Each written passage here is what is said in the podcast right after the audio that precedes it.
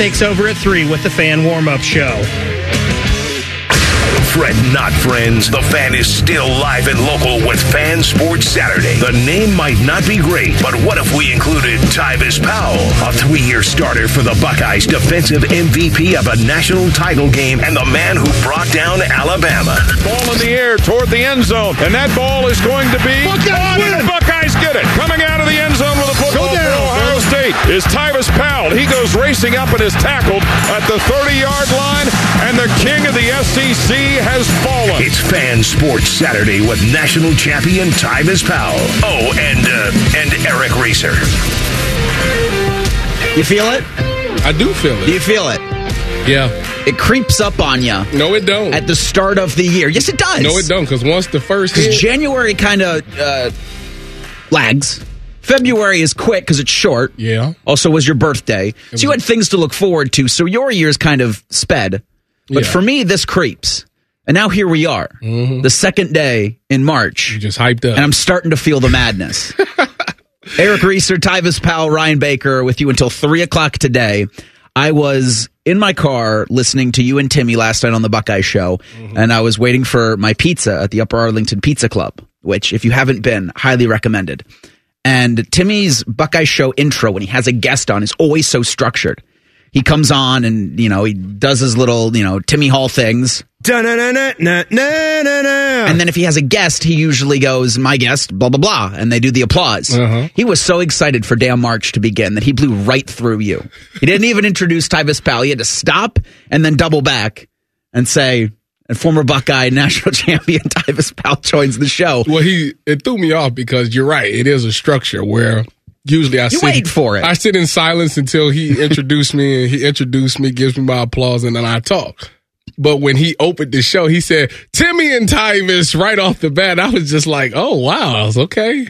I always say that in radio or in, really in anything, actually, the more I think about it, the best the best people to listen to or the best uh, speakers or the best whatever are people with passion. Yeah. You love hearing from people with passion. You love to sit and listen to somebody talk about something they're passionate about. Yes. And I don't think there's anything that Timmy Hall values more in his life than March Madness. Like that is his true passion. I mean, obviously his family. Yes, I don't think I need to preface that with his wife and you know child. Mm-hmm. But that got me excited. Of course, doing this show with you for the first time in a couple of weeks gets me excited. But the fact that we are truly into the madness now. How much do you when you do you when you fill out a bracket? Uh-huh. Do you like do research? No, you- you I, I speed through. I do one, and I speed through it, and it's done me better the past couple of years doing just that than doing the research, trying to figure out the teams, Oh. learning who's hot right now, learning what's this conference about. Just pick. Don't So the- overthink it. the funny just go. The funny part is last year I got into a, a big money bracket, big money. And I said, you know what? I should I should do some research Nope. on this. Do you know that that bracket was busted in like the first That's what happens. Like, you day. can't. Anybody that says that they're going to accurately predict this is lying out their ass. Yeah, you just gotta that one. Yes. I know them. Go with You- that you Col- one. colors and mascots. Uh, you, you think you have an idea of how teams are going to do. Like Colin Behringer, CB, or Evil Bald, probably the biggest college basketball nerd here at the station, even Also- more so than Timmy Hall. Really? I would put CB above Timmy Hall in that. Because while Timmy has the passion for it and can exude that kind of energy, CB's like kind of the quiet brain behind their Mad About Hoops podcast. and he's on the Twitter on everything, Everything. college basketball. You see something college basketball, he's retweeting it or commenting or putting his two cents. if he will try to, I, I think he's smart enough to even say that he doesn't know how exactly this is going to go. there is no team that's just No, dominant. because you saw the second best team in the country, or who was the AP voters thought the second best team in the country, come into Columbus a couple weeks ago, and they took an L to Jake Diebler and this Ohio State squad. If we're running through the list of people Jake Diebler has defeated in a four game stretch, Matt Painter, Tom Izzo at the Breslin Center, mm. and then Fred Hoiberg on Thursday at the Schottenstein Center. He's three and one.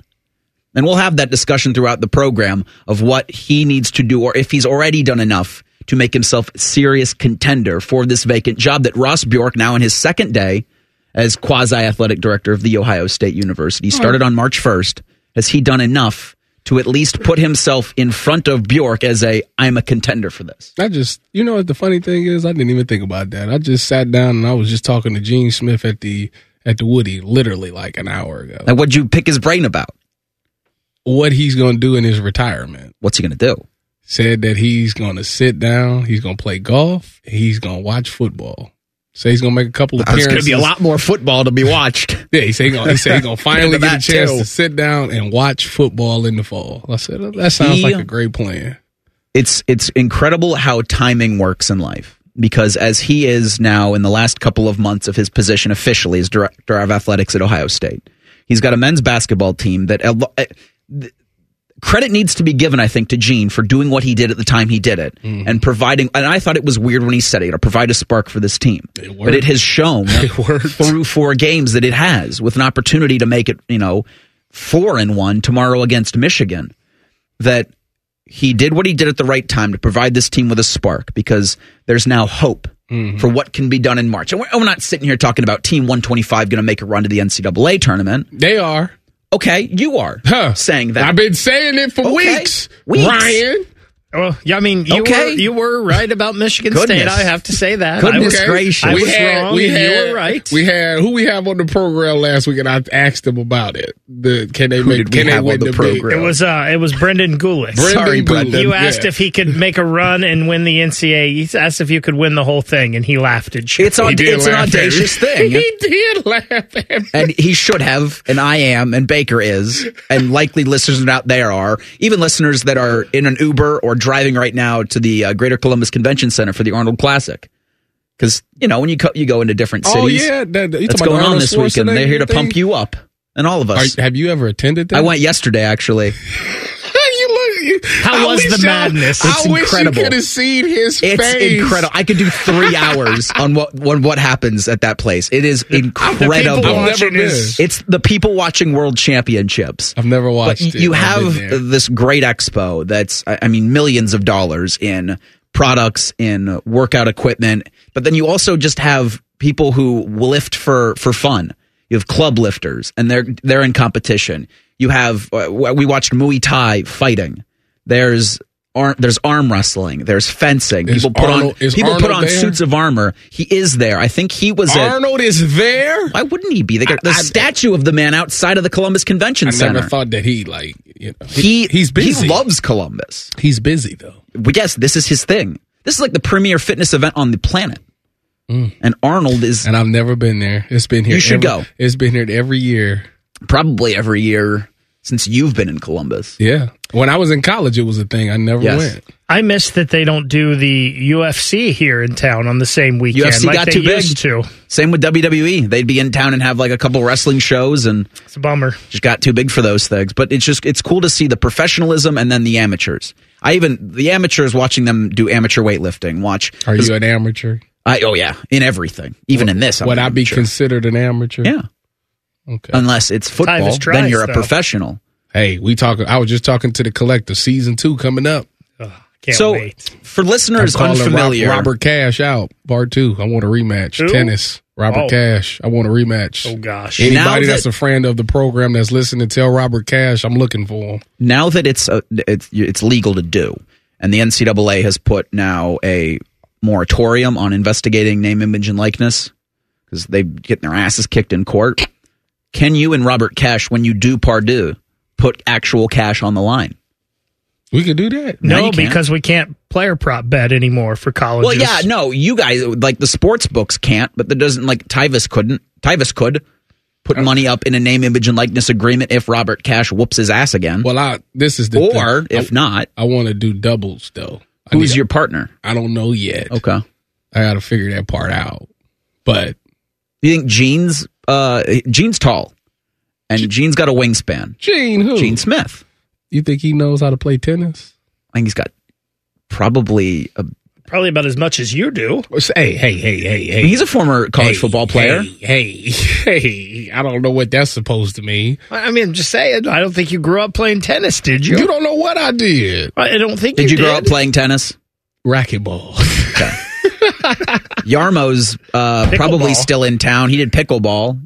That could translate. My, wife swears she's really good at pickleball. Have you seen your wife play pickleball? I'm, no, she played it and she. So th- when she played it, it was in a gym class. so you don't know, but you don't not know. Correct. So you can't say that she's not good because you've never let's seen just her play. let's just put it like this: If me and her was Careful. if we was to go play against each other, I've never played pickleball in my life. I'm a thousand percent sure I win. I think she'd whoop your ass, I don't think so. and then she'd talk a ton of trash while she's doing That's it. the thing, Lauren.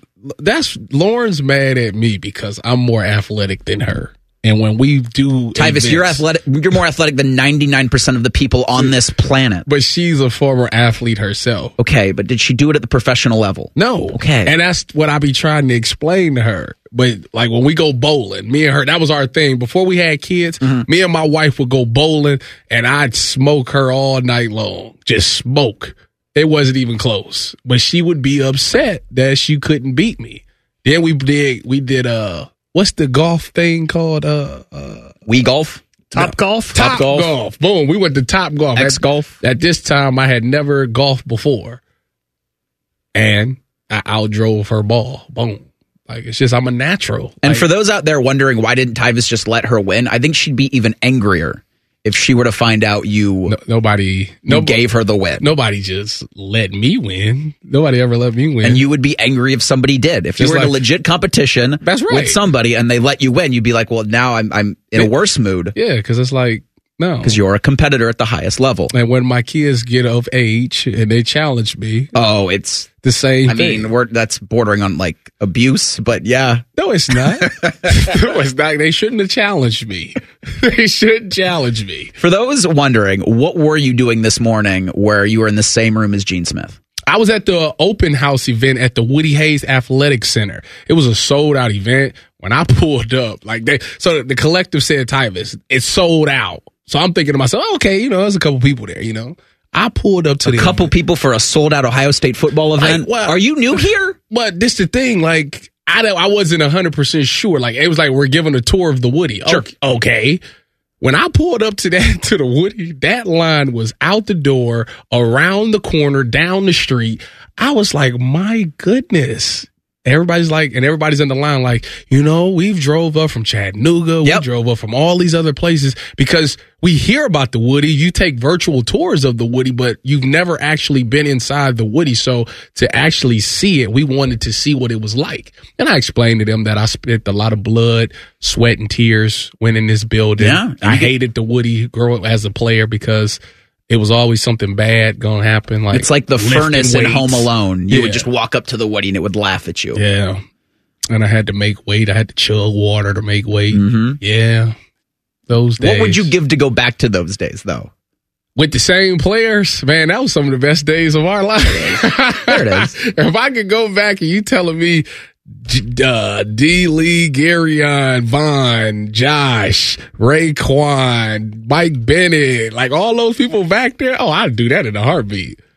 What about? Well, I guess was Ross Bjork there? No, he was not. Huh.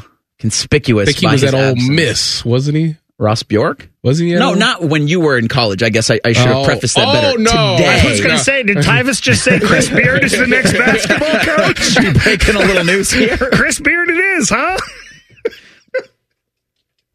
So Ross Bjork not at the Woody Hayes Athletic Center today. It is his second day on the job, and with the job that Jake Diebler's doing, with an opportunity to make it four and one against that hated team up north, what what has to happen per Tyvis Powell for this to be Diebler's job?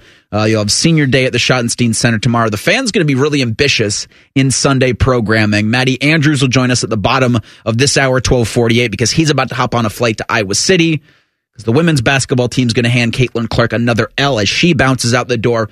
Busy show. Thank you for joining us. Sports Saturday on the fan. If you miss a live show, you can catch the podcast. If you miss the podcast, our hosts have volunteered to have dinner with you. Ma, the meatloaf! The fan. Wilson, you sent the game-winning email at the buzzer, avoiding a 4:55 meeting on everyone's calendar. How did you do it? I got a huge assist from Grammarly, an AI writing partner that helped me make my point. 96% of Grammarly users say that it helps them craft more impactful writing. Would you agree? Grammarly helped adjust my tone to navigate tough work conversations. And it works everywhere I write, so I can quickly communicate effectively. Your teammate used Grammarly to summarize an important document, making a three pointer. How did he do it? It only took one click. When everyone uses Grammarly, everything just makes sense. You made an incredible slam dunk to end the game. The meeting was canceled, and your team will go home champions. Go to grammarly.com slash podcast to download it for free. That's grammarly.com slash podcast. Easier said, done. Just because it's the weekend doesn't mean we shut up. This is Fan Sports Saturday. It's really interesting during the break, and it was one of those things that I wish we could provide for you, our fans.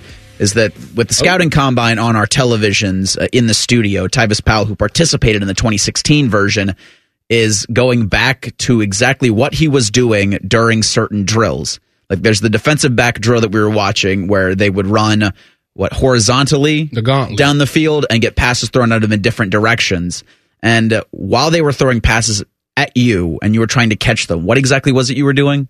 I was saying, mm, getting money, uh, give me money, uh, getting money, uh, give me that, And give me that, and then I the- dropped one, and then it was bad for me. The cadence was almost spot on with the player that was on our television screen catching the balls. Mm-hmm. Like it's it's absolutely it's to time. It Like was four four tempo almost is what Tyvis was doing as these balls were being thrown.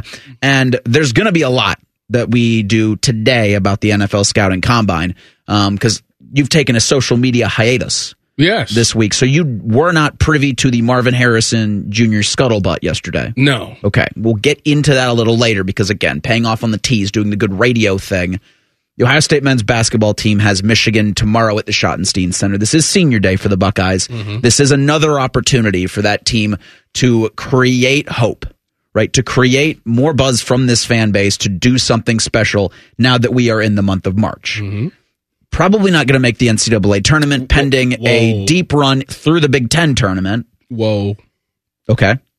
I think if they win these next two games, and they win two games, in So the- Michigan tomorrow, and then Rutgers a week from tomorrow at Rutgers. yeah, I think if they win two games inside that tournament, I think that's good enough to make. That's a resume. yeah. If they finish the season with two, with if they go win, if they win out, they're nineteen and twelve. Yeah, Then they add a win or two in the Big Ten tournament. and get to you twenty twenty one. pad that resume. Mm-hmm. You think that puts them on the bubble in? Yeah, It's audacious. I mean, I would think that one, it, it brings excitement. Yes. The fan base is a is a big fan base, and two, they just beat. They've been the underdogs for how many weeks? Three months. Yeah, and they've starting to win these games and beat some of these teams. What is March Madness about? Everybody loves the good underdog story. I think that, that if you put them in competition with a team in that first round of that bracket, I I don't think many people will be like they can't win it. They they showing you got they they got the talent to do it. They showing you that they winning games. They're becoming more physical. They're being smart with the ball. Did you know Jamison Battle could drive to the lane? Not really. Not the way he did against Yeah, I the, the. Nebraska. it was very interesting to watch. Again, the Buckeyes winning that game this past Thursday, um, 78-69 the final. I had I, I thought there was there was that kind of game in him, but through the most part through most of the season, it was Run around screens, pick and pop. Yeah. pick and pop. You know, try to get him open. And you saw with the slump that Ohio State went on in January and most of February, it was he was just ice cold. Yeah. But then when he was hot, as he was when they were that 12 and 2, Mm-hmm. the beginning of the season, there was a lot to do with that. And, you know, before the Nebraska game where Bruce Thornton's out with a migraine, you wonder to yourself, well, it's going to be a lot on Jamison. And yeah, to your point, the way Jake was, the way Diebler was able to draw up both offensively and defensively for these guys and let them showcase. I mean, Scotty Middleton, Devin Royal. I mean, guys that we had been clamoring to see. I think is a tremendous nod uh, to the Ohio State interim head coach, who I believe he had two games earlier in the season that Chris Holtmann had missed because he was sick, so that brings him to five and one, with the chance to go six and one against Michigan tomorrow. And he joined you and Timmy Hall, that dastardly Timmy Hall, yesterday on the Buckeye Show, talking about the madness that is March and the opportunity that they have in front of them starting tomorrow. Yeah, I said this, you know, even before last game.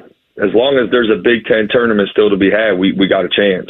And I, I love the mindset of, of our group right now, and from the standpoint of you know we got we got a little bit of momentum. Anything can happen this time of year, and certainly we've been able to pick up some some quality wins to you know hopefully give us some stuff to talk about here, you know, in the coming uh, week or two. But listen, our focus as a team and program right now is the big time game we have on Sunday. The team up north, the rivalry, it, it, the, the the payback for you know when we were there, and and you know that that's our focus right now. This is a pathetic Michigan basketball program coming into town tomorrow. Yeah, but then we lost to them. So This Ohio State team, I, I, I don't know if saying must wins are, are available to them, but if they want to do as you say, make the big dance, mm-hmm. this is a must win. yes, I don't know if both of these games are must wins because if you do, say, beat Michigan tomorrow, drop the game to Rutgers, but then make that run in the Big Ten tournament and stack a couple more, what, quad two, quad one wins, mm-hmm. then I think you're putting together a tournament resume that maybe, maybe gets you in. But at the very least, if an NIT bid is there, you take it and you try to make a run to Madison Square to wherever the NIT Final Four. I think you could talk me into right now Ohio State, St. John's in an NIT final. I'd watch it. Yeah, of course. I watched it. it- it's the it's the hope that's there for this team that hasn't been in uh, recent years. Could you make an argument that maybe, like Ohio State going to the NIT and making a run in the NIT would be a better situation for this basketball team than going to the NCAA tournament and losing in the first round? I think you could make one, this this but pro, this but I program think you is about the need tournament. you need to make the big dance. Yeah. I, I think if the opportunity's there, I, I don't ever want to poo poo This is just like making this is just the like when we talked about um because I I under, I see the argument for it because you give them more games, you get Scotty Middleton, Devin Royal, Bruce Thornton if he were to remain, Jake Diebler more time together. Because at the very least, for me, Jake Diebler's earned the opportunity to remain part of this program so long as he wants it. Will he be the head man? I don't know. They bring in the a new head coach, and he wants to keep Diebler. I, I really hope that would be available to him. I think he's earned that right. I, I agree. If he doesn't, I mean, unless the new guy comes in and it's just his dude, Which- like this is my guy, which I, Which happens. Well, True. and, and two, maybe Diebler gets a head coaching job somewhere else after this also as well. thing. it's possible, 'Cause very possible. There's going to be I th- there's going to be two at least two openings once the the the se- once the regular season ends. Ohio State's going to be open, Michigan's going to be open. We'll talk a little bit more about it later in the show, but Juwan Howard's getting fired. And if he doesn't, Warde Manuel's even dumber than we thought, and we already don't think much of Michigan's athletic director. Mike Woodson could also be out the door at at Indiana. Indiana. I think that's probably uh, just as likely as Howard. So there could be opportunities available for Diebler, and he's certainly earned them. Um, and, I- and I think Ross Bjork certainly, if if hasn't had conversations with Jake, then maybe you want to start picking up on those. I know that Adam Jardy had reported Bjork's begun preliminary conversations. You've got uh, Dusty May from FAU. Lamont Paris has been in talks with South Carolina about an extension and a pay bump, so it looks like it's cooled off on his seat there, but from where we were a couple of weeks ago, it, the future is bright, I believe. I like. I think I've seen enough out of the young guys, the two young guys. Um, that gives me hope. Yeah. moving forward for sure.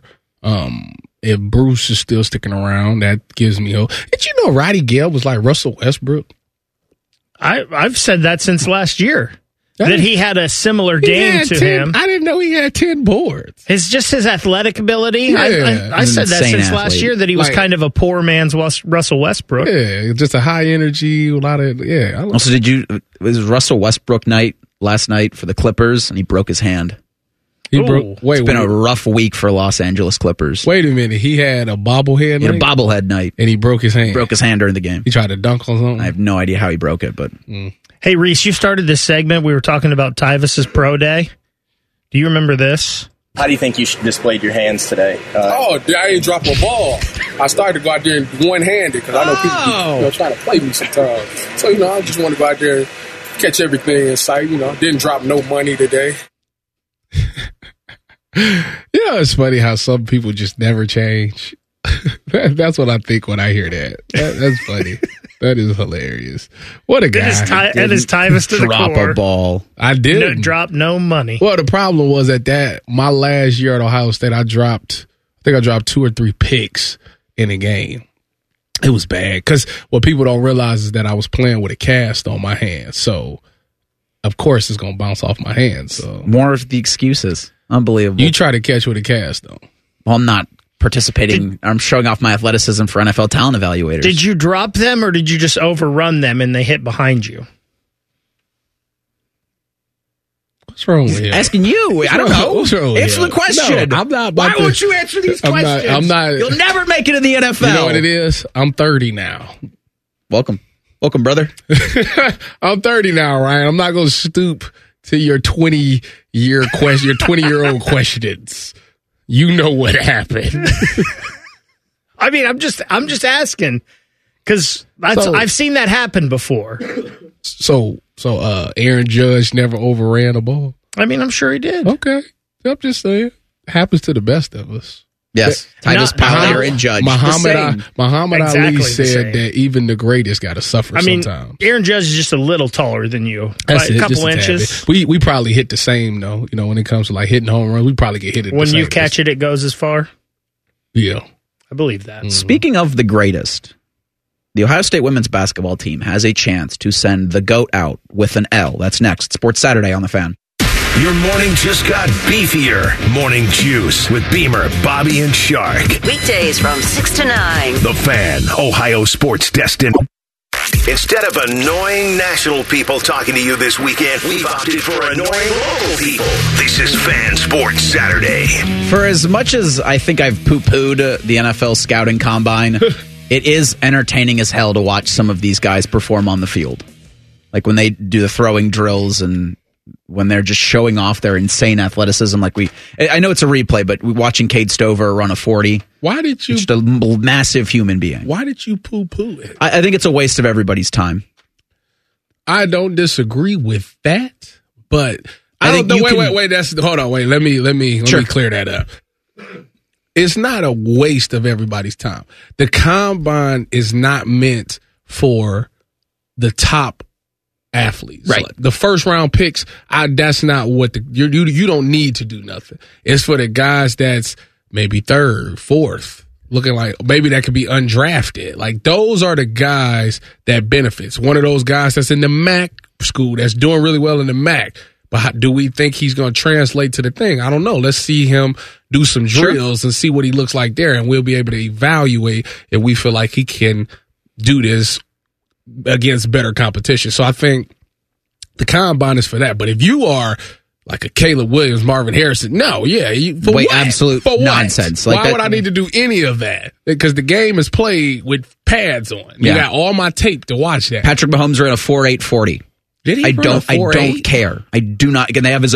He asked earlier this week. I know you were taking your social media hiatus, but I missed everything. Mahomes week, asked boy. the NFL Network stop running his overlay because at 40 years old, Michael Vick ran like a 4.740. I mean, it's, it's Tom. Brady this week ran faster than he did It's- at the combine twenty some me, years ago. To me, it's really stupid. Did he really? yes. We'd had uh, Steve Helwagen that- on yesterday. That must have been on social media this week that I missed.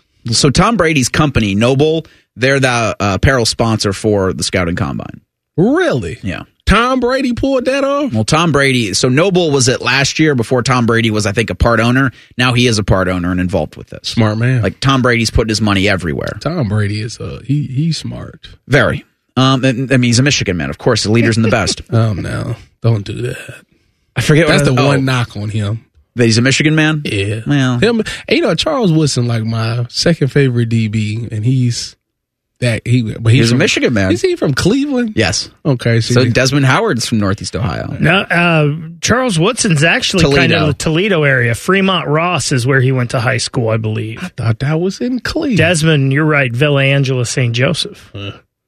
hey, Tyvis, do you remember Hey, your keep numbers from the combine? what you asking me? What, Like all that stuff. Did you do? I ran a four four six. I hit the bench fifteen times. I did uh, broad jump was ten inches. Uh, my vertical was 34 and a half.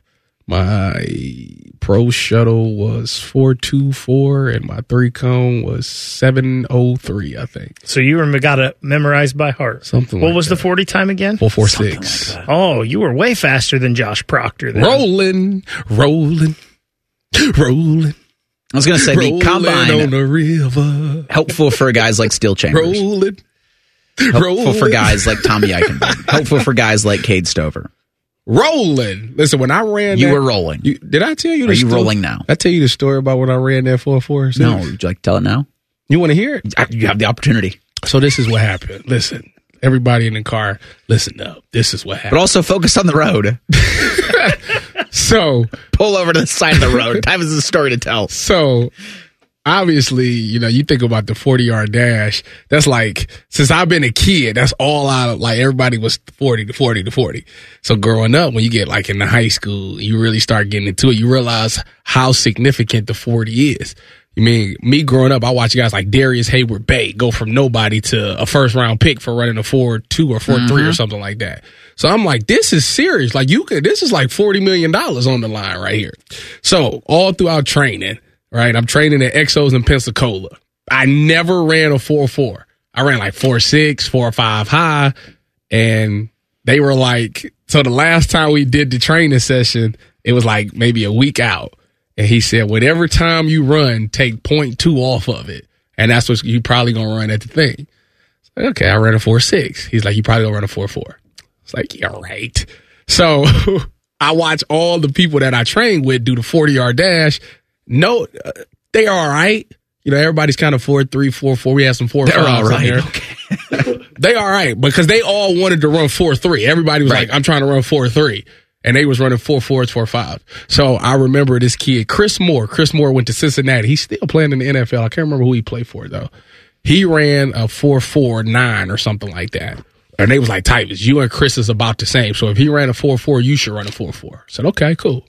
So they was like, when you at the combine, you don't have. It's not like it's a clock or a TV. You can look and see. You can't see it. Yeah, you don't know nothing. You just run and you don't know nothing. So I told the people to text me my time. So I ran it. Boom. Right. I'm walk. I'm jogging. I'm walking back to my bag to go to my phone.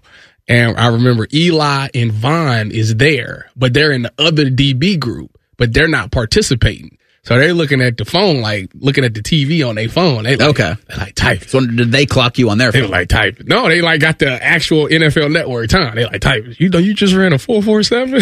I said what? Like, cause I felt like I felt like I stumbled. I'm like I slipped. Like I I did. I probably ran like a four five high four six. It's like no, you ran a four four seven. I got to that phone. I seen that. I said I really wanted to just quit. Right I was about to say, like, at that point, like, I just want to quit. Thanks, Cindy. Done with that. Chris Moore uh, on the Tennessee Titans. Yeah, but it was uh, Still. Yeah, I ran that four four six man, and that was like, man, it was like I did it. Like all that training, all I did, it. I did it. I got the time that I wanted to run, so it was a good feeling. It's kind of how I felt about like the about Marvin Harrison yesterday. So he doesn't show for his 820 media meeting, and Cris Carter tweets that he's getting a body scan, and it felt like to Wait, me, wait, wait.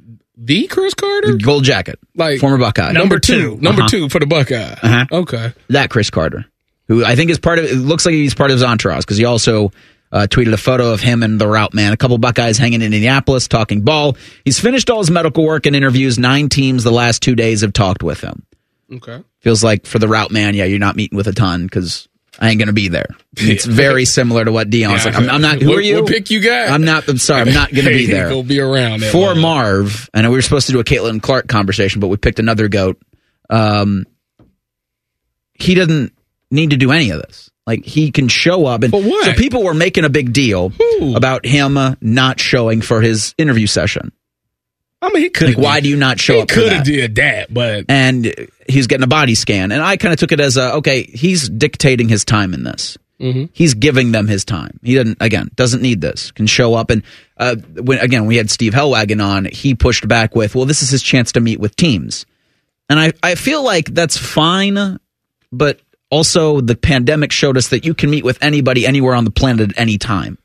I think Like you uh, got to you got to sit in you got to sit the guy in a room to do exactly what Okay, so this that is, that, a, that an actual like video conference couldn't do. So let's pull the curtain back a little bit. Sure. Since I was able to experience this. So the first night you go, you get to Indianapolis, you check in, you meet with like 32 teams, but obviously it's not the general manager. He's not doing that. Yeah, it's not that. It's you meet with like scouts and runners and stuff like that, and they kind of get your information and jot down stuff about you.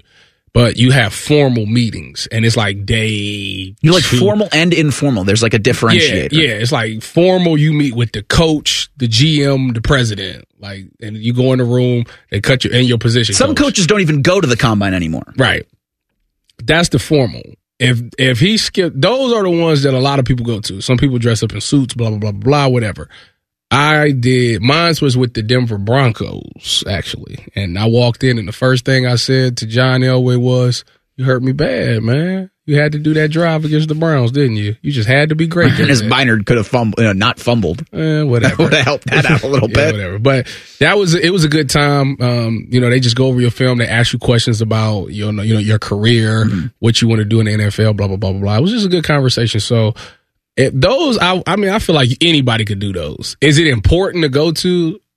Not if you Marv. What they what they gonna do? Not draft Marvin Harrison because he skipped our meeting? Like no. it's a, it's a silly thing, but we're going to go from one goat uh, to another. Matty Andrews, before he hops on a plane to Iowa City, will join us next at Sports Saturday on the Fan.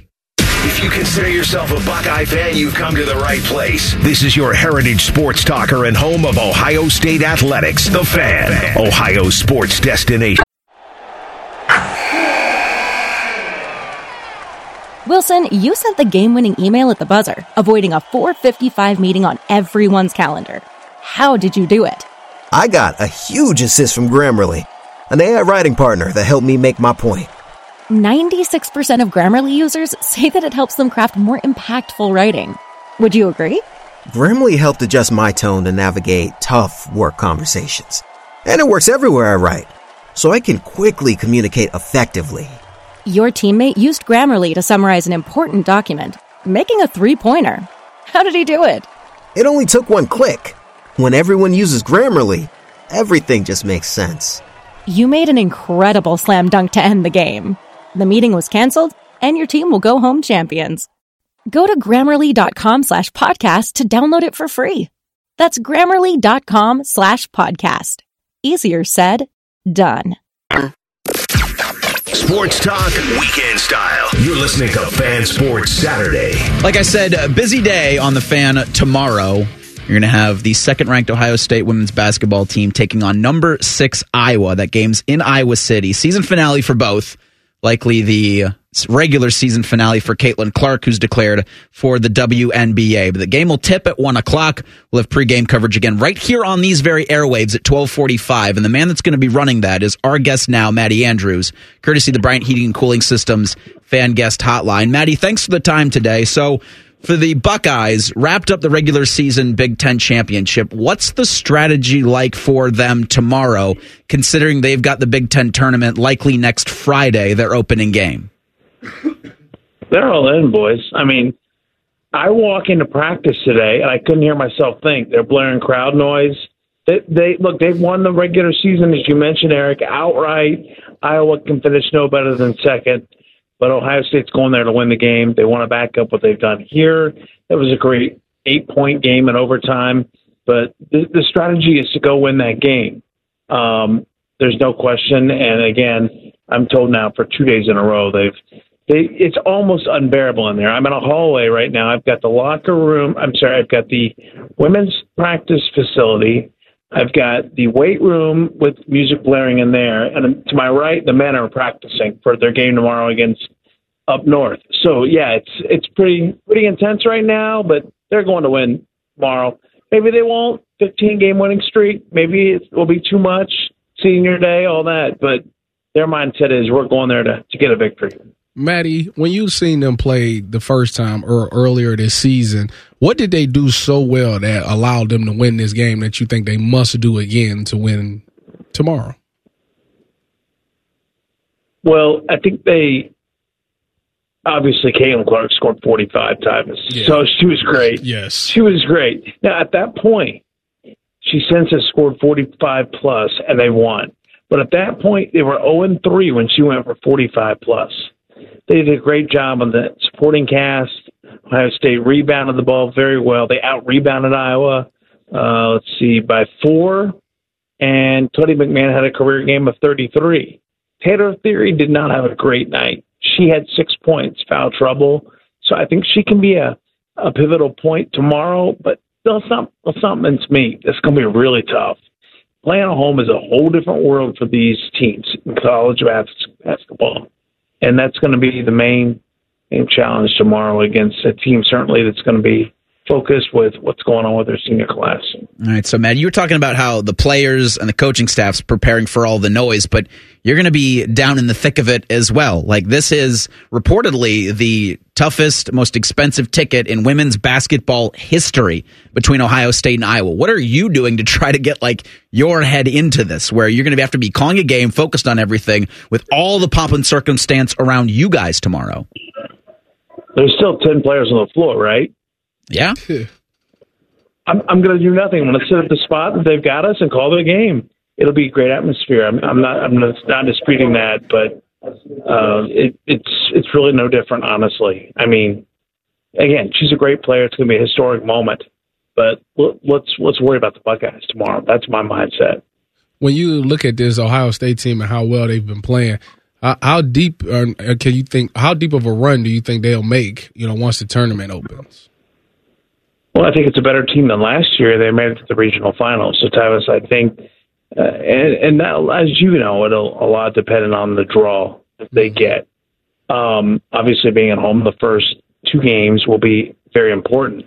If they're in an Albany region, that would be closer, certainly, than going across the country three time zones to Seattle. So that would be beneficial. As of now, they're the number two overall national seed. So they'd be getting a one seed. Uh, they're also in a situation where I think, based on the draw that is projected, and they give you the top four in each region as of now, certainly can change in the next two weeks, three weeks, so the uh, the actual tournament starts. But I'd be shocked if this team's not playing for a regional finals to go to the final four again. Again, considering last year, but well, let's not be silly. I mean, this is March. Anything goes. You can go in there as an underdog, overachieve. You can go over there as a favorite. They did it a couple of years ago. Kelsey Mitchell senior year and got beat the second game. So you can you're, you're certainly vulnerable, win or lose, to be better or less than desirable to what you want. Um, but I'd be shocked if this team's not playing in the regional final again, and we'll take our chances at this point. But they certainly have earned their recognition at this point. The number two national ranked team in the country. There's not many people right now questioning, and a lot of folks picking them to be a Final Four participant. Matty Andrews, our guest. You'll hear him on the call of number two Ohio State, number six Iowa. That game's in Iowa City tomorrow at one o'clock. We'll have pregame coverage right here on the fan at twelve forty-five for this team for Jacy Sheldon. Really, in her senior season with this club, what's she meant to this team from a from a regular season standpoint, and then how will they lean on her both tomorrow and then for the Big Ten tournament, and then for like you were saying, an NCAA tournament one run where they're probably a number one seed. Well, she's been the heart and soul. Well, I think we knew that going into the year, and she certainly has backed it up. Look, they've got some other great seniors. Obviously, Rikki Harris comes off the bench, knows her role, does it well. Rebeka Mikulasikova has had a, a senior year to not forget because she's she's been kind of an X factor when she participates. But but Jacy guides the ship, and uh, if if you did not see it, check out the Twitter of of uh, her and her sister's story. Adam King did a great job at Channel 10 on that aired a couple of nights ago. But Jacy means a lot to this team certainly, and having her healthy this year has been a whole different a whole different deal for this team. And and she it's the question earlier uh, in the season was do do you think they're going to start resting Jacy a little bit? That's an emphatic no. Like they want her out there. She wants to be out there. If she's healthy and she, by all according sources, is, she's going to play, and she's she's a key factor in how long this run can go, and if this team can can travel 120 miles north to Cleveland for a Final Four opportunity. So we'll see. Stand by, but she's she's a huge part, obviously. And so, like you were saying, you know, as we brought you on, that this plan is to go out and beat Iowa. Is there for Kevin McGuff? I'm sure these guys are sick of hearing about the Caitlin Clark and and all that pomp and circumstance surrounding it. How could they not be? But is there any sense that as this game goes on, that there's going to be a minutes restriction keeping them healthy for Friday, or as you said before, like this is go and play a full a full game, 40 minutes? If there's a plan, I've not heard it. So the the, the feeling is that they'll be out there and and doing what. The, obviously, now you'd be shocked if Ohio State got blown out, and that might change what they they're trying to do as that game goes. But my question then would be, Eric, if we're going to pull them early Sunday, and I don't think it's going to happen, then why do we play three games possibly in three days the next weekend, going into the only tournament that matters? So that would be the other part of that. So I, I don't think so. Um, but hey, you got the ring, you got the trophy, yep. as Chris Sabo said back in 1990. Um, you know, show me the money or whatever it was he said. There's more to it um, beyond what Ohio State has done to this point and what will happen Sunday, and that's the important part. And what will happen next week? That's the important part to remember here. Like this team, I believe, is still incredibly focused and too veteran of a leadership team to go out there and have something. I'm not saying they can't lose the game, but having something disrupt them and and, and scaling back and, and worried about health and leadership at this point. I think they're much more mature than that. The opportunity in front of them certainly incredible, Maddie. The opportunity in front of you for the next couple of weeks certainly to be uh, a run that none of us will ever forget. Yeah. Safe travels to Iowa City. Thank you for the, the, time today. Look forward to hearing you not only tomorrow right here on the fan, but as the Big Ten tournament gets underway, and I guess then when the madness continues late into March. Thanks, fellas. Always enjoy it. TP, you take care back there. And East, good to talk to you. We'll see you. See you, you as Tuesday, well. Again, right? safe travels there, safe travels back. That is Maddie Andrews, courtesy the Bryant Heating and Cooling Systems fan guest hotline. Buckeyes, Hawkeyes, tomorrow at 1 o'clock. Big game. This is a hell of a way to start a March. Big game. Sister Jean. Sister Jean looms in the month of March. We'll discuss that next at Sports Saturday on the fan. Chops has serial killer eyes, and Reeser can grow a full beard before lunch. What can your friends do? Bishop and Friends. Weekday mornings at 9. The fa- Wilson, you sent the game-winning email at the buzzer, avoiding a 4:55 meeting on everyone's calendar. How did you do it? I got a huge assist from Grammarly, an AI writing partner that helped me make my point. 96% of Grammarly users say that it helps them craft more impactful writing. Would you agree? Grammarly helped adjust my tone to navigate tough work conversations. And it works everywhere I write, so I can quickly communicate effectively. Your teammate used Grammarly to summarize an important document, making a three pointer. How did he do it? It only took one click. When everyone uses Grammarly, everything just makes sense. You made an incredible slam dunk to end the game. The meeting was canceled, and your team will go home champions. Go to grammarly.com slash podcast to download it for free. That's grammarly.com slash podcast. Easier said, done. During weekend programming, pants are optional. Look at my butt! However, leather chairs may have been a bad choice. You're listening to Fan Sports Saturday. March started off pretty well for a handful of teams yesterday. In the NBA, of course, the Cleveland Cavaliers, my favorite NBA team. Huh. Tyvis's favorite NBA team, the Milwaukee Bucks, Whoa. also won Whoa. a basketball game, which is fine or whatever. Stop putting that false narrative out there. My, I mean, my favorite basketball team is the Cleveland Cavaliers. Giannis doesn't play for yeah, Giannis plays for the Milwaukee Bucks. That's that's my favorite player. Uh huh. I don't. Why isn't your favorite player Evan Mobley? Who had 22 and 17 last night. Because or Darius Garland, who had thir- uh, 29, a, was that's 8 to 12. That's my second favorite player. Now that the Cavs are ahead in the standings, they're your favorite? They're not ahead the anymore. Cavs always been my, if they ever both squads are now tied for second in the East. Mm. They're eight back of the Celtics because we dropped that game to Chicago. It was brutal. The Bucks beat the Bulls last night. The thing about this week with the Cleveland Cavaliers, because you got Max Strus earlier against the uh, Mavericks. Dallas Mavericks. And then the next night, yeah, it's a second of a back to back, but it was Andre Drummond dominated you on the board. But they should have won the game. Gave you flashbacks to the next series, did it not? Yes. And you don't want to freak out too much again because it's the second in a back to back coming right out of the All Star break. It, They're still the, one of the hottest teams in the East, but. But this the thing. I said the same thing. I said second on the back to back. Did you know that was Chicago second on the back to back too? See, the excuses kind of start to fall apart there a little yeah. bit, right? But uh, the Bucks beat the Bulls one thirteen to ninety seven last night. Again, Giannis had forty six. He's the he fifth player in NBA history to record 45 or more points, 15 or more rebounds, and five assists on 70% shooting.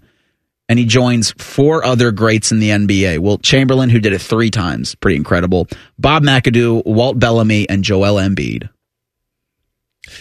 But It's good company. But everybody tell me he ain't the GOAT. I, I tell He's you, one of the greatest players of all I- time. It's a very difficult th- line to walk there where you're talking about goats. I'm just saying. And the same conversation can be had, I think, yeah. about Caitlin Clark, where tomorrow she's going to beat Pete Maravich's all-time NCAA scoring record. But you've got people that are coming out of the woodwork saying, "Well, yeah, Pistol Pete did it in the '70s, or he did it in the late '60s, and 1970 was his final year at LSU. There wasn't a three-point line, and he only did it in three seasons. It's incredible. These are both incredible. Who cares? Appreciate it. Who cares? Same thing with Giannis. Appreciate it. Whoa. He's incredible. Whoa. He's not the greatest player of all time. Whoa. You know what? You know what? Rings. in about R I N G rings. in about five years, you're gonna be like, you know what? The face of the NBA is Giannis. He's just really good, and I'm been moved on. I'm like, oh yeah, I I remember I used to say that. Jokic. Jokic is the face of the NBA. I'm just trying to get under your skin. Rings. Uh, Tyvis Powell. Also, a good Friday night was Sister Jean, the 104 year old Shucking along, manager of the Loyola Chicago Ramblers. they scare me. She's not that, you could call her kind of a mascot, quasi mascot. She's their super fan. Mm-hmm. She was with them in what, 2018 when they made the run The Lord's team. to the Final Four. and busted everybody's bracket. crushed everybody's bracket. Well, Loyola beat 21, 21st ranked Dayton last night, 77 to 72. Loyola is a half game back of Richmond in the A10. They dropped the Flyers to a game and a half back in the A10. So that tournament's next week in Brooklyn. It's tournament time, baby. Are they Like the it? madness. You Who? saying that Loyola? No, but it was just fun to watch Dayton lose last night. A little bit of Schadenfreude because throughout the season, Are you still you've heard? Flyers fans because I think they were up in the uh, low teens was as high as Dayton got, and then at number twenty one, still again they're twenty two and six. They're tremendous. Are you still mad at them for beating Ohio State in the first round? No, I'm mad at Ohio State for losing in the first round. that's where that like I'm not mad at Oral Roberts. I'm mad at Ohio State. Yeah, man. like that's Hey, not mad at Ohio State for a when shame. teams. I'm not mad at teams for beating teams that I'm a fan of. I'm mad at the te- I'm mad at the team that I'm a fan of. Didn't the year we lost, we lose to Dayton? Wasn't that? I think Duke lost. Like they had Jabari Parker that year, right? It sounds right. And they ended I'd have to go look. Yeah, I don't have the kind of photogenic March Madness memory that was- Timmy Hall would have. it's this the madness, man. It's just the. Do I even? Why bother filling out a bracket? 'Cause it's fun. It's part of the experience. Because if you win, it's all worth it. Have you won? I did one year. It was a year that uh, I believe I had Kentucky, and they won it all. And West Virginia was a two seed and made a run to the Final Four, and I had them there. I won my one bracket and finished second in another, and that's the best I've ever done. So, out of curiosity, if you you're filling out one this year, right? well, sure, I always do one. We'll have a contest for the fans. Yeah, we're gonna Who- have one here. Who do you think is going to win it all? I, as of right now, am backing Houston. I kind of like Houston. Okay. Is that where you are? That's not where I am. Is it is it the Big Ten going to win one? No. God, no. Like Purdue? you kidding me? Have you seen them in March, Per- sir? Purdue No, 'cause I- I don't think sir, Purdue makes it to the Sweet Sixteen. Sir, have you seen Purdue? If in- Fairleigh Dickinson's in it, I'm going with Fairleigh Dickinson. It's a fairly safe pick to go with a team that nobody's really heard of to make noise in March. They did it last year. Uh huh. There's always going to be the one of those teams, right? There's no dominant team. No, but that's the fun of this, right? I mean, yeah, but when would- have you ever won a pool? no. Why is Cardio calling me? I don't know, but don't pick it up because you're on the air right now. Yeah, I'm not. Like why? I mean, I guess you could pick it up and like, Tell him to call the station. have the conversation. Put him on air. Tell him to call. He wants to talk. He's got to go through the proper channels. no, I like Kansas and UConn. I'm You think trying you, to didn't pick. UConn win it all last year? Yes, You think they're going back to back? I think there's a good chance. If you're asking right now, I'm between them. I think Kansas is my number two Yeah, right now. y'all are wrong. They're actually playing Baylor right now. Big game. I'm you going, got Houston. I'm going with North Carolina. You just said Houston. He said he. I Oh, said, you I said said Houston. Kansas my number two. Yeah. Oh, okay. I said Houston number one. Yeah, North Carolina's. I mean, again, you could pick any, flip a coin at this point. That's how you just pick your bracket. Yeah. I saw something. I think it was because of that Fairleigh Dickinson thing last year. These guys said if you bet hundred dollars on the underdog, all the way through the tournament. You're not going to win a majority of your games, but you're going to win a lot of money because the underdogs that do win will get you a lot of money. It was kind of a pretty cool thing. A hundred dollars a game on the underdog. Talk me out of it. now I'm at ten dollars. I never bet more than ten dollars. I'm gonna tell you that now. The um, the chances of a Big Ten team making a deep run in March are, are not high. Purdue, like they'll send they'll, they'll what send four five five teams. Purdue will likely Illinois. make the tournament. Probably talk me into Wisconsin. Nebraska's bubble. They're sitting on the bubble. They're floating on it.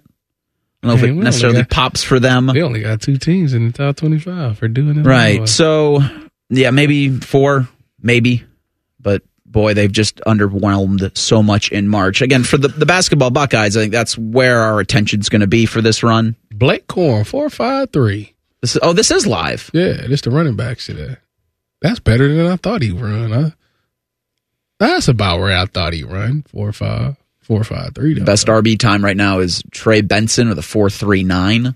This is Florida State. right, that Trey Benson. Right. The next Audric Estimé is the name that I I got to see what he run. If well, he run, when he shows up, we will let you know. He's probably he might have run. Oh, he's in two. You got on deck. You yeah. have better eyesight than I do. You can't see that. Oh, now I can. I got to squint. Reese is squinting like an yeah, old man over I there. am an old man. I'll be 34 in July. This oh, is tremendous you, radio. baby. This is tremendous radio, by the way. People want to know what Blake Corum. He's, they I mean, can look it up. He's going to the Chargers anyway. Why do we care what Blake Corum does? He's going to the Chargers anyway. well, they're getting rid of what Ekeler. Yeah. Although Corum can't yeah. trading trading Herbert and picking McCarthy with the number five why, pick. Why pay a running back when you can get one on a rookie deal? That's a very good point. It's, uh, as you see them con- continually get devalued. I heard Jim wants Saquon. That's what I heard. Yeah, yeah. I'll be interested to see where he ends up. Actually, Saquon. It won't be with the G men. I don't think he wants to go there. Does want to stay in New York? Why would you? I don't know. At some point, you want to win. It's a good point. Like, You're not doing it in New York uh, with either team. Yeah. Spring football is upon us. That's next. Sports Saturday on the fan. Unlike your deadbeat uncle, we'll never leave you stranded in a ditch when you were six. This promo may have been a touch too specific. The Live, local, and still slightly drunk. I'm, I'm not drunk, all right? I just have a speech impediment. This is Fan Sports Saturday. What Blake Corum just run? Four five three. And who was the guy you were looking for? Audric Estimé. How'd he do? Four seven two. NFL scouting combine rolls along or runs along, I should say, out in Indianapolis. Uh, Miyan Williams is one of eight Ohio State players uh, who was there, but he had knee surgery, so he didn't do anything other than talk with the media. Mm-hmm. Um, he could bench press. You could bench press. I think he might have done some other stuff, but I think the most important thing for him, for Marvin, was just to get there and meet with teams because they put an emphasis on sitting you down and asking you dumb questions. I think it, I think it could have paid him dividends if he was healthy. It, he's a guy that yes. could he could raise his could stock. Because, risen. Yeah, because he dealt with a lot of injuries. You know, he was splitting time. So they probably would have been able to see if he had the speed, could he handle being an every down back, you know, things like that. So I think he was a guy that could have benefited from the combine action. So eight Buckeyes represented this year. Next year, likely several more. Next year, a larger Ohio State contingent in Indianapolis. Twelve or fourteen? I think we had fourteen. Could meet or exceed that. Might meet it. I think that that feels like the standard that your class set in Ohio State representation. But I think that was the largest, right? I think it was the largest from Ohio State. Yes. Yeah. We're going to get a good look at how this Ohio State team's going to look in about 42 days. That's the spring game, Saturday, April 13th. If I'm doing a, a real quick math, 8, 9, 10, 11, 12, 13, 14, 15 tremendous radio, 15 spring practices starting on March 5th. So it's always 15. Is it? Yeah. Okay. Today I learned something. It's 14, 15th at the spring game. The fifth. Oh, okay. So that's right. 14 practices, and then the final one being game. And then one of them will be a scrimmage that they do at the shoe before the spring game. But the first time fans will be able to see how this thing looks. I'm a fan, and I could go to the scrimmage before. You're a different sort of fan. I wouldn't lump you in with fans buying tickets. Like there was that line you talked about outside the Woody Hayes Athletic Center today to get in for the tour. you did not wait in that line. Well, you skipped ahead. So because you're a jerk. No. well, the 1870s society mm-hmm. was putting on this event, uh-huh. and me being a an emplo- Partner? employee. Oh, okay, you'll use that's your word. Employee of the 1870. Like I had to. Be I had to be inside. You were a VIP. You're a VI person. Wouldn't call it a VIP. It was it, my job was inside of the building. So But so you walked past all the bums that were sitting there having to wait in line. I wouldn't call them bums. Got your got yourself top of the list. Oh yes, sir, Mister Powell. No, I actually didn't even do We that. travel take you around on a golf cart, Mister Powell. No, I just walked in and they was like hi, and I was like hi, and I just kept walking. That's it. Yeah, You don't just say hi to people. Like it isn't just a hi hi thing. it was like hi. You're, hi. you're coming in and go, hey buddy, yeah. how you doing? I did do that. I walked, I'm and then I walked around. Once everybody got in the building, I walked around and greeted and talked and signed pictures, signed autographs, took pictures. So fans getting a good chance to see kind of the inner workings of the Woody Hayes Athletic Center. Yes, nice they're going little- to see how this team comes together Mm-hmm. in 42 days for that spring game. And this Ohio State offense is somewhat similar, but also going to be pretty different from a lot of a lot of senses. You're not going to have the route man. You're going to have a quarterback who's going to factor into a run game. You're going to have a running back 1A, 1B better than any in the country. Likely a deeper running back room mm-hmm. with just the two guys than anybody else has. Like a better one-two punch, I don't think exists in the country than TreVeyon Henderson and You Quinshon Judkins. You might could go one, two, three if you put Dallan Hayden in the equation. I'd hear that argument, but you've got two guys with football Mensa minds, in Ryan Day and with Chip Kelly, and how that's going to mesh together, both bringing in stuff that they want to do, both understanding how each other wants to work with things. This is going to be the Ryan Day offense featuring Chip Kelly. I But don't Chip- think. I don't know. What would you say it? How, would- how would you marquee the Ohio State offense then? I would say Chip Kelly's coming here to fix the run game. I think that's what what this is all about. Okay. I think that the passing attack has always been great. Um, I think having Chip Kelly there, he's the, he's going to be the quarterbacks coach as well, right? Chip Kelly? Yeah. I don't believe there's a title there added to it. So no, so who's the quarterback? You would know better than I would. Oh, so if that's the case, There because are no Dennis, title. That title hasn't been given. Corey Dennis is now at Ole Miss. So if if I I got like I said when I went on my rant and everybody hated me when I said I said he should get back into the quarterbacks room because You say Ryan Day should get back into the quarterbacks room. because if the because if Conventional wisdom would would put that the case. right if you haven't hired a quarterbacks coach like 'Cause it's Ryan and Day. and on top of that this see your your job is riding on this season Mm-hmm. you you are a quarterback whisperer slash guru. I would think you would get back in that room to make sure that they are uh, up to speed. I, that's just me though. And uh, in Chip Kelly's time with UCLA, you know, they had Dorian Thompson Robinson for what was it, four years? He was a starter for three, maybe. four, four year, yeah. DTR wasn't a whole lot of development around that. DTR was a really good quarterback, and he progressed, but then everybody else in that well, room, they have the Johns and the Joes, right? At Ohio Does- State, you don't have that problem. does so right. You got, you're going to have that kind of talent to work with. It would probably factor Chip's doing the offense, Chip's doing the game plan. Chip will be in the booth four games. Ryan Day will be developing the quarterbacks because you saw in the Cotton Bowl the guys behind the starting quarterback at Ohio State were not up to snuff. Well, that's not fair. Okay, One guy correct hurt. me then. One guy hurt. No, The Yes. one, the offensive line just didn't play well. I I don't know what um They they didn't look prepared to me. The quarterbacks. The entire offense, but I also the, but also the quarterbacks. I don't disagree with that. The offense just, the, it- but the offensive line was something that was up and down all season, and that game they were tremendously down. yes, So very doubt. Yeah, it was hard. It muddied up any quarterback play because it's like as soon as you said go, it was like get rid of the ball.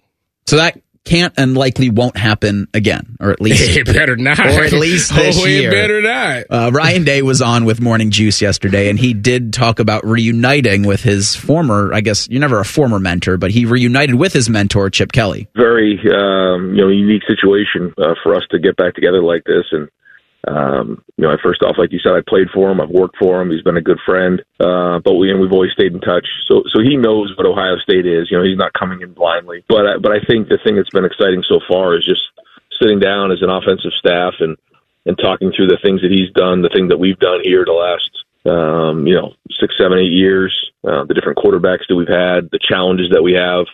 Um, you know, the big teams and the big games that are coming ahead. You know, the the change in the the playoff system next year and how long that's going to be. It's going to be more like an NFL season. How does that all play into next year? And then just great schematic conversations, and and that'll evolve. Um, you know, we really focus in the spring on developing the individual player. Uh, now the schemes have to get you know introduced, and, and guys have to understand how they fit into the schemes. But more importantly, we want to get guys better fundamentally, technically, uh, and then as we head into the summer, that's really when we start to bring in, you know, the schematics and the team of it all. Uh, but that being said, so far there's been great conversation. You know, I think our offensive staff is, is excited to have, you know, a new voice in there, a new perspective. So, um, you know, it's going to be, you know, uh, exciting to wake up every morning and go to work knowing that, you know, it, it's going to be, um, you know, I, I think the offense will have a lot of similarities, but there'll be also a bunch of new things. It's one of those things, and again, two these are members of Football Mensa, Ryan mm-hmm. Day and Chip Kelly, in terms of how you do offense. And this is one of those on paper discussions where it looks and feels like this is this is going to be awesome. You have to obviously see when they hit the field. You're not really going to get a true test until you go back to Chip Kelly's stomping grounds at Oregon. Because you're going to boat race Akron. You're going to boat race the Drek of the Mid American Conference through that first month of the season. You're likely going to have a, a, a little bit of a test against Iowa the week before, but not truly. No, You're going to get to see this work. Iowa's defense always is going to be good, so that's going to be a really good test because they're a disciplined thing. So you'll find out is the run game fixed? Is this offensive line good? Secondary wise, they put Cooper DeJean's going to go in the first round. Yeah, and probably. They, and then they put what Riley Moss, I think was his name. He was a really good player mm-hmm. for them uh, a couple years ago. So they always do keep some good secondary players. It's going to test your wide receivers out. I think that would be actually a really good test. Where's the game play? You know, Ohio Stadium. Okay, that's that's great. That's great. yeah, that's right, right there because night games in Iowa, weird things happen. So um, I think that when you just think about this, like I said, the passing attack has always been good. To me, I need to see the run game, and I think Chip Kelly specializes in the run game with those that two headed, maybe three headed monster attack that you have you just got to make sure that offensive line can withstand it. Can they provide these quarterbacks with time to get the ball out? Can they open up these seams for these running backs? Because you have the guys that have the ability to hit the seam and take it to the house. It's just about creating that lane for them. And the goal, obviously, is the 12 team playoff. But in mm. talks this week, now it's going to go to 14. They they had better be in the playoff. If they're not in the playoffs, I mean that that's I mean, Be a long winter. I listen. Long winter in Columbus. Ross Bjork gonna have a, another job. Going to have a, a very very busy year. Everyone's mad at Greg Sankey and Tony Petitti. We'll discuss next. It's Sports Saturday on the Fan. Matty Ice has a large tattoo on his calf of LeBron eating a lion. I have nothing else to say. Rothman and Ice. Weekdays from noon to three. The Fan. Garnish your Bloody Mary with sports talk. You're listening to Fan Sports Saturday. All right, so as I played in the last segment, Ryan Day cut talking about his reunion with Chip Kelly, the goal is to make the 12 team college football playoff, or one of many goals. Two years, likely, the playoff will be 12. And then they've already discussed moving it to 14. They've already discussed moving it to 16. If you are a fan of a college football team out there that plays the FBS or maybe even the FCS level, in a decade, maybe you too can root for your college football playoff. Why would team. they want to make it to 14? More games. No. You know what more games means, Tyvis? More money. Mm-hmm. Just go ahead and set it to 16 and that is what that is the around. driver behind all of no. this. No. No. Okay, why not? Because these are young co- collegiate kids. The kids bleep those kids. Money. I'm, I'm, with you, Tyvis. I don't like. I don't. I like, it, it. I liked it at four. Yeah, I don't want like, it. Don't get me wrong. I think but, the year we won, what were we, 14 on mm-hmm. one? We played 15 games, and I was fine, but like I don't want to. That's not something that I want to do every season. Like, I No. don't want to play 15 games every season. The human body's not meant for it. But guess what? Like that- and now you're wearing down the product for the next level. They're making a bunch of money in the process. Like, for example, so this is all about. For example, what's the the kid uh, Chase Brown, the running back from Illinois? Yes. When he was at Illinois, he got that ball like 30 times A a, lot. game. So imagine if They he ran played, both of his knees off of his body. imagine if he played 15 games and they ran the ball 30 times a game. He couldn't. He, I don't think he could have made it. for three years. Like that's that's what I'm saying. Like so, you jeopardizing him making long having longevity in the NFL. Like I don't.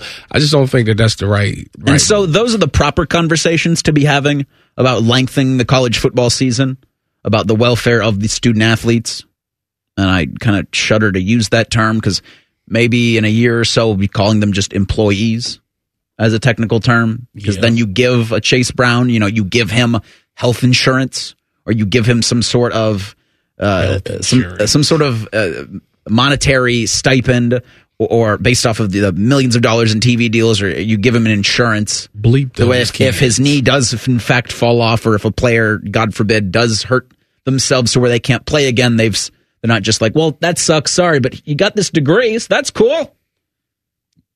But the conversations that are being had are how many teams in the college football playoff, because 14, eh, 14 will be fun, but we want more money, so we're going to do 16. And with the 12 team model, the discussions being had by the two power brokers in the sport, Greg Sankey and Tony Petitti, about how many of our teams are going to be making. I was about to say, let's just call it what it is. Just just do just do eight, your eight, my eight. There he is. No, no, no. You have to include the others. No, or you get sued.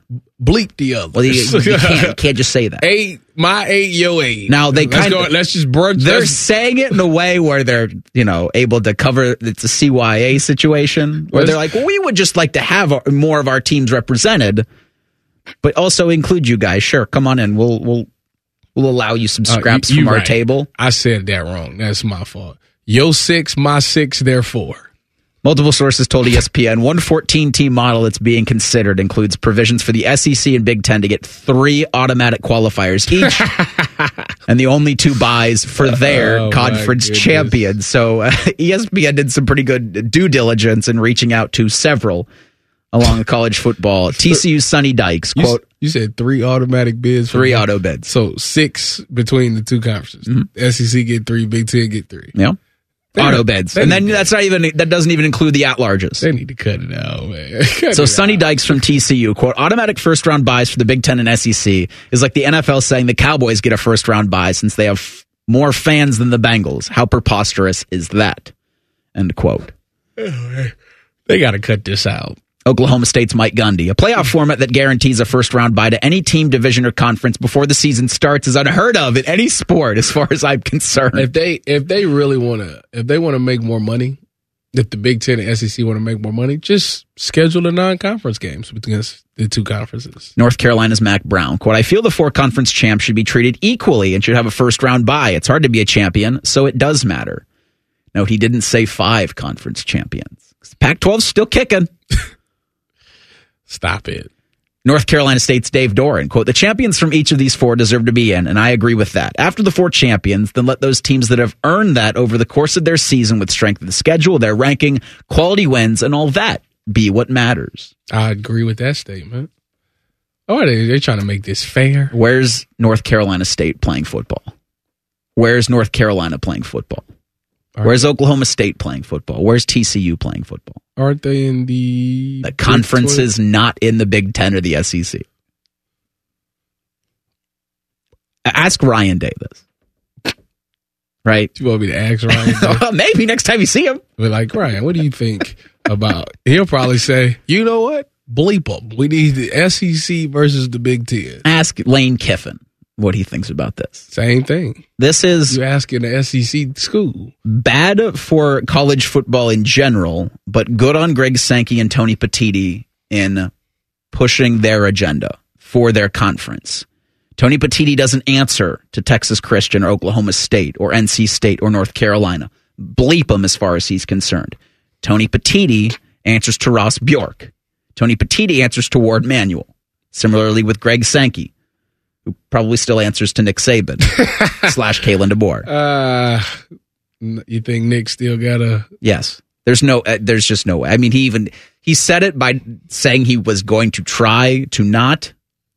He was like, "Well, I'm hands off with the program as much as possible." But I've met with Kalen DeBoer. I've bet with Kane Wommack, who's their new defensive coordinator, and he even said like he wanted to still have a voice in major decisions with college football. The specter of the Tuscaloosa is going to be one almost impossible to get out from under if you're Alabama. Wow. I don't even know if you want to do it, but if you want to have your coaches succeed in the future, I'm excited to see him on uh, college game day. yeah, think he'll ever pick Even though Alabama or he would uh, I just thought about this. recuse himself. Excuse me. If he's on college game day Uh-huh. and I'm on the Big Ten tailgate show, will I get a chance to see him?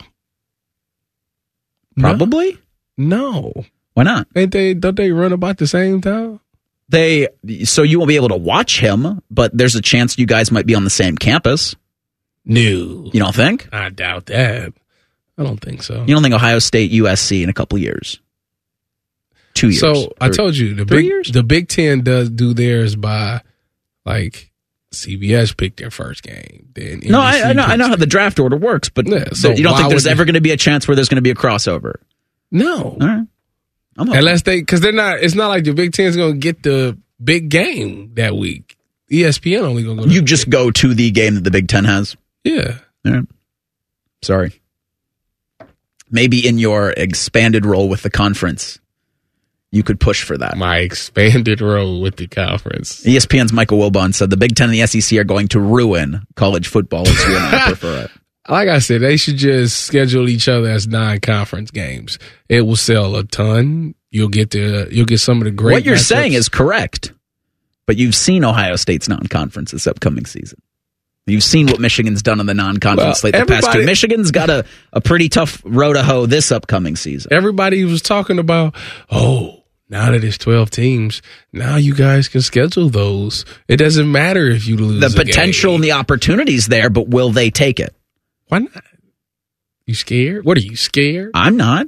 But I Of don't represent. I don't represent these schools. I don't represent their interests. I think you're going to have But a Greg. Sankey and a Tony Petitti argue that we don't need to schedule out of conference because games in conference are so important and matter so much that Well, what we're doing with the conference slate is good enough. Everybody has to schedule two non-conference games, right?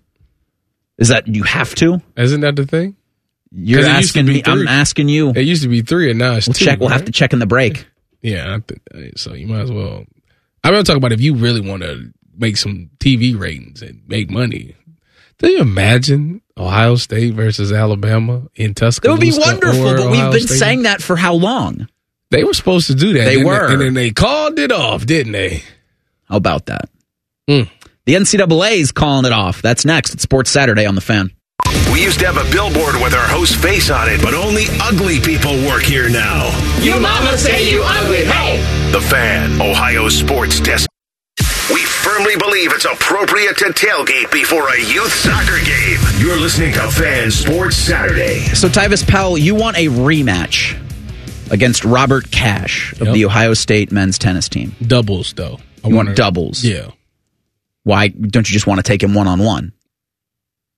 Sounds like he's scared. Yeah. No, you see, no, it's you- not, it's not. Are you afraid of Cash whooping that ass I think again? That's what it is. No, no. Uh-huh. What is it then? You can't just say no. You got to give me a reason, buddy. I want to be put in a position to be in my strong suit. That's all. And doubles tennis is your strong suit, Yeah. as opposed to just singles tennis. Mhm.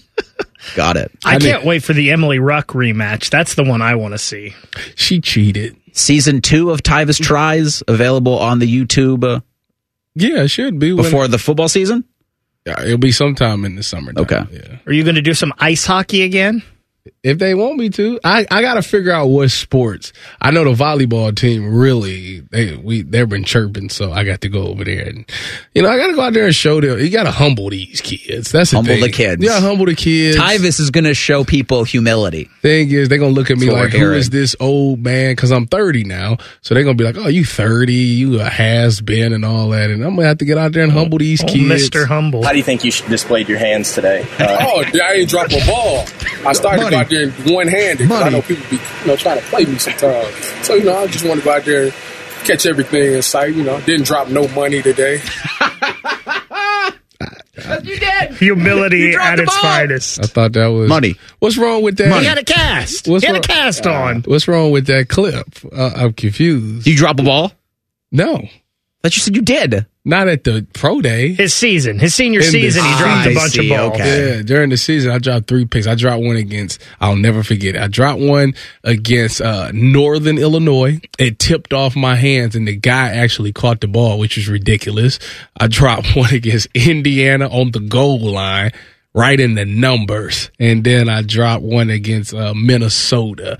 That one was a darn shit. When I dropped that one in Minnesota, it was like, this is a shame. I mean, you have the most important one. Three wide to the right, single flanker to the left. Sims in the shotgun with a snap. Drops behind the 50 to throw. Sims rolls to the right, guns it long, down the right side. Ball in the air toward the end zone. And that ball is going to be. Buckeyes caught, and the Buckeyes get it.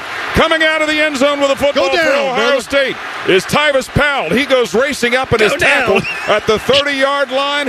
And the king of the SEC has fallen. It's the only one that matters. No, no. you mean? You know, it's sad because somebody somebody once said that you you you remember all the bad things or all the things that you that didn't happen more than the ones that you did, and that's that's funny because I think that's a fact. Like Yes. I can remember exactly the call in Minnesota. I can remember exactly what happened in Indiana, and I can remember exactly. Now the cast thing was the first time it happened was the Northern Illinois, and I think I, I tipped it and the guy caught the ball. But the Indiana one, Vonn Vonn did a, a unbelievable job funneling the receiver right to me, and the quarterback didn't even see me. He threw it right to me, right. It hit me right in the chest. Boom. And just hit me right in the chest. Didn't know reel what? it in. You, you know why? Because it was it was such a layup that you know you like. Oh, I got there. I'm thinking Are about making my move. ones I'm thinking about making my move. Like the oh, I'm going to toughest the. to actually reel in. it is. You gotta Yeah. like you gotta literally sit there and look the thing all the way in, secure it, then take off. But I was like, oh, I'm going with this. And then the Minnesota, we was in the uh, our hot covers, which we blitz six people, which is more than they can handle. So the ball's gonna come out quick. He hot threw it to the to the tight end. The tight end didn't even turn around. Like he was still trying to run the route. Did he doink the tight end? No, Okay. I- he, hit me literally square in the hands, both hands on the ball. Boom, just dropped it. And I was just like, I, I didn't say nothing. I just What's what was that film session like the next day? nothing, Okay. nothing. They don't remind you why you're playing You know, I was Defense. One, I was one of those guys. You don't have to say it because he know. because you know. He know. I'm looking more into Robert Cash. Uh, you don't have a chance. He just won the championship. Yeah, you don't have a chance. What do you mean? I don't You're- have a chance. You are absolutely cooked before you put on tennis shoes Listen, and grab a tennis racket. The reason that if you go back, it's still on YouTube, Tyvis Tries. If you go back and you watch that tennis session, oh, the reason he beat me is because I had never experienced He's it. pulling punches. In. I've never He's absolutely pulling his punches. I never experienced like the how fast the serve is. Like I like you know you hear about the serve and all You're that. probably watching tennis matches and you're like, I could do that. yeah. Uh huh. But when you get out there, Oh yeah, it's different. he was putting the ball in the spot where like I couldn't tell if I was supposed to hit it overhand or backhand it. Like he put it like right down the middle. So it's like, how do you hit it back? So that was that. But I could put it wasn't as fast to where I couldn't make contact with it. So he taught me after we were done with the session, he went over the technique and I got the technique now. Oh, so you've been learned a little bit. Yeah, you gotta bring it around town. Then you should want to go head to head. You should want doubles. one on one with the great one. I don't. I just want to go doubles. Make your candy ass famous. I just want to go doubles because I want to. embarrassed I want somebody else to return Ah. the serve. It's Tyvis tries, not Tyvis and friends try. Maybe yeah, we could. It was uh Bishop and Laurinaitis, and now it's Bishop and Friends, which you could catch on your right here at nine to That's what twelve. you call a downgrade. nine to twelve with Eric Reeser, Chops, and Bo Bishop. Robert. Cash's name, image, and likeness opportunities are what I think you would have wanted. And because I want to pay off on the T's, you are the NCAA. Robert Cash is attorneys generals in the states of Virginia and Tennessee. The NCAA got a preliminary injunction in the state of Tennessee last week, disallowing them to investigate and enforce what they would perceive to be name, image, and likeness. Um, what, how do you break? What do you break a law? I'm looking for the word here. Illegal. This is just falling off. Robert Cash is a barstool athlete and a Chipotle athlete. You'd have liked both of those endorsements. Yeah. when you were He's a player Chipotle at the. Ohio State University. He got Chipotle. Yes. Oh, he's going down. and I want a burrito for doing it. So the Division One Board of Directors directed NCAA enforcement staff to pause and not begin investigations involving third-party participation in NIL-related activities while the injunction remains in effect. And then Charlie Baker, the NCAA's new president, says like that will be the case moving forward. We will not be investigating any schools or any collectives for NIL inducements on the recruitment of student athletes to their universities. It's a no-no, but the NCAA is tired of getting dragged in court. This would that would say that to me. Yeah. Is we're we Listen, they- cannot keep fighting these losing legal battles. It's like you on the tennis court. Cannot keep fighting this. Stop it. The NCAA probably won't be a thing in about five years. That's the way it's trending. They're losing every battle. Every they- single time. Every time they go to court, they lose, and it's unbelievable. Just been they just been taking it. I hope they really uh updated their resumes and stacked their four hundred one ks over the year because Charlie Baker is uh is going to be fined financially. The guys at the NCAA have made enough money over the years. They're going to be fined financially with whatever happens because of that thing that's coming up in March. what thing? they still have control over. the March Madness tournament. Uh huh. They'll be fine, huh? They'll be, I, I, I think, But it's still there's enough cash there. all that money you was getting from football all over these years, the check is going to go down like tremendously. Yes, which is why they've been going to the court to try to protect what you know every little cent that they can, while also spending money on egregious legal fees. Look, the NFL is being shamed by its workforce. We'll discuss that next at Sports Saturday on the Fan. Here's a listener tweet. Are men and Bone stupid in real life? Yes. Yes, they are. Common Man and T-Bone. Weekdays from 3 to 6. The fa- Just because it's the weekend doesn't mean we shut up. This is Fan Sports Saturday. Yes, it is. Eric Reeser, Tyvis Powell, Ryan Baker, till three o'clock today. Confession. Sometimes when you're scrolling social media during a show, things Watch this. appear and you instantly think, wow, that's really interesting. And your focus becomes that. And well, that's fine when you're not either driving or driving a radio show. Because when you're driving a radio show and something pops up that's more interesting than what you're actually talking about, like the NCAA getting slammed in court mm-hmm. and then just throwing a white flag up in regards to NIL investigations. I got this from Johnny Manziel. Johnny Manziel. After careful thought and consideration, I will be humbly removing myself from the Heisman Trophy ceremony until Reggie Bush gets his trophy back. Doesn't sit right with my morals and values that he can't be on that stage with us every year. Reggie is the Heisman Trophy. Do the right thing, NCAA. The ball is in your court. Nice to see Johnny has morals when he's not on his cocaine and he's diet. just and he's just tweeting through it and he's right in that instance Yeah. it's strange who the messenger of this is Mm-hmm. in johnny football He lo- he doesn't have a lot of clout.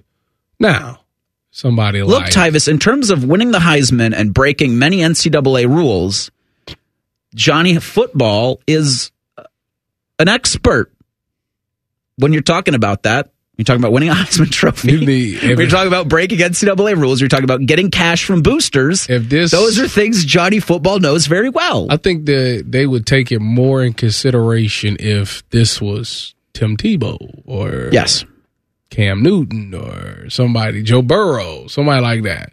it's They- not really threatening. If it came out from one of them, they'd be like, "Yeah, we probably should look into it." But I don't think people will be like, "Oh They'd be no, missing Johnny up on that Manziel's stage." not up there." Like I don't think that will be the response. I don't think people will even notice. It stinks because the message is great. The It is a great. But he's right with what he's saying. Now maybe this can generate some traction, and and you do see maybe a, a Cam Newton comes out, uh, maybe Jayden Daniels, maybe Caleb Williams, and then they back that because in the season that Reggie Bush won, he was the best football player. In college. Yeah. And it's, I think, good on Vince Young to want nothing to do with that vacancy because while Oh, he was They great, tried to give it to Vince. they wanted to give it to Vince. no, I don't want no handout. You don't. You Yeah. don't want to have that knowing that That's this is Reggie's. Funny. They tried to give Vince that. They ran it by him. Good thing he. Now, you'd never get anybody like officially to say that, but I'm cool. Like, yeah. I I would hope that would be the case. And so I I, I do. Y'all should have gave it to me back then. I do hope that this does build to a, a point where you're able to recognize Reggie Bush. Now, if you do that, you have to have other uncomfortable conversations about things the NCAA has taken away because of things that were illegal then and are legal now. I'm talking about the tattoo gate. Also talking about banners at the Crisler Center. Hmm. It's where Michigan plays basketball. For those who are like, confused by that reference, like there are going to other, have to be other doors opened by this. Like, is this a box that you want to reopen? I- That's the case. It's not for me to say, but I it, with in this instance, Then let Pete Reggie Rose- Bush should be recognized. let Pete no, Rose get come in. on. I'm not trying to have that conversation. Well, I actually agree with you. Okay, I was one. about to say. but that we're talking about the NCAA. We're talking about college athletics. no, just saying. I'm not talking about crum, old, you know, curmudgeony baseball writers here. Mark McGwire should be in. So Yeah, do you want to that guy? I'm just saying. I just wanted to say, put that on the record. Mark Thank you. McGwire should be in Cooper. Thank you for that. Just saying. Anything else you'd like to just put on the record now that we have these microphones in front of us? Um, I think that's it. For Okay, you just you good for now? I, I I already said Giannis was the greatest, so Okay. we're good. What do you? Mark also tweeted it, and this this perked my attention too. Uh, Mark tweets in that Ohio State and Alabama are scheduled to play in 27 and 28. Now, the 12 team college football playoff model is for 24 and 25 and 26. Who knows? 14, 16, 20, 24, 36. Who knows how many football teams are going to be eligible for the college football playoff? They better stay at twelve. I had I threw this out to you because I did I, I forgot that Ohio State and Bama have that home and home scheduled. And you were like, they better play it, and I agree with you. But where's your confidence that those games actually get played? Considering what we don't know is going to be coming from the college football calendar. Mine isn't high, Tyvis. Mine's is very. Because you're a forever optimist. And I guess that would make me the I mean, forever pessimist. Think about this. They If- should. They should absolutely say, all right, it's scheduled, play it. Play the damn thing. If if it does move to sixteen, that's even more reason why you play it. Because now you might can lose two games and still get in, so it doesn't matter. Everybody but James Franklin agrees with what you're saying. what does James Franklin think? Oh no, no, no. The, the Big Ten schedule is fine. We don't need to go out of conference and challenge ourselves. The the Big Ten's challenging enough I mean, that's with what's coming this way. I mean, that's fine to think that. I mean, hopefully you you hope that's the case, but you can't deny that there's still some weak links in the conference. The game before the 2027 Alabama game at Ohio Stadium, New Hampshire. You know, UMass is in the MAC. They just joined. I can't- Welcome. I can't believe that. How? Temple was a member. I don't know. Why? Why not? Why? Come in the Mid American Conference. Water's warm. It's UMass. Okay. UMass ain't been good in football ever. No, but that's a win for Ohio. Oh my! so Guaranteed every season, so- baby. So that's what this is about. the thing with the the the group of five schools is we don't even know what's going to be coming with them because You they're a group of four? yeah we're going to have to change our terminology. It's it how group of four, power five now power four, Power four. or does the Mountain West are they assimilated into the Pac-12? I, eh, eh, we eh, have no idea how this is going to go. The Mountain West ain't being powered nothing. For you to sit here and say that, I think's a little premature. Stanford went to ACC, right? Yes, Okay, for now. it's weird. I agree with you. The geography. So who knows what any of this is going to look like? So to make any definitive statements to that, silly. who went? Who left? Which uh, conference added a school first? Was it USC and UCLA to the Big Ten, or Texas and Oklahoma to SEC? Texas and Oklahoma to the SEC, So they started. and then they started scrambling. I, and I want to say there was no there was reporting out there that Texas and OU made the call to the Big Ten first, oh, really? You believe that? kind of. And they said nope. They said no thanks. You're I think if you're Texas and Oklahoma, you're you're at least you're gonna you're gonna see what both can offer, and you're gonna look at the Big Ten and the the money for the teams in the Big Ten. Like Rutgers is in a better football position than every single school in the ACC. Yeah. If you're sitting there and you're Texas and you're Oklahoma, you're probably thinking to yourselves, we'd like some of that. But didn't the SEC's deal come out first? No, the Big Ten's deal was first. Oh, okay. Now the now they've gone back and forth, like jockeying for best deal for our schools. Okay, and let me re rephrase or um help me remember again. They just got the ESPN. That's it. The SEC does. Yes. Yes. And we got CBS, NBC, and ABC. Correct. Well, no, no, CBS, Fox, Oh, Fox and NBC, Yes. or Peacock. Yeah. and they just got ESPN. You can't say it like that. You know how many outlets ESPN has? I'm just saying. ESPN's got the Mickey Mouse, got ABC. And ESPN pushes it like nobody else. Yeah, just ESPN. So, so it's always going to be Fox versus ESPN. Well, not if. Uh, well, no. So yeah, Fox. I don't think is part of that triumvirate that's looking to come together and offer you all No, of the sports. Fox is. is Fox CBS, is, CBS and NBC are Okay. out What do you mean they are out? Well, so remember that of the sports streaming service that's coming. That's going to be a oh. combined of Oh, yeah, ESPN, yeah, yeah, ABC, Warner Brothers, Discovery, Fox. And you say CBS, Fox, Warner, Discovery, and ESPN. N- E- NBC, and CBS is out. They're not, a part of that. as of now. but everything else is in. yes. That's. So again, we're not sure because there was reporting, And that's supposed to come this year, right? This la- fall, later in the fall at least. Oh my god, That's the that's the reported start date is this fall. It's But fourteen ninety nine. I'd pay it. Uh, you go, you're, gonna have, you're gonna have to. Well, there are ways you can get around having to pay for things. If somebody hypothetically had a box, Well, you know, Here you I go. pay for the internet. Do I need to pay for anything else? I'm not saying I do. I'm not saying you hypothetically. should. If you have a box, I'm just saying you got a box. the opportunity's there. You said that hypothetically you don't speaking. you don't even have to pay for UFC if you hypothetically you a have cop? a box. Y'all are. Y'all, y'all sick. Oh man. We're not encouraging anything. like I'm just hey, do not. Hey, He he. listen. Just listen. Do I'm not good. break the law. Maybe I'm just jealous. Well, what about? This, we're just these are just hypotheticals. We're not saying anybody does this anyway. Hypothetically, if I wanted to get one of these boxes, how would one go about doing such a thing? That's a very good question, Tyvis. I follow the law to the T. Same. So does Ryan Baker. So we wouldn't, we wouldn't be able to tell you because we do not know. I'll do some research though, and I might have an answer in the break. Check on that, and we will not tell you what Baker found next at Sports Saturday on the Fan. A lot of hosts have been on our airways in the past 30 years. Some good, some bad, some really bad. Anyway, sorry for that. The fan.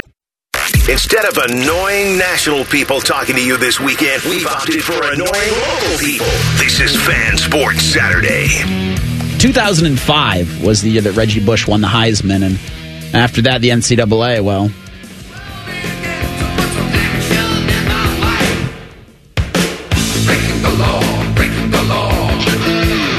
decided, sir, since you did that, broke our laws, we're taking the Heisman Trophy from you. But then in 2021, after name, image, and likeness, and oh, the, the song Judas Priest Breaking the Law has nothing to do with what we were talking about before the last segment ended, where some people maybe get sports through nefarious means. Nothing to do with that. None of us here. Not, Reggie I'm about to Bush. say, not me. Called for his Heisman to come back. Come back home. Rec- please re recognize me. Because what Reggie Bush was accused of doing, or what the NCAA found Reggie Bush to have done in his time at USC, was against their laws. Who doesn't recognize him as a Heisman? The NCAA and the Heisman Trophy Trust. Now, Every- you must get some pay. You get paid for that, huh? Did they? Didn't they make him return it? I Physically give it believe back? so, but I don't know exactly where the award is, where the actual the trophy stands. I oh, know Oh, I'm sorry. USC can't have it as an official because again, the Heisman Trophy Trust does not recognize it. The NCAA does not. The Heisman Trophy Trust did, in a statement, say they would look to welcome him back to the Heisman family only if the NCAA was to step in and say, okay, we re- we now re-recognize him. The NCAA has yet to do so. If you want to beat the NCAA, just take them to court.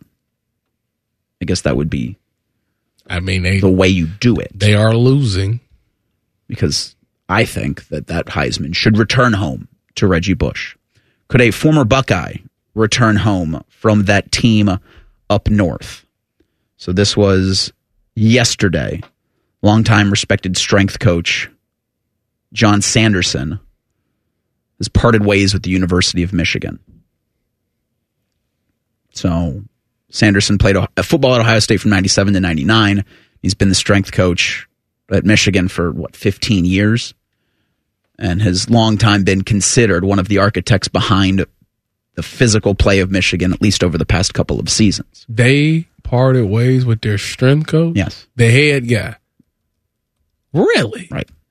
What is going on up since, there? Since December, uh, he had not been on the bench with the University of Michigan basketball team after an altercation that was reported between Sanderson and Juwan Howard's son, Jace Howard. Where I don't know if you remember reading about this, that there was uh, Jace reportedly yelling at a, a, a training staff member for not clearing him to return to action. He was dealing with an injury, they wouldn't clear him, and he got into the face of that athletic trainer. Sanderson overheard this, reportedly stepped in to confront Jace about it. Uh, one of the phrases that I remember hearing was, This is why the program's in such disarray. Mm. I'm paraphrasing that from Sanderson, but that was reportedly in the exchange.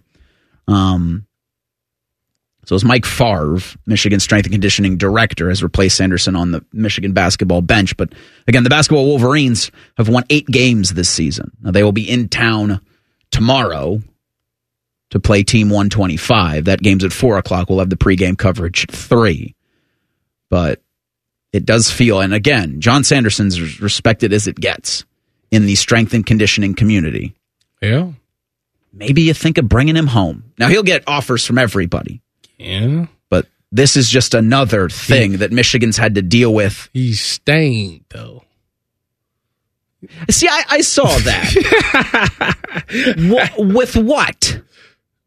Blue. Just give him some scarlet. It'll come right out. I told you how I feel about this. Uh, uh, Did you? I have a short memory. Did I'm I an not elephant. speak to you about remember. this? Because excuse me. Was it not you who I was talking to about the? Because it's a kid who just transferred from the Wolverines to Ohio State. He played baseball and football. Yeah, a linebacker. Joey Velasquez. Yeah, he played at, Sa- Played at at DeSales. Yes, and I told you it's like I ain't. You What? Know, you got to pick a side and stay there. You can't just flip. You can't. There is no Switzerland in this thing. What? You got to just. That's the dumbest damn thing I've ever heard. the truth. There's No, no, it's Switzerland in this thing. You pick a side and you stay there. That's like me becoming a coach at the Wolverines. I'm not doing that. You would never do that. No. If they offered you a truckload of money, No. you're a man of principle. Yes. I think it's the dumbest thing in the world. No. All, I think if you don't think that John Sanderson would not make a positive impact here at Ohio State because he spent more than a decade at Michigan developing Wolverines into a very physical program, and Tell him Baker he's stained. I don't know what to tell you. I I mean, I don't personally like that either, but you know, a lot of people have thing. done it. It's so dumb. Reese, real quick, John Sanderson played basketball here at Ohio State. What did I say? Oh, you said football. Oh, I just okay. want to make sure that was no, thank clear. you, thank you for that. Because his son, um, I want to get this right. Then, uh, It's is it Jonathan? Jonathan is uh, also a basketball recruit. So Michigan's got a scholarship offer to him, but well, remains to be seen if that gets fulfilled. He's. They just dismissed your dad. You don't think he's stained? I don't. I, I think I just seeing the It's like Bodie replies to You this. You don't think Bodie Wells is stained a little bit by Notre No. Dame because he's he works with the Buckeyes? no. I mean, I don't think Bo- Bodie's in here rooting for the Buckeyes. I don't think he's ever wearing scarlet and gray. I'm, you know what? I'm glad you brought that up. I was supposed to get him a hoodie. Actually, I take that back. So maybe John Jonathan Sanderson might stick with Michigan because Juwan Howard's, we think, out of a job at the end of this season. John U. Bacon, who's an expert in Michigan athletics, uh, was asked about his status. So this was shortly before Michigan was thumped by Rutgers, eighty-two to fifty-two. Uh, how is Juwan Howard still employed by Michigan basketball? Can you please answer this at John U. Bacon? A follower, uh, someone posted this on the social media platform formerly known as Twitter. John U. Bacon replied, No decisions will be made until the end of the season and shouldn't be, in my opinion. You gain nothing. Then, however, it seems more likely than not that Warde Manuel will give Howard another year, even though most fans don't want that.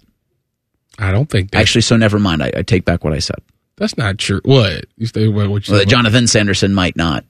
Well, he hasn't committed at all right now. It's a 2026 recruit, but Michigan has a scholarship offer out there. I would say that's not true. The Buckeyes has proven that theory wrong. I would agree with you there. That that it's not going to change anything. I mean, at this point, At this point for Michigan, no. Yes. Yeah, it's over with. This is it's done. So let them again. They're in the basement of the conference. They'll be the lowest seed in the Big Ten tournament, and they'll be dismissed either if not Wednesday, then Thursday, certainly. And losers tomorrow at the shot. Absolute losers tomorrow at the Schottenstein Center. That's crazy how that Juwan. Howard, I guess I say they- all of that to say that look at the Michigan athletic department right now. And lot. look at it over the last year. Like this is just another thing with John Sanderson, who is respect is as respected as any in the strength and conditioning community, is out because you want to decide with Juwan Howard, who's what eight and twenty two in year five with the Wolverines. I mean, I don't know. They're national champions, head of the CFP committee. Hmm. Yeah. Listen, they they That's also true. It's it's not like it's been bad. Like they went to the what, final four. They were really good ago. early They won on. the Big Ten a couple years. But I might hear an argument for that was John Beilein leaving the cupboard full. Oh, really? Could be. I, I might. I might argue that. Talk about the guy that got fired by the Cavs. Well, yeah, he stunk in the NBA. Well, he, I think he, He was tremendous at he said- Michigan. I think he said the wrong thing. Slugs?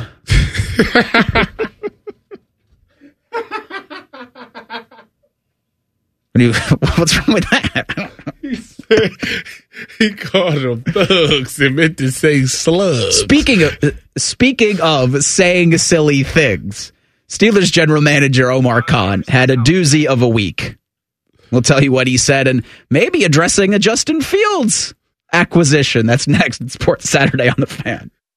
Question from a listener Do you dopes ever get tired of talking about Ohio State? no. The Buckeye Show. Weeknights at 6. The Fan. Sports Talk Weekend Style. You're listening to Fan Sports Saturday.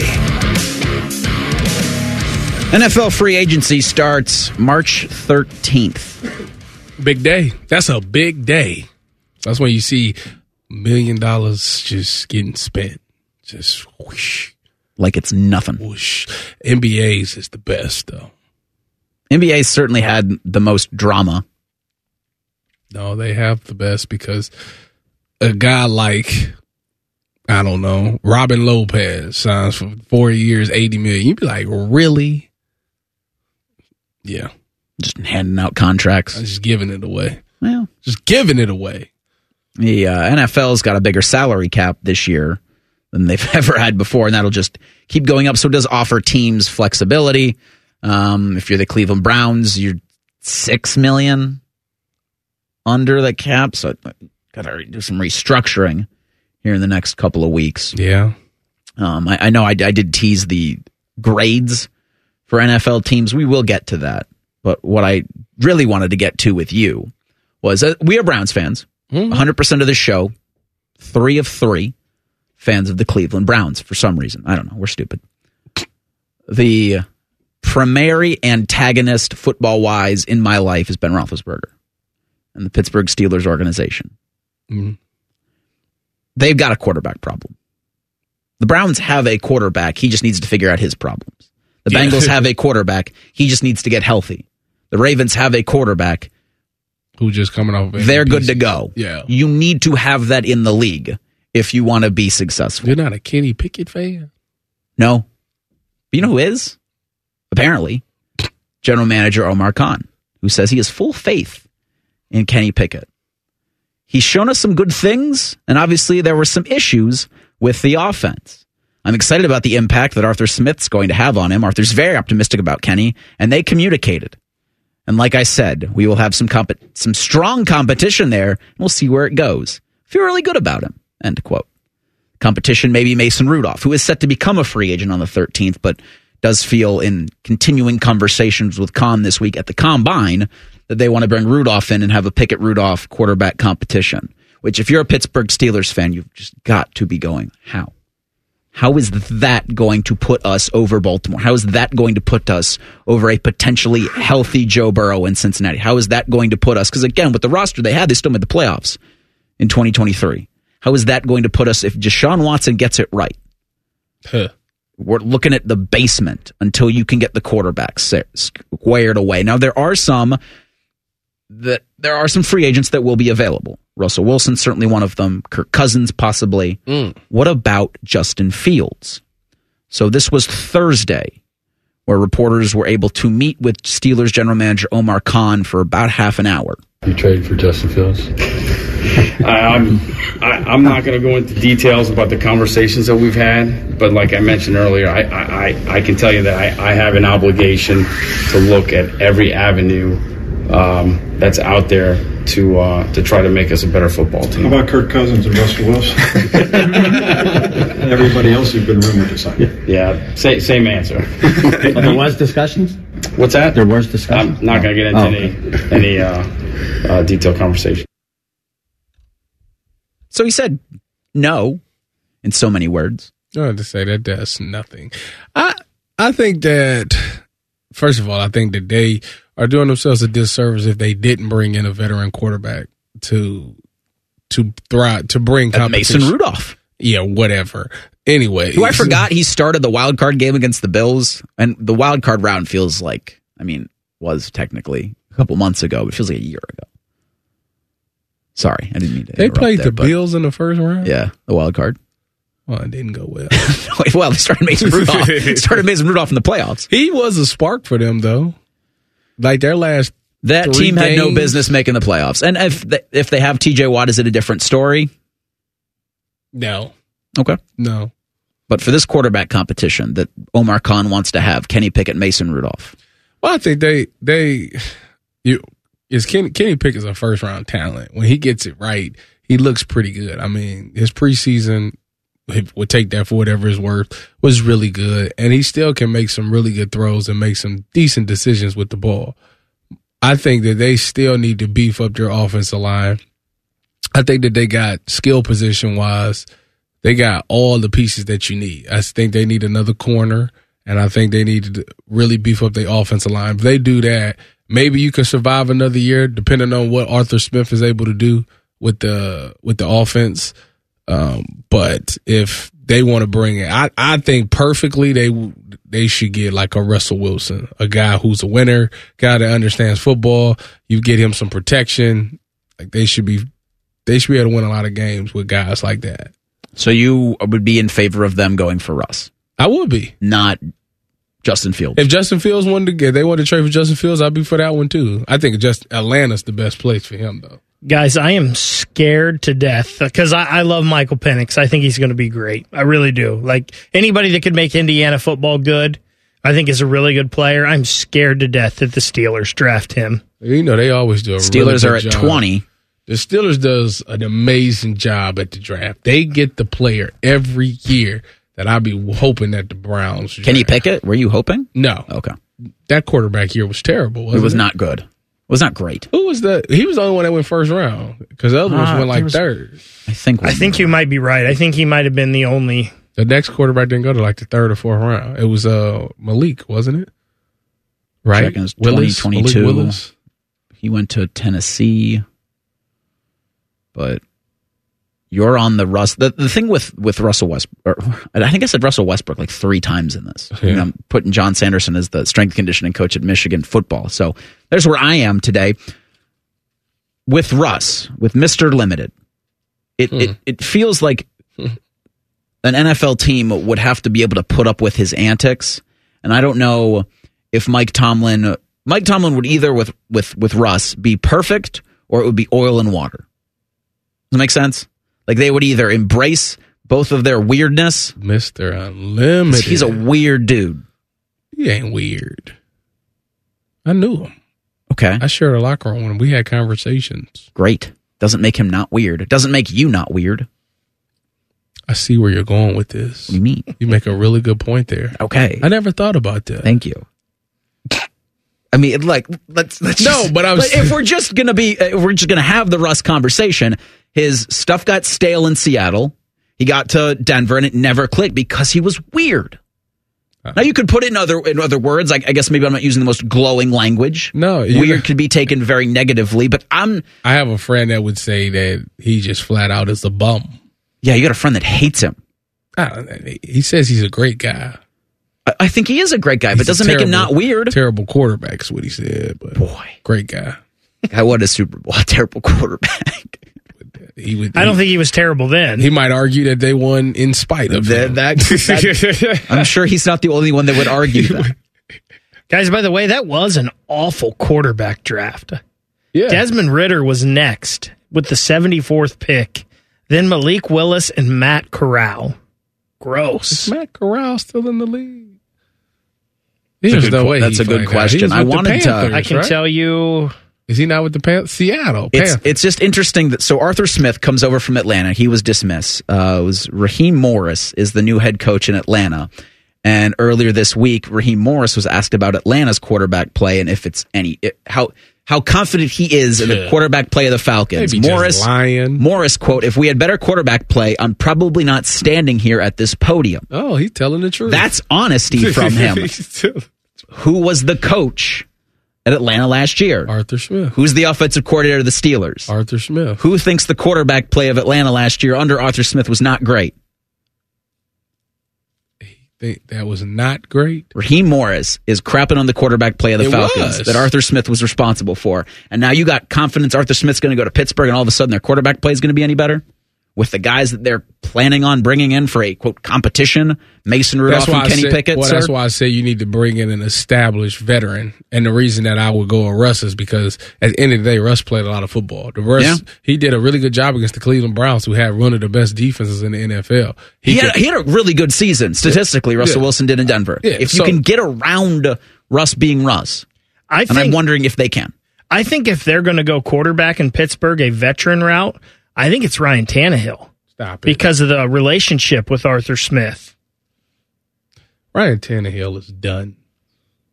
Do you mean? D-U-N. He's, he's I- going I- to be on I a get team. that. What if what if he's the next Joe Flacco? Yeah, real okay. Give me a season where he was where he was like Ryan Tannehill is really out there slinging the rock. The number one seed one year in the AFC. You know why? He has to exist for two seconds. in Tennessee. That's it. Just two seconds. You from the time that of course center snaps the ball to you handing it off to twenty two. That's it. I'm trying to see if Ryan Tannehill was great in any season. No, Uh, yeah, I Just- think you just might hand right. the ball. Maybe in Miami. no, they traded him. That's okay. they got rid He of was the eighth overall pick. This guy was a wide receiver in college, wasn't he? And he trans Yeah. Transferred to a He, he transitioned. or yeah, transitioned to a quarterback. Yeah, Yeah. So there you so go. you're out on that. Yeah, no. What about Fields? Does he take a snap in a Chicago Bears uniform in 2024? I would like him to, but I don't think it's going to happen. I think they kind of are moving on. And where's the best spot for Fields? Atlanta. I like that too. I mean, Because one, it keeps him out of the AFC North. only thing is he's going back to Georgia, where he's from, and that's Going home. Yeah, that that that can either be good or bad for people. You were off social media this week, but Fields did have some scuttlebutt on social media. That's next at Sports Saturday on the Fan. Winners of the prestigious Platinum Microphone Award every year, given to the best radio station in the world. Uh, no need to look it up. It's real. The Fan. And During weekend programming, pants are optional. Look at my butt! However, leather chairs may have been a bad choice. You're listening to Fan Sports Saturday. Hey, bud, do you want to work uh, around like 3.30, 4 o'clock next week when we start? Do you want to start then? Well, we don't have a choice. What do you mean? We always have a choice. No, we don't. Nobody can stop us. If we came into this studio and we said to hell with the Blue Jackets, who play the Nashville Predators next Saturday at 12:30, and we just turn these microphones on, nobody's stopping us. We'll be fired before. That's fine. I've been fired before. You've been fired before. I don't Fish want- will be here quickly. I don't want to relive it. No, not either. Okay, so fine. We'll start at 3 3.30, 3.45. Whenever the Jackets are done beating the Nashville Predators, we'll be on the afternoon. Are they playing tonight? Dark for you. When the Jackets? They are. They're playing at Chicago. That game's at eight o'clock. Oh, Connor Bedard. Is he Connor back? Bedard. Yes, know. he is. He's back. Yep. I think he's still wearing the full face mask, but My wife tells me that if you're in professional hockey and you have a full face mask, they they call you names. mm-hmm. Like but in- not if you like have a broken jaw. Yeah, probably call Just him. telling you, that's what she told me. I said, but what about my teeth? You know, what? A, I would wear it. Pre-game coverage of Jackets and Blackhawks will start on the fan at 7:30 when we are off the air, either thrown off or leave on our own volition. Uh, we'll be joining Marquette at Creighton.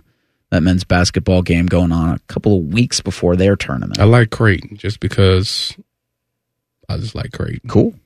I like Marquette.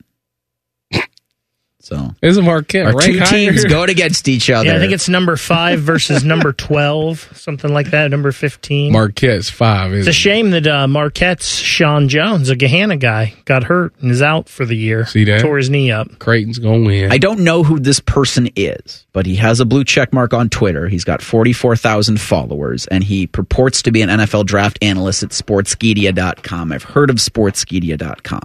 But Tony Pauline is saying word in Indianapolis is the Bears are close to trading Justin Fields to the Falcons. Hmm. This comes down this afternoon. Quote, it is not known if the deal will be finalized or even announced before the conclusion of the combine. As reported Thursday, if the Falcons can't come to terms with the Bears for Fields, they will turn their attention to Baker Mayfield if he's available when free agency commences. So we thought if there was going to be a chance Fields would be dealt, the deal would be done at the combine, and then the news would, or it would be officially official after the 13th when free agency opened. Baker's a free agent, right? Correct. Same with Mike Evans. They're going to throw the bag because he's projected at like 120 million dollars. Finalist for comeback player of the year. Hey man, well deserved. I re- I like it. But Fields had, and so you took a complete social media hiatus. Yes. This week you were off Instagram, Twitter, Facebook, MySpace, all those. Tag. Black Yeah, Planet, all of those. all of those. Yes. Yep. So you missed Justin Fields, or the person purporting to be Justin Fields' manager had a video of Fields dancing around in a kitchen, looking like he was kind of doing football drills, and there being someone in the video asking him, "Are you ready to go home?" Oh yeah, no, I didn't see that. Well, because you weren't on social media. Oh well, then that's a done data. We don't know that though, Yes, because Fields do. said he was just acting uh, like players do when they're on the kickoff line for high school. Others said he was uh, acting like Cuba Gooding Jr. and Jerry Maguire. They were just having some fun. No, Okay. because this happened. This happened before with somebody. I don't know, but I know he unfollowed and his dog Uno Fields unfollowed the Bears on Instagram. That tells you everything. You know that's crazy in today's society. Who you follow on Instagram tells the Or whole story. unfollow. or unfollow tells the whole story. That's how breakups happen. You know, relationships done. Like that's no point of return. I unfollowed you. That means we're done. Reese, it's Odie, right? Odie Your is my dog, Does he have an Instagram? Well, he does not. But if he were to be on Instagram, You you would make your dog an Instagram. I would not. we would know things are up when he unfollowed I un- Bo yeah, Bishop. I'll unfollow Bo and Chops. Ah, you can't unfollow Bo. do you It's, mean? Bo- it's Bo. Well, maybe I unfollow Bo and follow Morning Juice. 'Cause What if That's it. Sh- what if Shark when Oh, Shark, Shark is retires? retiring. Ah. I tell you, Oh. Shark's not retired. Yes, he is. No, he's not. He's counting down the damn days, Tyvis. Shark every morning. What, what's the what is his officially last? day? No idea. Yeah, I believe it's like July of next year, next summer. He would. I'm not counting down the days till Shark retires because Mark the Shark is a Columbus radio mainstay for as long as I've been alive. Charles Davis's hairline make me feel good about myself. Tremendous content. Tremendous. Thank What you. What about Stephen A. Smith? Thank you for your contribution.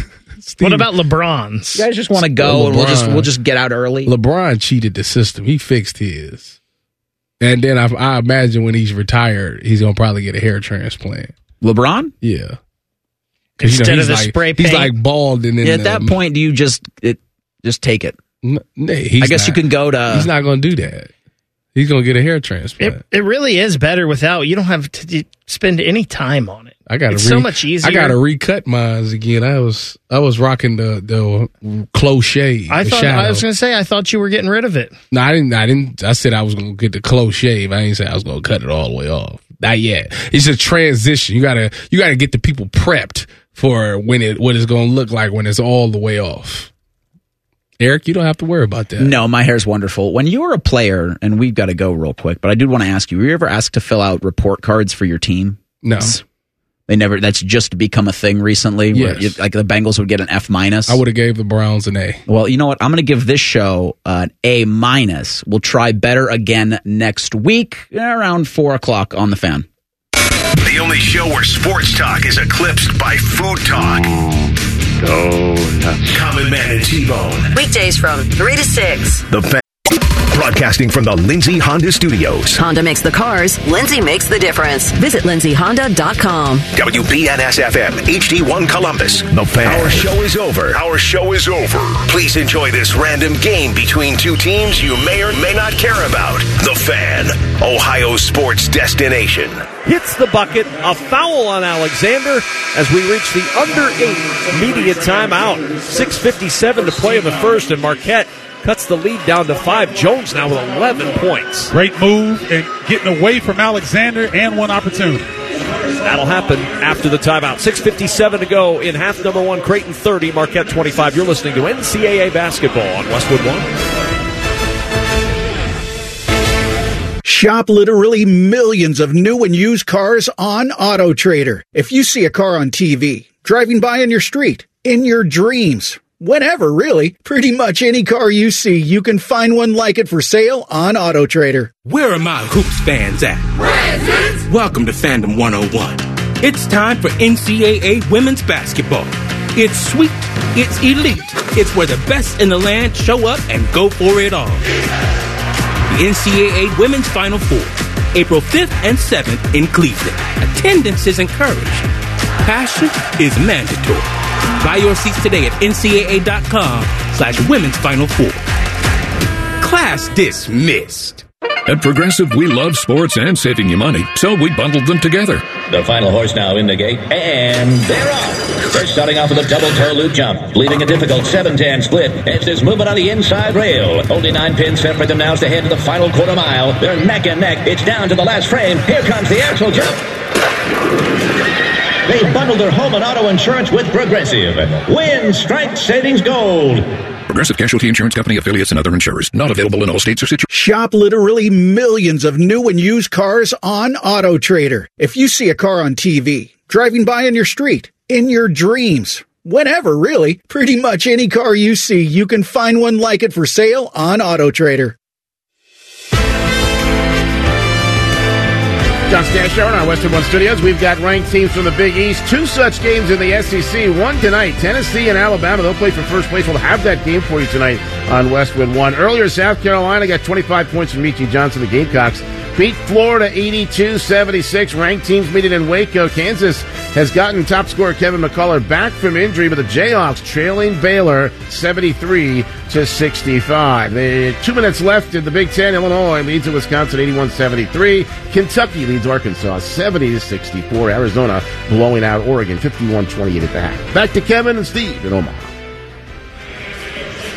Later on, we'll select the coaching move of the game, sponsored by O'Reilly Auto Parts. Think O'Reilly Auto Parts for all your car care needs. Get the parts and service you need fast from the professional parts people at O'Reilly Auto Parts. Doesn't seem to be phasing Cam Jones, Stephen Bardo, that he's running the point more today with Tyler Kolek out. He's got five, seven from the floor, 11 points, one assist in 13 minutes as he heads to the free throw line. Yeah, Cam is such a creative scorer, and it looks like he's moving in slow motion half the time, but he's getting past his defenders. That left-handed craftiness uh, got past, I believe that was Scheierman this last point, and get to the bucket. And he knows that he's going to have to score at a consistent clip to keep Marquette in this game. If you're worried that we don't have officials in this game, we do. James Breeding, Tim Clougherty, and Greg Evans, they've only had to blow their whistles twice today. One foul for each team in this ball game. And we're at the 657 mark in the first half as the free throw is good by Cam Jones to make it a four-point game. Now Marquette will apply some full-court pressure. First time we've seen this all afternoon. Little man-to-man, maybe a little run and jump once he crosses half court. Alexander just across half court. He'll feed it to Farabello. Farabello working against Cam Jones. on the left hand wing, drops it off to Alexander around a Kalkbrenner screen. Big man's back on the floor. Here's Scheierman, step back three on the right wing, rolls it home. Baylor Scheierman with 11 on his senior day and a 33 26 Creighton lead. Cam Jones with a left hand dribble, pushes it to the left wing. Trey Norman feeds it back to Jones, top of the key. Deep three for Jones, and it's good. He was three feet behind the line, and he hits the three. 33 29, Creighton by four. 15 already for Jones. He is on some kind of heater. 28 points per game over the last three games, and so far that average may only go up. Here's Scheierman, five feet behind the arc. That three won't go. And Mitchell the rebound. First time we saw Marquette in the zone all afternoon. Mitchell going to work against Alexander, drives left side of the lane, scoops it over his head and in off the window. Two point Creighton lead 33 31. Jays with the basketball in the right hand offensive zone. Trey Alexander working against Chase Ross of Marquette. Dribbling between his legs, right and left hand, switching the dribble at the top. Pushes the pass into the corner. Scheierman in the left corner. 13 to shoot. Harassed by Stevie Mitchell. Scheierman drops it off to Farabello at the elbow. Dribbles one step to his right. Free throw line jumper is good for Farabello. And a four point Creighton lead. Nice flash by Francisco to get himself open. Here's Jones now against Scheierman on the left side. Picked up on a switch by Green. Feeds it up top. Norman will try the three. That's off the back iron. No good. Scheierman the rebound for the Blue Jays. Creighton will bring it up the floor from left to right. Baylor Scheierman working it over to Farabello. Feeds Alexander top of the key. He'll dribble into the paint. 10 foot runner. Good for Trey Alexander. One of the best mid range games in college basketball. 37 31 Creighton. Cam Jones against Farabello in the right hand corner. Jones trying to find some room against Farabello. Flips it back out. Now they swing it around to Ross on the left wing. Left corner now to Norman. Norman against Kalkbrenner. Back it goes to Ross. Feeds it back out up top with 10 to shoot to Mitchell. Mitchell against Alexander. Trying to cross him over. Gets into the paint. Dishes right corner. Three for Norman. Will not go. Offensive rebound. Stevie Mitchell for Marquette. Mitchell spins. Feeds it back to Norman. Norman working against Kalkbrenner. He says, you know what? I'm not going to get that shot up. Tries to feed it out, and he threw it too high for Mitchell, who, as he tried to throw it back inbound, stepped on the sideline turnover Marquette. Yeah, that's a tough break for Marquette. They got an offensive rebound, and we're trying to reload, but an errant pass there forcing a turnover. It's a danger zone for Marquette right now with Creighton up six and the basketball. Zay Lowry will check back in. Cam Jones is going to get his first breather. So there goes your offense. 15 points moving to the bench for Marquette. As Creighton will go to work on offense, up 37-31. Baylor Scheierman on the bench now for the Blue Jays as Ashworth returns. I, want, I, I expect Ashworth to pick it up a little bit offensively here to close the half. Working against Chase Ross. He'll feed Kalkbrenner at the top against Gold. Set up in the right hand offensive zone. The Blue Jays in their white uniforms, tops and bottoms, blue numerals on the front and back. Alexander spins it around to the left hand side. Now dribbles top of the key. Goes down the right side of the lane. Ball pops out of his hands and goes over the backboard on his way up. And it'll be a turnover back to Marquette. One of the few mistakes we've seen this afternoon from Trey Alexander. Everyone know he wants. Everyone knows defensively he wants to go right. You can't keep him from getting there. Cam Jones, congratulations on your breather, Cam. You had four seconds on the bench. He's back in the game. Shaka Smart said, "Wait a minute, you are my offense. You've got to get back out there." That's right. Smart, smart move by Shaka Smart. Living up to his name, David Joplin will bring it up the floor. Ashworth there to meet him on the left hand side. Joplin thought about trying to drive baseline. Double comes from Kalkbrenner, now picked up on the switch. Joplin spinning on Kalkbrenner, and Kalkbrenner throws it out of the gym. Keeps it in play. Alexander will bring it up the floor. Up to Ashworth, top of the key. Now to Alexander. Three, left wing. Bounces off, no good. Rebound, caroms around. Kalkbrenner able to track it down. Throws it back out to Ashworth. Ashworth dribbling on the right hand wing around a Kalkbrenner screen. Picked up by Gold on the switch. Alexander will enter it inside. Kalkbrenner banks it off the window on the right block. He's got 10, and the Blue Jays up 8, 39 31. Ryan Kalkbrenner missed the fundamentals here in the first half, keeping that ball high. Nice finish. Here's Jones. Dribbles through the lane, underhands it right wing. Zay Lowry's three splashes home. Just the sixth made three of the year for Lowry. Six of 23, but it's a big one. 39 34 Creighton by five. Ashworth now against Gold on the Creighton offensive end. Ashworth dribbles and underhands it to Farabello. Three top of the key. That one's good. Francisco Farabello with the answer. 42 34 Creighton. 250 to play first half. Can't be slow on the close with Creighton. Got to be there on the catch. Here's Jones. On the right hand wing, feeds it to Joplin. Joplin, 10 footer right side, pinballs out. Alexander, the rebound, one and done goes Marquette. Trey Alexander up the floor. Stops top of the key. Feeds it to Ashworth. Ashworth against Jones. 2.27 to play first half and a turnover. Ashworth fed it over to Alexander. He tried to catch it with one hand and it just rolled out of bounds. Timeout on the floor. 2.26 to play in half number one. Fifth Creighton turnover will give it back to Marquette when we return. 2.26 left first half, 42 34. Blue Jays, you're listening to NCAA basketball on Westwood One.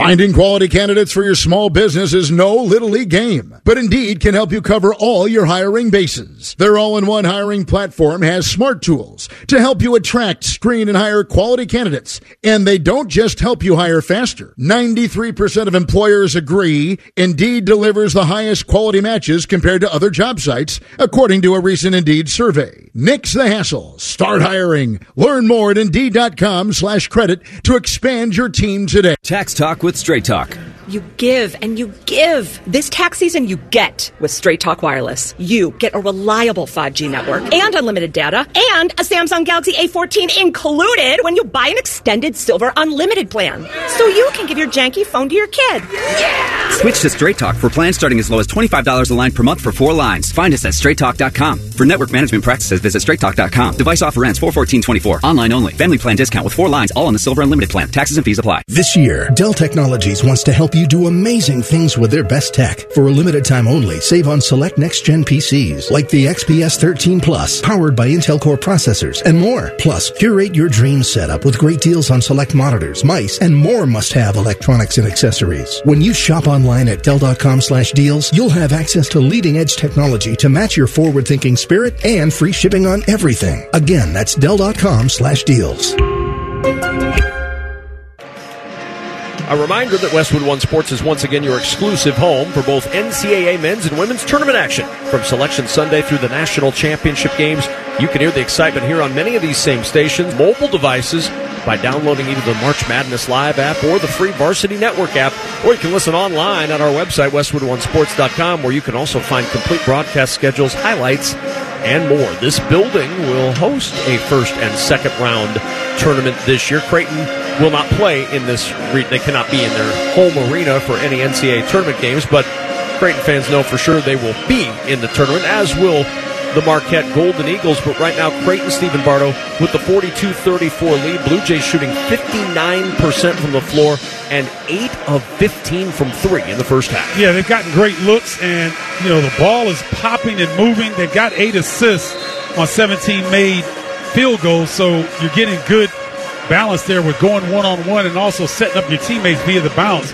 But as long as Ryan Kalkbrenner is running rim to rim and Creighton can get him the basketball, it's not going to be a whole lot, I think, Marquette can do up front defensively. They just got to try to keep pace on the offensive end with Cam Jones scoring the basketball. Well, and one thing you've heard on this broadcast is the versatility that Creighton has at the point guard spot. Yes, Stephen Ashworth is the point guard, but Trey Alexander two years ago when Nembhard was injured for the season at a St. John's game, Trey Alexander, as a freshman, took over the point. They're very comfortable with him running the show and bringing the ball up, as evidenced by the fact he has five assists already today. Yeah, and I'm surprised we haven't seen Ashworth move off the ball a little bit to free free his offense up a little bit.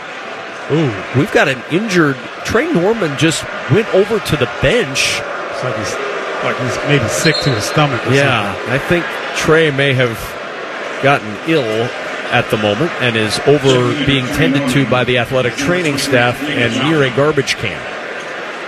So, remember, Oso Ighodaro is already out with illness. It's not specific as to what that illness is, but whatever it is, Trey Norman is exhibiting signs of being ill right now. Zaide Lowery will start it over to the right side, and Marquette to work in the left hand offensive zone. Cam Jones will spin it around to Stevie Mitchell. Mitchell on the left hand side. Picked up on a switch by Scheierman. Feeds it back out to Jones. Three left wing. That shot partially blocked by Kalkbrenner, but it ends up in the hands of Mitchell on the right block, and he lays it in. Great job by Stevie Mitchell. Those are key points there for Marquette keeping pace. 42-36 Creighton. Ashworth feeds it over to Farabello. Now to the free throw line and Scheierman. One step behind it. Feeds Ashworth left corner. Ashworth with a right hand dribble. He'll back it out. Staring into the eyes of David Joplin around a Kalkbrenner screen, picked up by Gold on the switch. Now hands it up top to Miller. Miller will work it around to Scheierman. Scheierman enters it left block. Kalkbrenner got free, but his shot blocked. The double comes and the block from Zaide Lowery. And Marquette will go the other way with it. What a defensive play by the freshman. Marquette down six with a basketball. Penetration. Mitchell drives to the rim on the left side and he lays it in. He split two defenders to bring Marquette within four. Third layup on the other side of the rim for Mitchell here in the first half. Ashworth now with the Jays up by just four. Marquette hanging around without Kolek or Ighodaro on the road. Ashworth top of the key. Lob to Kalkbrenner. Catches, takes it up. Shot won't go. Well defended underneath. Kalkbrenner again had trouble with Lowry. And now Lowry on the other end, three. That won't go. Scheierman the rebound for the Blue Jays. Boy, Zaide Lowery, six foot five, handling Kalkbrenner a couple of times today. Scheierman steps back. Defender got knocked back. He could not hit the three, and the rebound to Cam Jones. Boy, Shaka Smart is fired up on the Marquette bench, running around giving high fives. Yes, he is because he knows his team is battling on the road here, down two starters, and they are doing a fantastic job so far. Down four with 15 seconds to play first half. Shot clock at 10 as Cam Jones will dribble middle of the floor. Jones looking left, looking right. Creighton has fouls to give, and plenty of them if they want to give them. Jones is fouled by Ashworth. 6.5 seconds to go in the first. Just the second team foul against the Blue Jays. And so if I'm Shaka Smart right now, I'm in, instructing my players, whoever catches the ball, go into your shooting motion. Because if they're going to foul you, you only got six and a half seconds left. Catch it, go into your shooting motion. You might get a three point play opportunity. They give the foul to Farabello, not Ashworth. So his first, one on Farabello, and one foul on Trey Alexander for the Blue Jays. Two fouls against Creighton, one against Marquette in this first half. Jones will inbound, jumps it into Gold. Gold working against Kalkbrenner, drives inside, takes it Oh, up, and lays it in on the right block, and that'll take us to halftime. Ben Gold, the 6'11 sophomore, finishing the half strong for Marquette. Great only up two at home at halftime. Great response by Marquette. They got down eight points there. Looked like they're going to be in trouble. Stevie Mitchell gets an offensive rebound. A 6 0 run in the last 159 for Marquette. And at the end of the first half, a half that saw Creighton go nearly three minutes to close without a point. The Jays lead at 42 40 at halftime. When we return, John Stashower rejoins us from our Progressive Insurance studios with the halftime report. Drivers who switch and save with Progressive save nearly $750 on average. Call or click today. This is Westwood One's coverage of NCAA basketball. Now, in our last session, you said you were hearing noises. Terrible noises. Tell me more. Same time every morning. hmm Can you describe them? Well, it starts like yee and then turns into woo woo woo. Mm, indeed. And does it also come with a That's exactly what it is. How did you know, doctor? This is a symptom of not having an Apex Pros water heater. Doctor, I know my husband and he would never. And the sound then goes yip yip woo woo woo. Mm-hmm. I'm writing you a prescription for an Apex Pros water heater. you really think this will help? Apex Pros, the pros who knows. First you doubt me, then you doubt the pros who knows. I'm not doubting. I just didn't think my husband would make such the a unnecessary suffering of surprise cold water. I've seen it a thousand times. Apex Pros even has tankless solutions that provide never-ending warm water. Wow. The crazy sounds will go away by tomorrow. Now here's my bill. Now about that sound. It's Alex, the Apex Bear. We are the pros who knows, the official plumber of the Columbus Blue Jackets. ApexPros.com.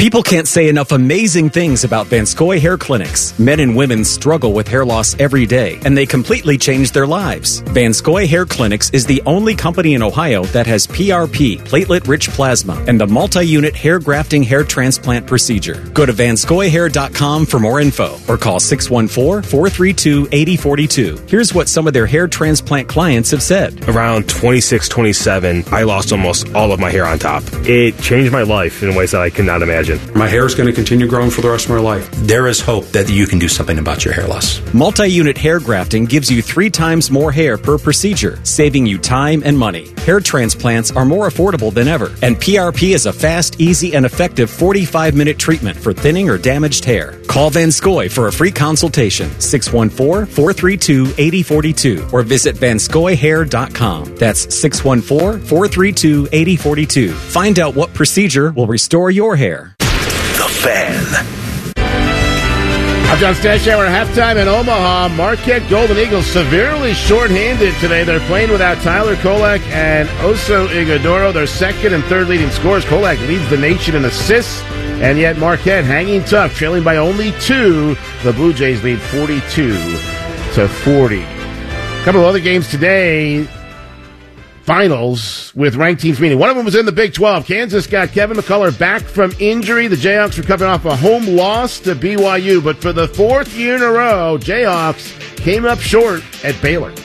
Bears with their foot on the pedal. Ray J. Dennis hurries down the floor to the right baseline. Now into the paint. Jackson on him, slapping at him. Gives the ball away to Ja'Kobe Walter. Walter outside to Jade Nunn. 10 to shoot for the Bears, leading by 10 over the Jayhawks. Feed to Ojianwuna. Defender down. Ojianwuna lays it in. Ojianwuna stares at him on the ground. Baylor leads by 12 over Kansas. Listen to this crowd in Foster Pavilion. That's John Morris, Baylor Sports Media Network. Bears won at 82 to 74. We had a good one in the SEC. Florida's been hot. They had won 9 of 11. They went to Columbia. They led South Carolina for much of the game, but the Gamecocks pulled it out at the end. One minute left. All knotted up at 74 points apiece. Meechie going to give it to Murray Boyles in the post. Guarded by Will Richard. Back to Meechie. Shot clock at five. Meechie with a deep three.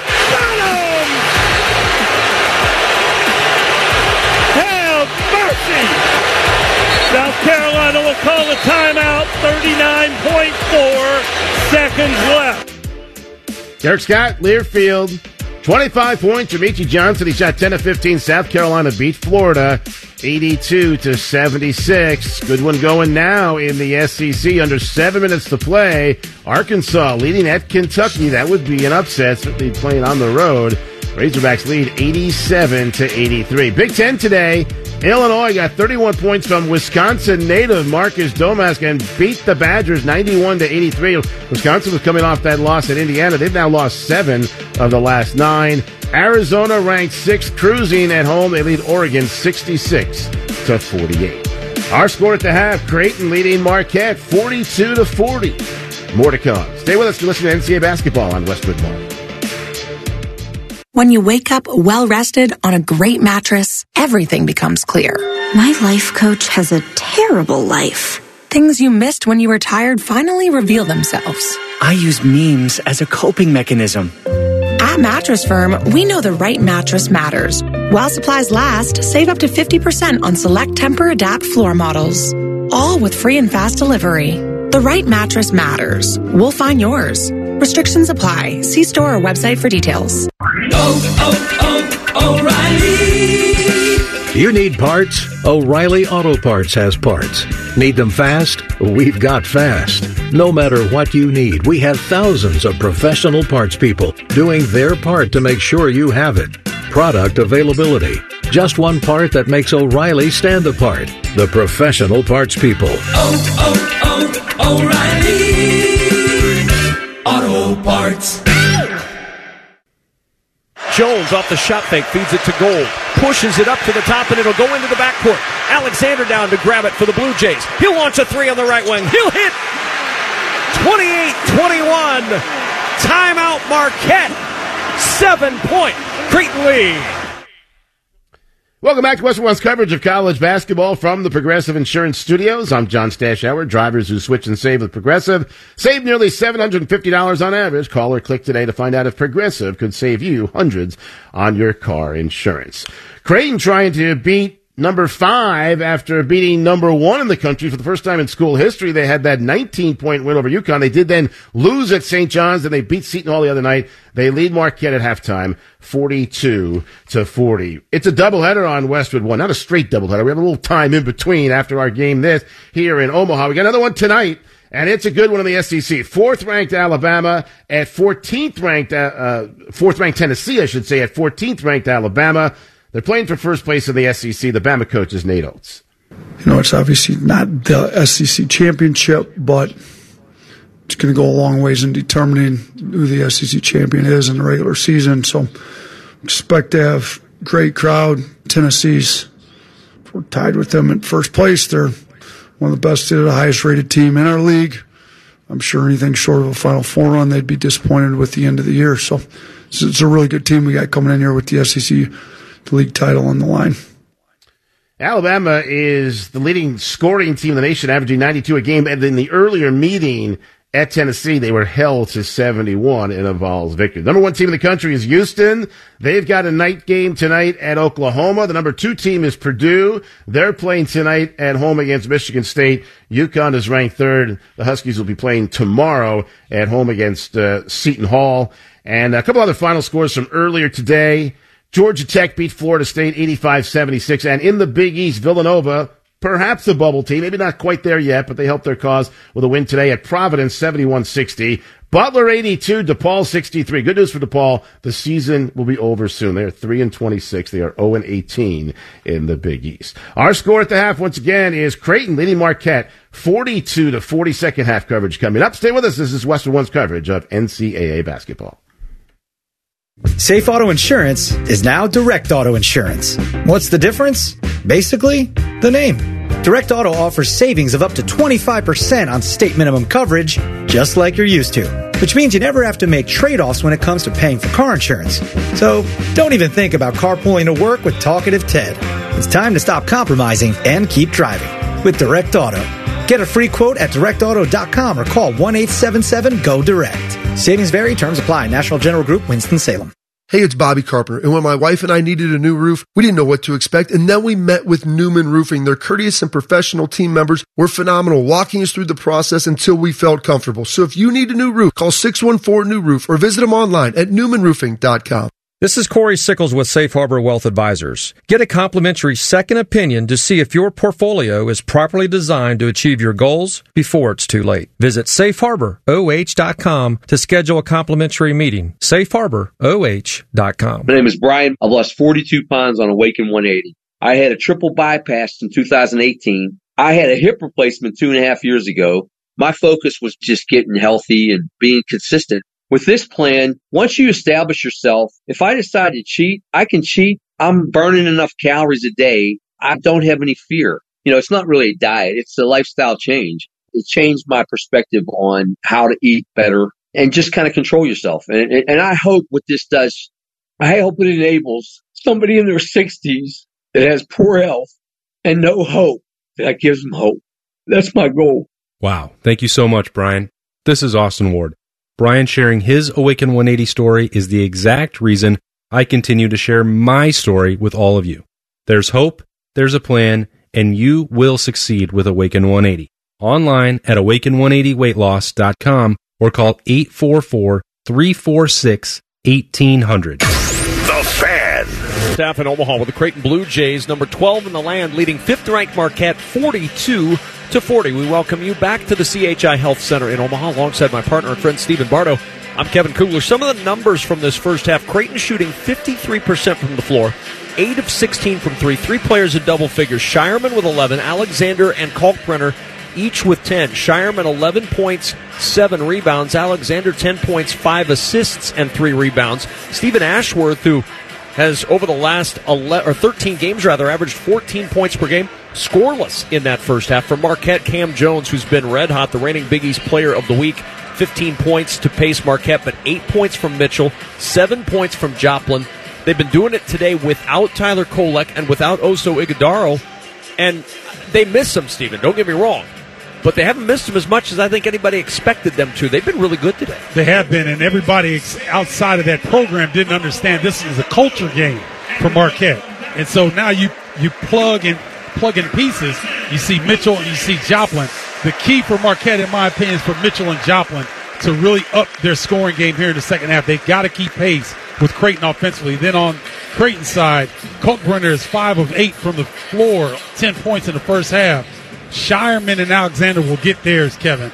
I think they need to continue to get Ryan Kalkbrenner running the floor in the paint He's too big, too dominant for the front line of Marquette. Does it surprise you that Marquette's outscored Creighton 24-16 in the painted area in the first half? No, not not not that much because they're taking advantage of the mismatches, and you got Joplin backing guys down, and also Cam Jones so creative around the rim. 42-40, Creighton with the advantage as we close in on the start of the second half. Final home game of the year for the Blue Jays, and they're trying to get, for the first time, multiple top five wins in a single season. They beat top ranked UConn on this floor a couple of weeks ago, looking to do the same to number five Marquette, but just a two point game at the break. Start of the second half is just ahead. You're listening to NCAA basketball on Westwood One.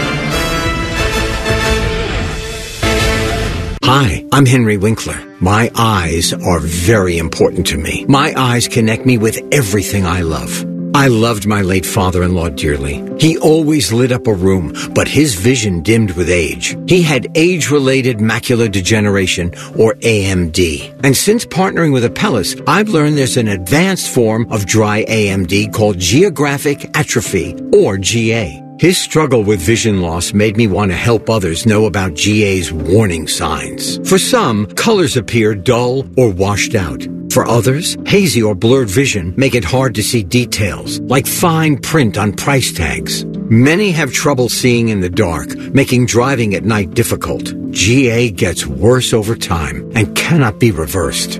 If you think you have GA, don't wait. Treatments are available. Ask a retina specialist about FDA approved treatments for GA and go to GAWon'tWait.com. Marquette without Tyler Kolek, without Oso Ighodaro, down just two as we get set to start the second half in Omaha. Stephen Bardo alongside. I'm Kevin Kugler. Looking out on the Marquette huddle as they're huddled up before this second half begins. I'm somewhat surprised to see Trey Norman out there who's going through the layup line. We talked about it at about the four minute mark. Trey Norman came out of a timeout and then made a beeline to the garbage can in the far corner, clearly getting sick. But he must be feeling better. He's out there going to try to give it a go in the second half. Well, you know, they say if you're not showing bone, you should be able to play. and so, you know, he wants to get out here with his teammates because this is a wonderful opportunity. A ranked opponent, a Big East opponent in Creighton that you can come on the road and get a victory without two of your best players with Kolek and Ighodaro being out that's a great challenge for Marquette, and I know that Mar- Shaka Smart is getting all that he can get out of these guys here this afternoon. What's that that you've told me before? There's medicine in that orange pill. That orange pill. you touch that. You touch that orange basketball. Some medicine that comes out of it. You feel better instantly. Well, he's trying to give it a go. At least we assume he will. He's back out there in the huddle. Marquette and Creighton getting set to go in this second half. A 42-40 advantage for the Blue Jays as we start the second half. Baylor Scheierman with 11 and 15 for Cam Jones to pace each of these two teams respectively. Two point advantage before a packed house in Omaha. It's time for the start of the second half. Sponsored by Indeed. Looking for quality candidates this year? Look no further than Indeed. Indeed's video interview tool takes the hassle out of virtual hiring. Visit Indeed.com slash credit.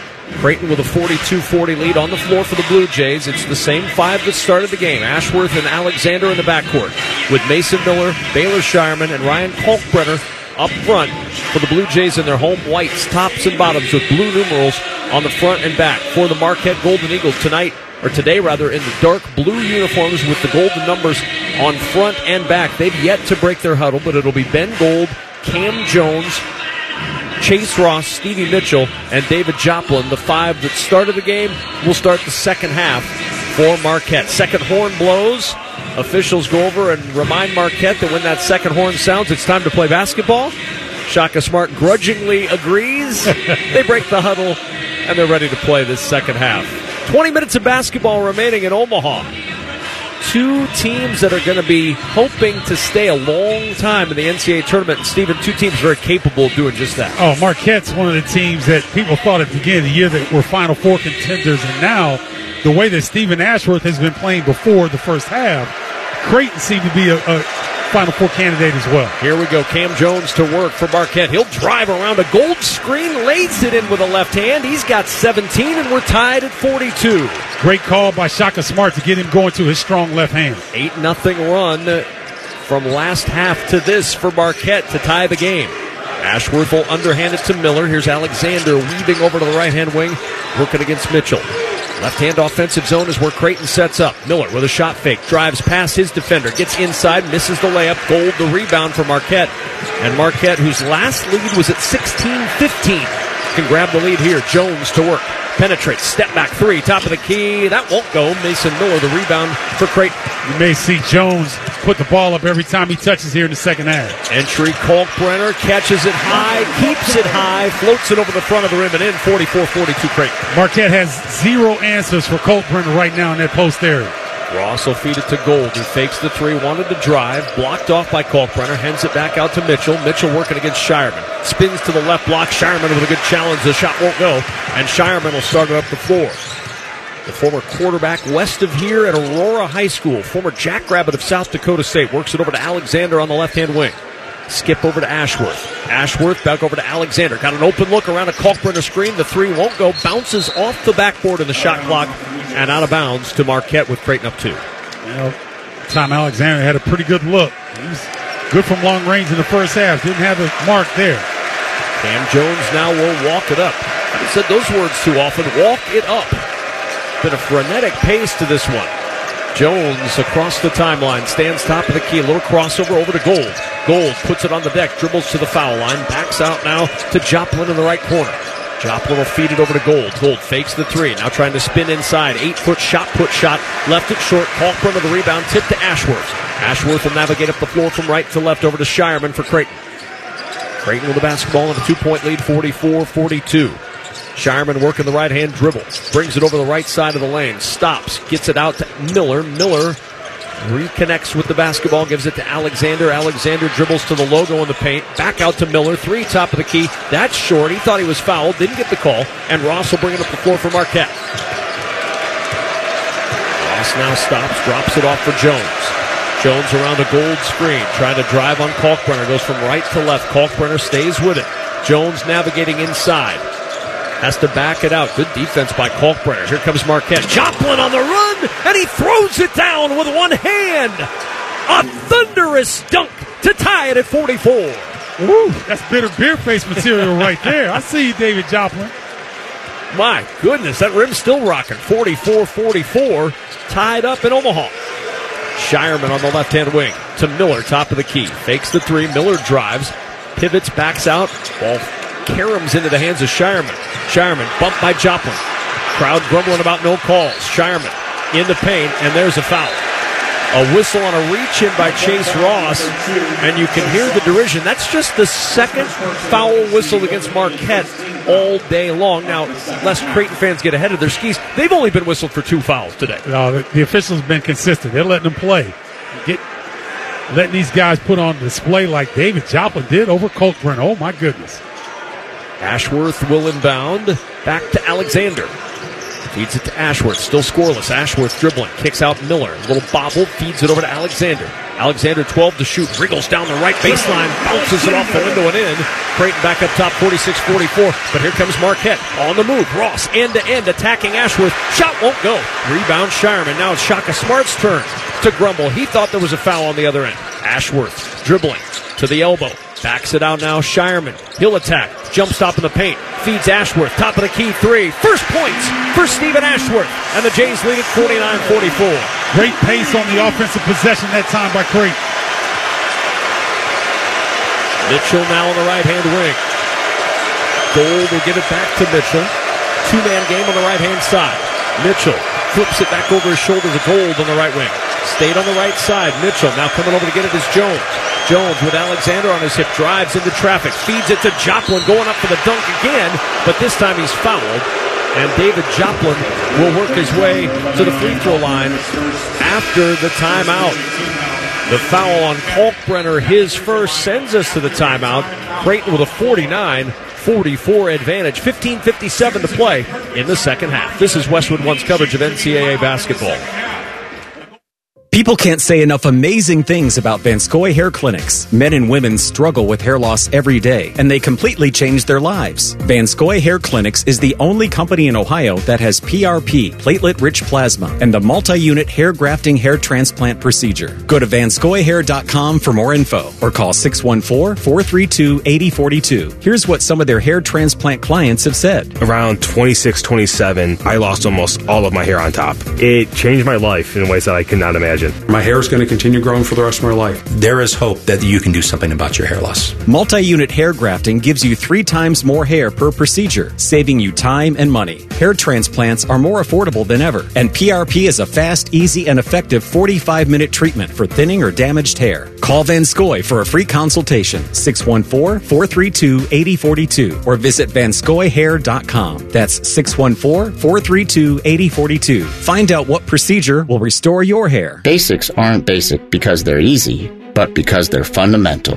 When the Columbus Crew soccer team prepares to kick off their season, they practice the fundamentals dribbling, passing, shooting, and defending. And it's the same for the pros in any craft. Take an EcoFide AC clean and check. The fundamental is airflow. If it ain't right, nothing else will be. That's why it's a clean and check. First, we clean your coils and reestablish proper airflow. Then we check pressure and temperature, along with the electrical components. The other fundamental is establishing baselines and measuring improvement. Eco HVAC technicians use engineering grade sensors and software to establish your system's baseline so they can measure improvements in efficiency and health. It's improvements you'll see for yourself on their tablets and your energy bill because real professionals master the fundamentals. If that's what you want, get your EcoFide clean and check from the all pro team of Eco plumbers, electricians, and HVAC technicians at GetEco.com. The Fan. Change your broadcast position at CHI Health Center. For the ones who get it done, there's Grainger. You'll find supplies and solutions for every industry when you call. Click Grainger.com or stop by over 250 Grainger branch locations. 49-44, Creighton by five. A foul on Kalkbrenner a moment ago. Free throws coming for Marquette in the second half. Jays are three of six from the floor. Marquette two of six from the floor. Marquette hanging around despite no Tyler Kolek and no Oso Ighodaro. Yeah, Cam Jones has been outstanding in terms of scoring the basketball, but also setting his teammates up. David Joplin, Stevie Mitchell having good games offensively as well. They need a four score. Can that be Chase Ross or Ben Gold? Marquette struggling a little bit from three today. Five of 17 from three point land, which is kind of a trend that we've seen from Creighton's defense over the last now four games. Their opponents are just 12 for 40, no, 12 for 50 rather, from three point land. So the Jays defensively really clamped down on the arc. They're doing a great job with Kalkbrenner on the back line, being able to stop everything at the rim. They can be more aggressive on the perimeter. There's Joplin at the foul line after the Kalkbrenner foul. He hits the first. Joplin a 67% free throw shooter. He was on the Julius Erving preseason watch list for the best small forward in basketball, the sixth man of the year last year in the Big East. Joplin's second free throw good. Two for two for Joplin, who has 11 in this one.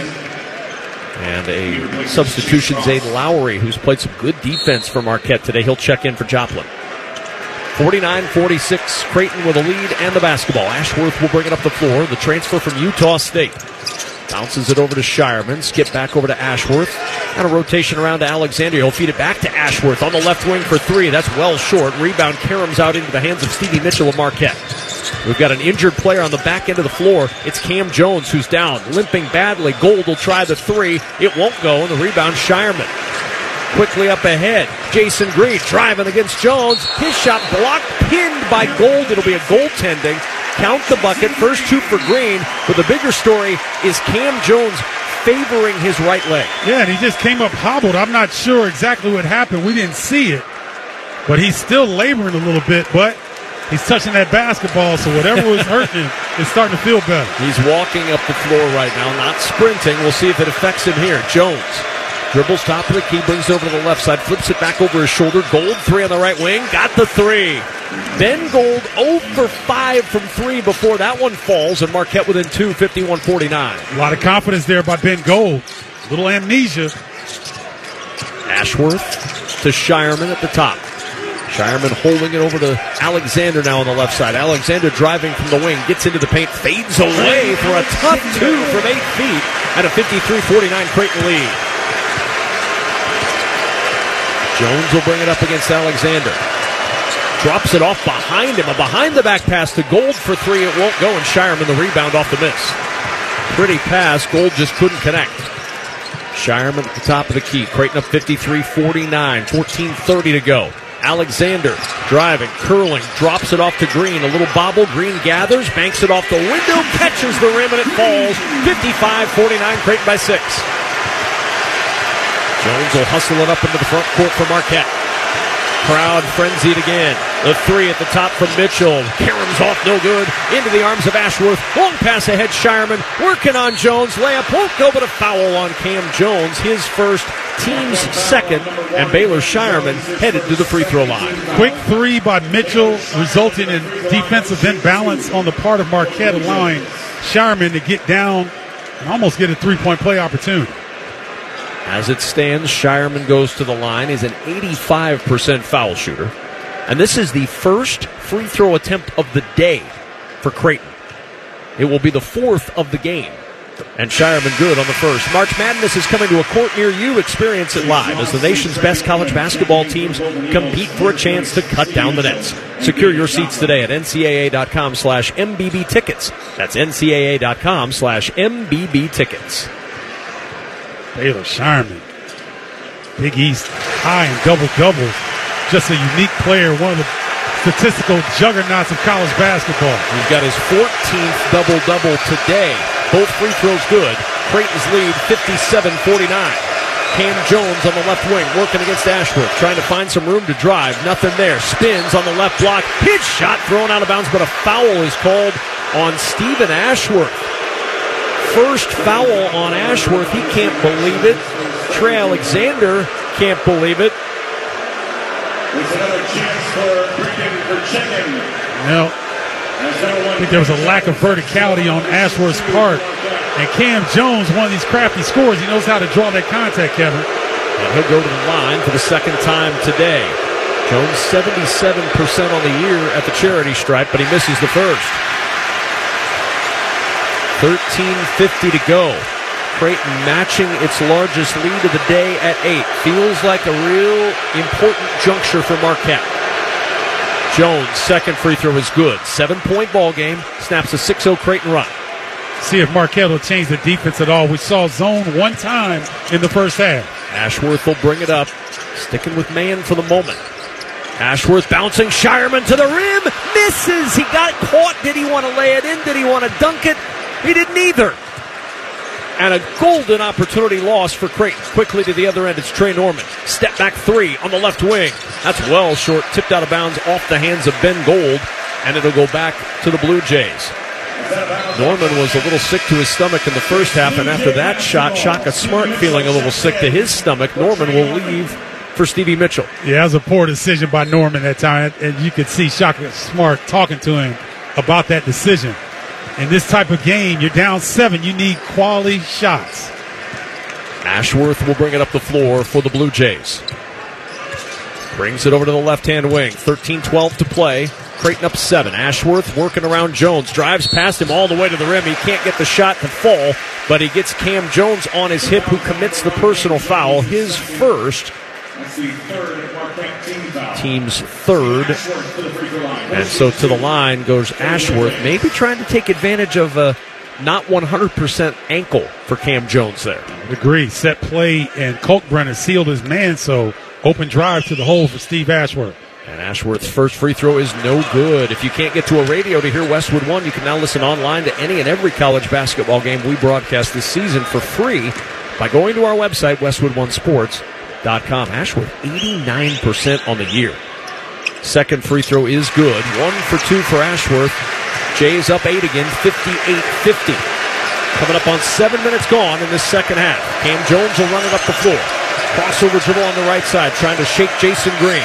Spins past the line, and it's a steal. Scheierman picks his pocket to the other end. Scheierman runs it up. Layup this time is good for Scheierman. Creighton with its largest lead, 60 to 50. Timeout. Marquette. Great job defensively, forcing the turnover, taking advantage. Creighton got the home crowd going now. 10 point lead. Gonna be tough for Marquette to cut into this. 12.53 to go in the second half. Timeout on the floor with the Jays up 10. You're listening to NCAA basketball on Westwood One. For the ones who work hard to ensure their crew can always go the extra mile, and the ones who get in early so everyone can go home on time, there's Grainger, offering professional grade supplies backed by product experts so you can quickly and easily find what you need. Plus, you can count on access to a committed team ready to go the extra mile for you. Call, clickgranger.com, or just stop by. Grainger, for the ones who get it done. Small business owners, we know finishing your to do list can feel like climbing a mountain, but that mountain is also covered in banana peels. Then, when something new gets added to your list, you're like, nope, I'm already climbing this huge, super slippery banana peel mountain of a to do list. At Progressive, we don't want to make your day any harder. That's why we make it easy to manage your policy on our mobile app. So climbing that banana peel mountain feels more like a leisurely stroll. See if you can save on commercial auto insurance in as little as six minutes at progressivecommercial.com. Progressive Casualty Insurance Company and affiliates. Coverage subject to policy terms and conditions. This year, Dell Technologies wants to help you do amazing things with their best tech. For a limited time only, save on select next-gen PCs like the XPS 13 Plus, powered by Intel Core processors, and more. Plus, curate your dream setup with great deals on select monitors mice, and more must-have electronics and accessories. When you shop online at Dell.com slash deals, you'll have access to leading-edge technology to match your forward-thinking spirit and free shipping on everything. Again, that's Dell.com slash deals. A reminder that Westwood One is your home for 24 games during Conference Championship Week. Among the title games you can hear between Saturday, March 9th and Sunday, March 17th. Here we go. Deep breath, Kevin. The Pac 12, the Big East, the Big South, the Ivy League, the SEC, the CAA, the American, the SOCON, the West Coast, the Big Sky, America East, the Ohio Valley, the Missouri Valley, Conference USA, and the Patriot League Championship 2. For a complete schedule or to listen to the live stream of any of our championship games, visit WestwoodOneSports.com. Say that again real quick, Kevin. That's a lot of basketball. That's all I'm going to say. Yes, That's all. 12:53 to go in the second half. We mentioned it a couple of minutes ago. It felt like a real dangerous moment for Marquette. Could they stay within shouting distance of Creighton? And we went to break, and the first thing you said to me was, "Kevin, it doesn't take long with this Creighton team. They're up 10, 60 to 50." Creighton's hit four of their last five shots, and they're starting to get their rhythm. And when Marquette takes quick threes that may not be in the right flow, Creighton takes advantage, able to advance the ball to Scheierman. He gets on the line. So, you know, this Creighton team, you, don't, you even with Tyler Kolek and also Ighodaro, you don't have much room for error. But with those two not in the lineup, Marquette's got to play almost perfect to try to steal this one on the road down 10. Baylor Scheierman over a thousand points in both South Dakota State and Creighton. He reached that thousand point mark in their last game. He's the 11th player in NCAA history to have a thousand points at multiple schools. That number is going to go up in the transfer portal era. We're certainly going to see others that have that kind of scoring. We saw with Jahmir Young at Maryland. He reached that mark earlier this year. But the Baylor Scheierman story is a pretty dramatic turn. A former high school quarterback who went to South Dakota State. He's from the state of Nebraska. Has come back here the last couple of years for Creighton. And he's really turned himself into not only an all Big East player, but a guy who's got a very bright future at the next level. Oh, his skill set will plug, plug and play any team in the NBA right now. David Joplin working against Stephen Ashworth. Will fire it up top to Lowery. He'll launch a three, top of the key, and he'll hit it. What a big bucket for Marquette to cut it to seven. Zaide Lowery with the three. Lowery's been outstanding here in Kolek and Ighodaro's absence. He's played well defensively. He's hit two threes today after hitting five all year. Alexander at the top of the key, over to the right side, and Green. Green in the right corner will drop it to Ashworth at the elbow, skips it left side. Scheierman three left corner, won't go. Rebound batted around, loose on the floor, and we've got a whistle and a foul. Kalkbrenner and Joplin collide as Kalkbrenner dove to try to get that ball and swat it forward. Ryan Kalkbrenner picks up his second personal foul. And I like Kalkbrenner and David Joplin just exchanged handshakes just to check on each other because Kalkbrenner understands going after a loose ball and you start to get into guys' legs, it's possible injury. So Cam Jones will walk it up. Everybody's fine. No tempers flaring. Coming up on the 12 minute mark in this ball game. Jones around the screen will shovel it into the corner. Joplin with the fake drives inside, banks it off the window, won't go. Scheierman with a rebound and a foul.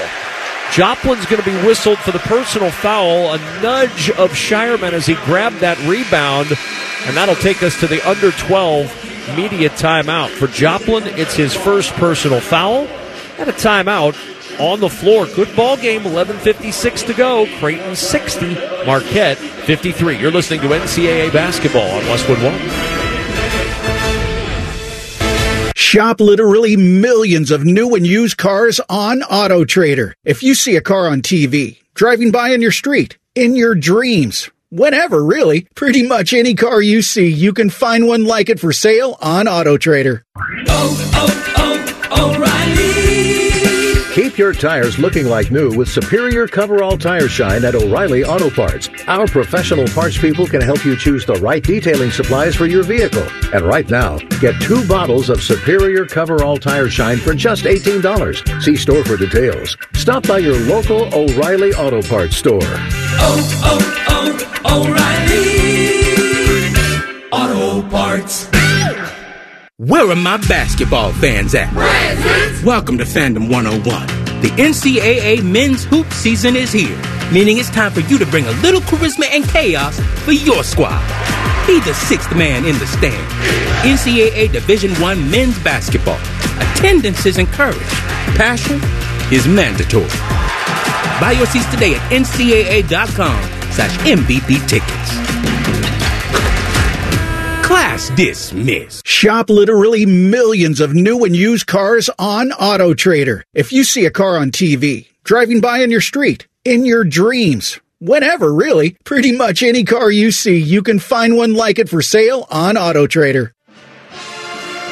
Be a VIP at the NCAA Men's Final Four in Phoenix with the NCAA Experience official ticket and hospitality packages. Official NCAA hospitality includes live entertainment, upscale food stations and beverages, appearances by NCAA legends, and much more. Be a VIP at the NCAA Men's Final Four in Phoenix, visit ncaa.com slash VIP. I mean, sitting here next to NCAA legend Stephen Bardo from the 1989 Flying Illini, I mean, what more do you want on a Saturday afternoon and a good ball game to boot? Stephen Bardo, 60 to 53, Creighton with a seven-point lead over fifth-ranked Marquette. A heck of a ball game, and uh, Creighton has brought everything that we expected: high offense, uh, great sharing of the basketball, guys at positions that are some of the best in the country in terms of Colt Brenner, Scheierman, and Alexander. But Marquette, I tell you what, we are seeing their program on display here this afternoon. Minus Tyler Kolek, maybe the best point guard in the country. Also Ighodaro, according to certain coaches in the Big Ten and Big East, maybe the, one of the best centers in the country.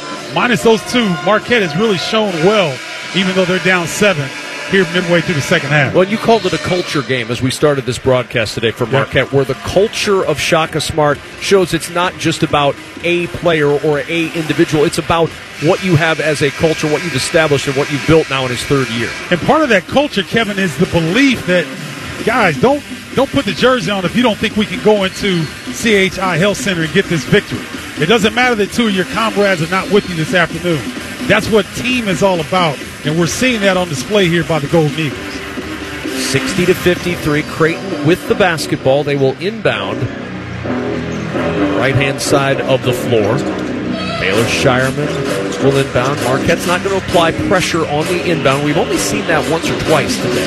Yeah, and I, I think because of their lack of depth with two starters being down, they want to be conservative in the way that they pressure, but we're going to start to see it now. They will set a little bit of a pressure. Ashworth looks like they want to try to trap, and Ashworth has it poked for. He's going to have to get this quickly across the timeline. He'll lose a timeout.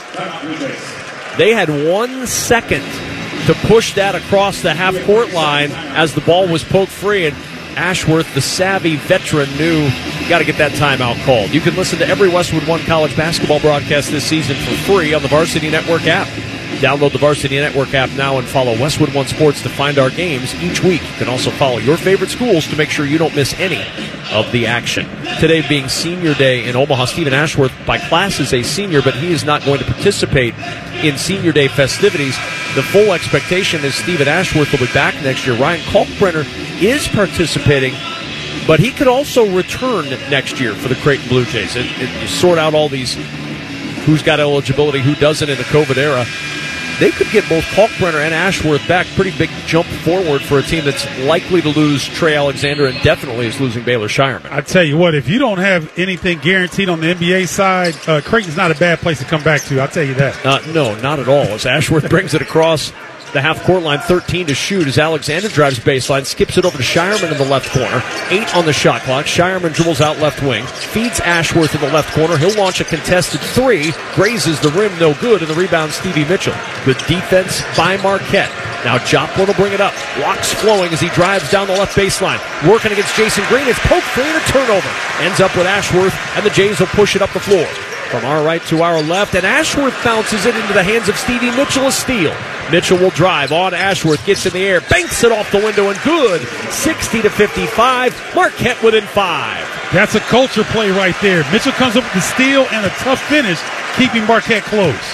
Five point game. Jays led by as much as 10 just a moment ago. Ashworth on the left hand side with 10.50 to play. Dribbles over to the right wing.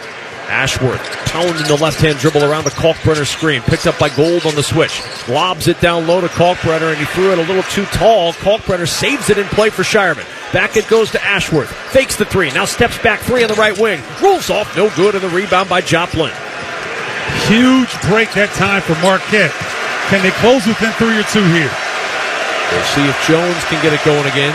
Just three second half points for Jones. He had 15 at the break. 18 now for the ball game. 10-20 to play. On the beak of the Jays logo at half court, Jones will dribble, pushes a pass into the left corner to Joplin.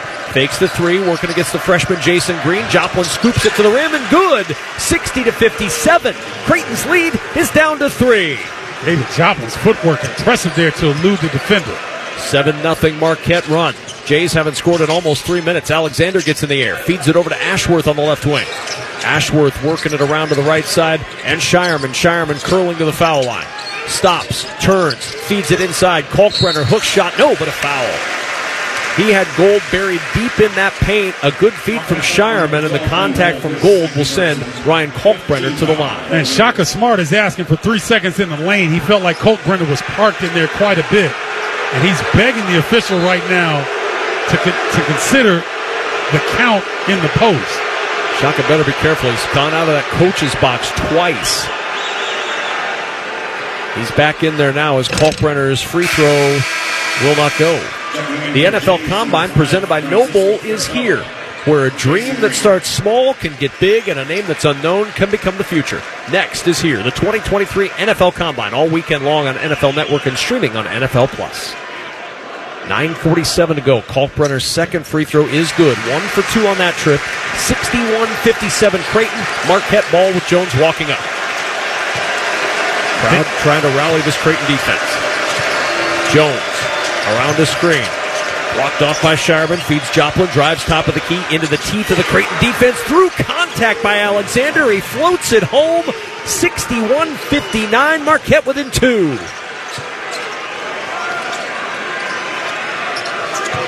Creighton hasn't hit a field goal in three and a half minutes. The entry to Kalkbrenner takes it to the rim. Now change that. Caught it and laid it off the window and in. 63-59. Creighton back up by four. Joplin on the left wing against Scheierman. Joplin looking to penetrate. Nothing there. Back out it goes to Mitchell. Rotation around Cam Jones. Deep three on the right wing. Got it. Splashes the three down. His third of the day. Marquette within one, 63-62. One of the most crafty scorers in all of college basketball. Cam Jones taking what the defense gives him. Ashworth around a high screen. Dribbles left side of the wing, nothing there. Backs it out now to Kalkbrenner. Kalkbrenner feeding Alexander. Alexander top of the key. Down it goes to Kalkbrenner. Lays it over the left side of the rim and in. Little roll for Kalkbrenner to get two and it's 65-62 Creighton by three. Great response there by Creighton. Now Joplin will go to work. Eyeing Kalkbrenner in the right corner. Tries to drive baseline against the big man. Goes from right to left and through the lane and then throws it into the backcourt, and that'll be an over and back violation, assuming Mitchell ever picks it up, which he does. And it's over and back. Creighton basketball up three, 65 62. You see right now, Joplin and, and uh, Chase Ross got a little miscommunication there, resulting in a turnover. See if Creighton can take advantage of it. Because Mitchell waited so long, Creighton will inbound right baseline out of bounds. Feeds it to Alexander. Open three. Won't go. Rebound underneath. Scheierman muscles it up. Somehow he wriggles into the left block, gets the rebound, and he draws the foul. He's headed to the free throw line for a pair. Well, that's rare that time for Baylor. Uh, Scheierman, normally a, a tremendous defensive rebounder, getting on the offensive glass this time. Double double today for Scheierman, his 14th of the year. That's a league high. 15 points, 13 rebounds, and Scheierman good on free throw number one. Stay up to date with Westwood One Sports by following us on X, the app formerly known as Twitter. In game highlights, direct links to listen to live games, behind the scenes photos, and more. Follow Westwood One Sports on X. Chase Ross will leave. Back in is Zaide Lowery. Second free throw, Scheierman is good. He's got 17, tying Ryan Kalkbrenner for the Jays lead. 67-62, Creighton by five. Coming up on eight to play in Omaha. Jones on the left wing. Scheierman defending. Drives down the left block. That shot blocked by Kalkbrenner. Scheierman scoops up the loose ball, and the Jays will bring it up the floor quickly. Ashworth driving into the paint. Bounces it in the left corner. Scheierman off balance three. Won't go. Rebound tipped around and into the hands of Stevie Mitchell to Marquette. Numbers for Marquette. Mitchell drives all the way in. His shot blocked by Alexander, who grabs the loose ball. Alexander does not have numbers. He's going to back this one out into the right corner. Now starts it up top. Ashworth. Open three in the scramble. That three will not go. And the rebound, Ben Gold. Boy, Marquette caught a couple breaks there in the last couple possessions. Jays just one for 10 from three in the second half. Mitchell over to the right hand side. Crossing over against Farabello. Feeds it to the top. Gold for three. Won't go. Rebound to Stephen Ashworth, his second. Now Ashworth with the Jays up five. Brings it up into the left hand offensive zone. The entry to the right block and Kalkbrenner. Backs it out. Scheierman three right wing. That won't go. Rebound Gold. One for 11 from three. And Stephen, these have been some wide open shots they're missing. Wide open looks. Creighton doing a great job of ball movement. You see McDermott clapping his hands, getting the fans involved. Cam Jones will walk it up from left to right for Marquette. Down by five. 6.45 to go. Jones on the right hand wing. Trying to find room against Kalkbrenner. Backs him out into the corner. Now drives on him. Running left hand hook is good. 67 64 Marquette within three. Jones is so much fun to watch. Just takes his time and gets to his spot. Jones with 23. Ashworth around the screen from Scheierman. Scheierman gets the basketball back against Zaide Lowery. Here's Kalkbrenner, top of the key. Gold on his right hip. Hands it to Ashworth. This Kalkbrenner. Around the Kalkbrenner screen, Ashworth with nowhere to go. Feeds Farabello the lob underneath and an ill-advised pass. Kalkbrenner, all kinds of traffic, and it's a turnover. Ball loose on the floor, scooped up by Zaide Lowery of Marquette. Now Jones will bring it across. 6.05 to play second half. Three-point, Creighton lead. Jones, left wing. Works it around to Mitchell. Mitchell to the right side and Joplin. Joplin, a little jab step. Nowhere to go. Can't dislodge Scheierman. Calls for some help. Gets it from Gold. Now right back it goes to Joplin. Penetrates to the foul line. Feeds it back out. Joplin gets it back from Gold. Steps back three, right wing. Raises the iron. No. Long rebound. Joplin got his own. He'll go to work against Farabello. Gives up a lot of height and weight. Skip pass to Gold. Works it around top to Jones. Swings it now to Mitchell. And Mitchell bumped by Farabello on the right wing as he tries to drive. And that'll take us to a timeout. 5.34 to play in the second half. Creighton in a two and a half minute scoring drop, but they still lead at 67 64. You're listening to NCAA basketball on Westwood One.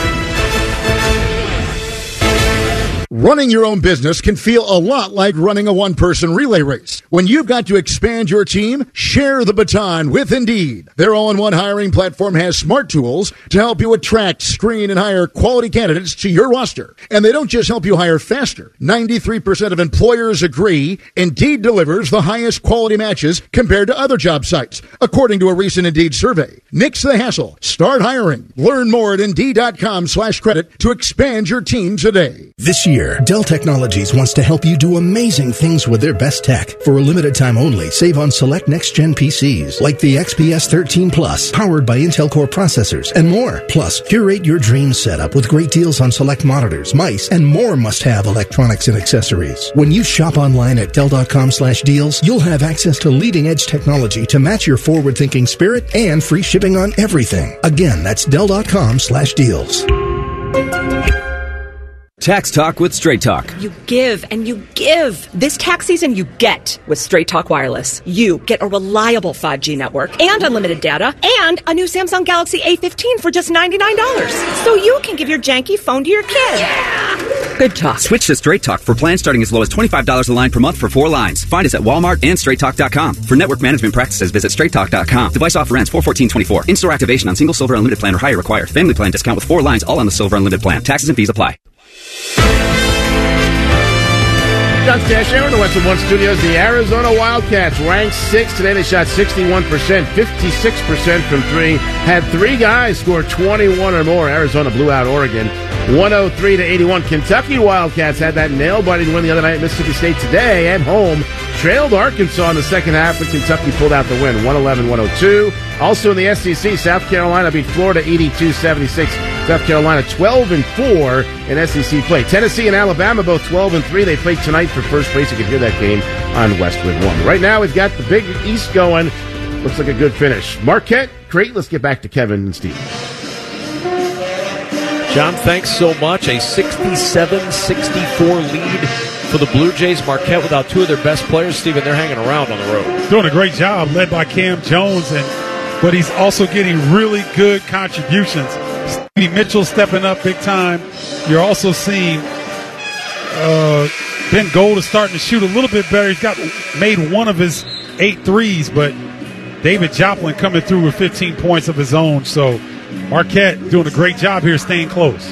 Kevin Kugler and Stephen Bardo at our Grainger broadcast position at CHI Health Center with games on the line. Count on Grainger. Choose from over a million industrial grade products with 24 7 support and fast delivery. Call clickgrainger.com or just stop by. Jays with a 67 64 lead, 5.34 to go. Possession arrow favoring Creighton. But the Jays have been ice cold in this second half from three. Normally they're bread and butter. It's been a rough day for Stephen Ashworth, just one of seven from the floor. And I, I don't know if it's a fatigue thing, Kevin, or not, but, you know, Creighton's getting really, really good looks and they're just not converting. Marquette with the basketball, right hand offensive zone. Cam Jones, top of the key, working against Trey Alexander. Has to back it out to Gold. 11 on the shot clock. Gold feeds it to Jones. Three, top of the key, rolls off. It won't go, but an offensive rebound. Second chance now. The feed to Joplin. Joplin's jumper won't go, but a foul. He's bumped by Scheierman. And Joplin works his way to the foul line after foul number one on Baylor Scheierman. Lowery continues to make plays off the bench for Marquette. Good job on the offensive rebound, finding Joplin to draw that contact. Seventh offensive rebound for Marquette this afternoon. To the line goes Joplin. 67% on the year. He's two for two today. And he misses the first. Every Westwood One college basketball broadcast this season is once again available on all Alexa enabled devices. Just say Open Westwood One Sports and you'll be taken straight to the action. That's Open Westwood One Sports to listen on Alexa. One for two as Joplin hits the second, makes it a two point game, 67 65. So three quarter court pressure here from Marquette. Ashworth will weave through it around a screen from Kalkbrenner, gives it to Scheierman. Back it goes to Ashworth. Ashworth pointing out to the left, setting some tra- traffic and getting things set up in the offensive end. Ashworth now over to the left side. Chest pass over to Farabello. One dribble to his right, now two. He'll back it out near the timeline. Shot clock at eight for Farabello. He'll drive all the way inside. Goes left to right on a diagonal and lays it in with the right hand. 69-65. Jays by four. Here's Cam Jones sizing up Baylor Scheierman. Picked up by Kalkbrenner on a switch. Jones will push it out with a left hand to Joplin. Joplin on the left wing. 16 on the shot clock. Pound on the right hand dribble against Ashworth. Joplin stops in the paint, leans in and banks it off the window and good. He's got 18. Marquette within two. 69 67 Creighton. Coming up on the four minute mark in this second half. Ashworth will bring it over to Farabello. Back it goes to Ashworth. Two man game top. Now the skip into the left corner. Scheierman catches, launches the three, and just the second made three of the second half for Creighton. Stretches the lead to 72 67. Great skip pass by Ashworth against the defense. Easy look for Kalkbrenner in the corner pocket. Cam Jones brings it over to the right hand side against Kalkbrenner trying to drive. Big man blocks him off. Hand off to Lowery. Lowery feeds it to Gold. Gold driving into Ashworth, and a foul is called on Ashworth. Trying to draw the charge. Instead, it's a blocking call against Stephen Ashworth. It'll be his second personal foul. The sixth team foul against Creighton. Each team with six. That means any fouls the rest of the way, we're getting free throws. 3.51 to play in the second half of the timeout. On the floor, 72 67. Creighton with the five point advantage over Marquette. You're listening to NCAA basketball on Westwood One.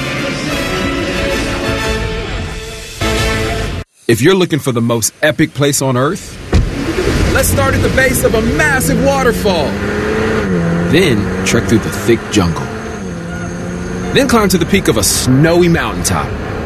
Then once you get there, keep going. Because with intelligent 4x4 and 7 drive modes and a Nissan Pathfinder, the search is the real adventure. Available feature. Intelligent 4x4 cannot prevent collisions or provide enhanced traction in all conditions. Always monitor traffic and weather conditions. Wendy's new breakfast two for $3 biggie bundles let you create your own delicious combo. Choose from a sausage biscuit, egg and cheese biscuit, small seasoned potatoes, and a medium hot coffee. But it's obvious which combo's the best. Sausage biscuit and small seasoned potatoes. Well, maybe it's the fresh cracked egg and cheese biscuit with a medium hot coffee. Or two savory sausage biscuits. Yeah, whichever you pick, you can't go wrong. Choose wisely. Choose Wendy's new two for $3 biggie bundles. Limited time only. U.S. price and participation may vary. Not valid in a combo. Single item at regular. Running your own business can feel a lot like running a one person relay race. When you've got to expand your team, share the baton with Indeed. Their all in one hiring platform has smart tools to help you attract, screen, and hire quality candidates to your roster. And they don't just help you hire faster. 93% of employers agree Indeed delivers the highest quality matches compared to other job sites, according to a recent Indeed survey. Nix the hassle. Start hiring. Learn more at Indeed.com slash credit to expand your team today. A reminder to join us again tonight for our next broadcast of College Hoops on Westwood One as the Alabama Crimson Tide host the Tennessee Volunteers. Ryan Radtke and Tony Delk will have all the action beginning at 7:45 Eastern. You can listen for free via the Varsity Network app online at our website westwood1sports.com or by asking Alexa to open Westwood One Sports. If it's NCAA basketball, it's on Westwood One. Neither team shooting at quite the clip they shot in the first half, Stephen Bardo. Marquette 42% from the floor in this second half, 3 of 11 from 3. Creighton 48% from the floor, but just 2 of 12 from three point land. Creighton still leading 72 67 with 3.51 to go. So I think we're, we're, we're starting to see the end of a regular season, end of a very hard fought game. The legs are a little bit short. Fatigue a little bit of a factor here coming down the stretch, which would favor Creighton based on their personnel being available and Kolek and Ighodaro out for Marquette. A little bit of a game said each team has been whistled for six fouls, so the one and one coming on the next foul, barring it not being a shooting foul. Two timeouts each for these two teams, and the possession arrow points the direction of Creighton at the moment with 3.51 to go. The Jays with a five point lead. On the floor for Creighton, Farabello, Scheierman, Kalkbrenner, Alexander, and Ashworth. Been a struggle today for Ashworth offensively. Cam Jones, Ben Gold, David Joplin break the huddle for Marquette. They're joined out there by Stevie Mitchell and Zaide Lowery, the freshman from Springfield, Missouri, who's given some nice minutes for Shaka Smart's team today. He really has. As you mentioned, he's played some really good defense, but found himself on the offensive glass a couple times for some critical possessions for the Golden Eagles mopping up off the floor. Stephen Ashworth borrowed a towel from the Marquette bench. Now the mop kid's coming out to mop it up. We saw our officials mopping, Stephen Ashworth mopping, now mop kid's out. and that mop is bigger than the kid himself. he probably had to figure out if he could lift it himself before he got out there on the floor. Oh, man. Marquette will inbound. Left baseline. Lob in the Joplin. Scheierman out on him. Picked up now on a switch by Alexander. Joplin got in the air and he almost threw it away. Saved into play. And then caroms off the hands of Lowery up ahead to Ashworth. He has it poked free. Ball loose on the floor. A scramble situation for it and a timeout. Ashworth gets the basketball in his lap. And a timeout, I believe, was recognized, or is it a foul? It is a timeout called by Creighton. So they have one timeout remaining, and Greg McDermott thought there was a foul in there before a timeout was recognized. So the Jays down to one timeout left with 3.36 to play. It looked like they were going to have an easy layup, and Ashworth lost the handle. Ball goes on the floor, mad scramble, and Creighton gets a timeout. Westwood One is once again your home for complete coverage of March Madness from Selection Sunday on March 17th until the Nets are cut down in Phoenix and Cleveland. We'll bring you live exclusive action of both the 2024 NCAA men's and women's basketball tournaments on Westwood One and Westwood One Sports You know, Kevin, on that last sequence there, Stevie Mitchell comes up grabbing his right forearm as if he was hurt.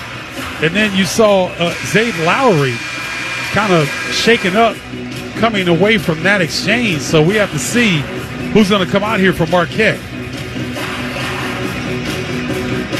You've got five out of the huddle right now. And I see Mitchell still out there on the floor. So Mitchell, Joplin, Ross, Gold, and Jones out there for Marquette.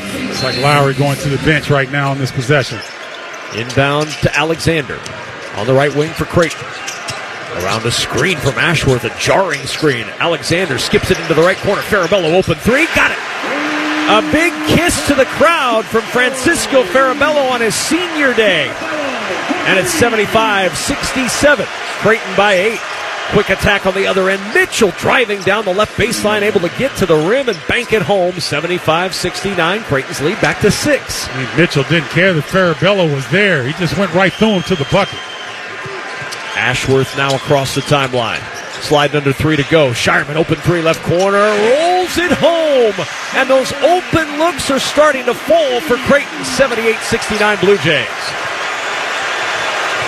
Jones now to work. Step back. Gold gives it back to Jones. He was held up by Kalkbrenner on the cut to the rim, coming from the left side wing towards the rim. And Kalkbrenner with the hold means a one and one coming up here for Jones. Well, we saw yet another wide open look off the penetration from Trey Alexander. And Bello hits a big one. Then Baylor Scheierman comes right behind him, one in the opposite corner. Creighton was cold there for a little bit, not now. Jays have hit their last four shots from the floor. Jones at the line. The front end of the one and one is no good, and Shireman secures his 15th rebound of the afternoon. Best rebounder in Big East. 23 points, 15 rebounds. 2.35 to go. Creighton up 78 69. Ashworth working the dribble, just standing and dribbling with 10 to shoot. Looking over this Marquette defense, feeds it over to Trey Alexander. Alexander around the Kalkbrenner screen. Four to shoot. Alexander feeds Scheierman, left corner, open three. Got it! Largest lead for the Blue Jays. 81 69. And a senior day to remember for the senior Baylor Scheierman. 26 points, 15 rebounds. Creighton closing in on their second top five win of the year. Great ball move at that time. Scheierman getting the same shot from the same location, same result. Today's broadcast of NCAA basketball on Westwood One is intended solely for the private, non-commercial use of our audience. Any reproduction, retransmission, or other use of this broadcast without the express written consent of the Big East Conference and Westwood One is strictly prohibited.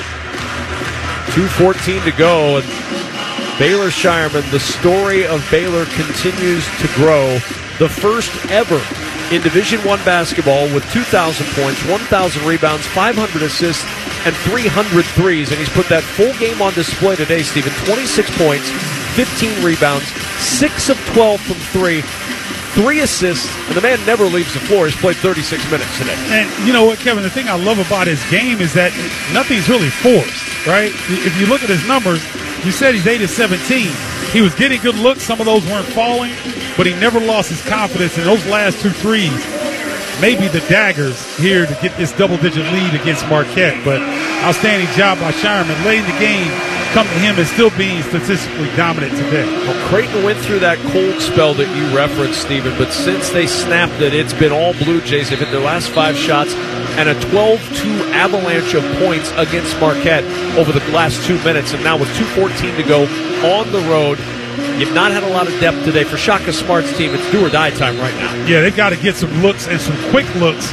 Not necessarily, not necessarily from three because they've been pretty good in the paint this afternoon, have been the Golden Eagles, but you got to get some points quickly and get into your pressure because he can't exchange possessions right now. Too late in the game with this 11 or 12 point deficit. 81 69, Creighton. 2.14 to go in the second half. The inbound coming to Stevie Mitchell. He'll walk it up the floor. Left to right goes Marquette. Mitchell bumped as he gets down the right side of the lane by Trey Alexander. That'll be foul number two on Alexander. Eighth team foul on the Blue Jays. And a one and one coming up for the normally reliable Stevie Mitchell, a 75% free throw shooter. Well, generally, when you have that kind of call and you get that type of outcome, did Marquette, that's about as good as you're going to get. An opportunity to score with no time going off the clock. And Mitchell at the line, front end of the one and one is good. He'll get the bonus. Solid day for Mitchell, 13 points, nine rebounds. Wonder what they're going to talk about on the K1 and Stewie show, their next episode. Cam Jones and Stephen Mitchell. Stevie Mitchell have their own podcast. Second free throw, no good. He'll probably talk about that missed free throw. That'll stick with him for a couple of days. Alexander will bring it up the floor, bumped by Mitchell. Brings it across the timeline. Mitchell on his hip. Alexander will feed it over to Ashworth. Ashworth now trapped along the near sideline, needs some help, picks up his dribble, gets it from Farabello, feeding it over to Alexander. Alexander penetrates. He'll back it out with eight to shoot. Looking up at the clock, working against Cam Jones, sizing him up. Turns down the Kalkbrenner screen. He's bumped by Jones on his way down the left side of the lane. Just the second foul on Jones. You talk about best case scenario. Creighton uses the almost almost the entire 30 second shot clock, and then a foul sends Alexander to the line for a one and one. Yeah, well, Trey is a great pressure release. You can put it in his hands. He'll usually make the right decision. He's got enough in his offensive repertoire to create in that situation. 14 today for Alexander. First free throw attempt for the 81% shooter. And the front end of the one and one is good. We talk about the depth of Marquette taking a hit today with no Tyler Kolek and no Oso Ighodaro.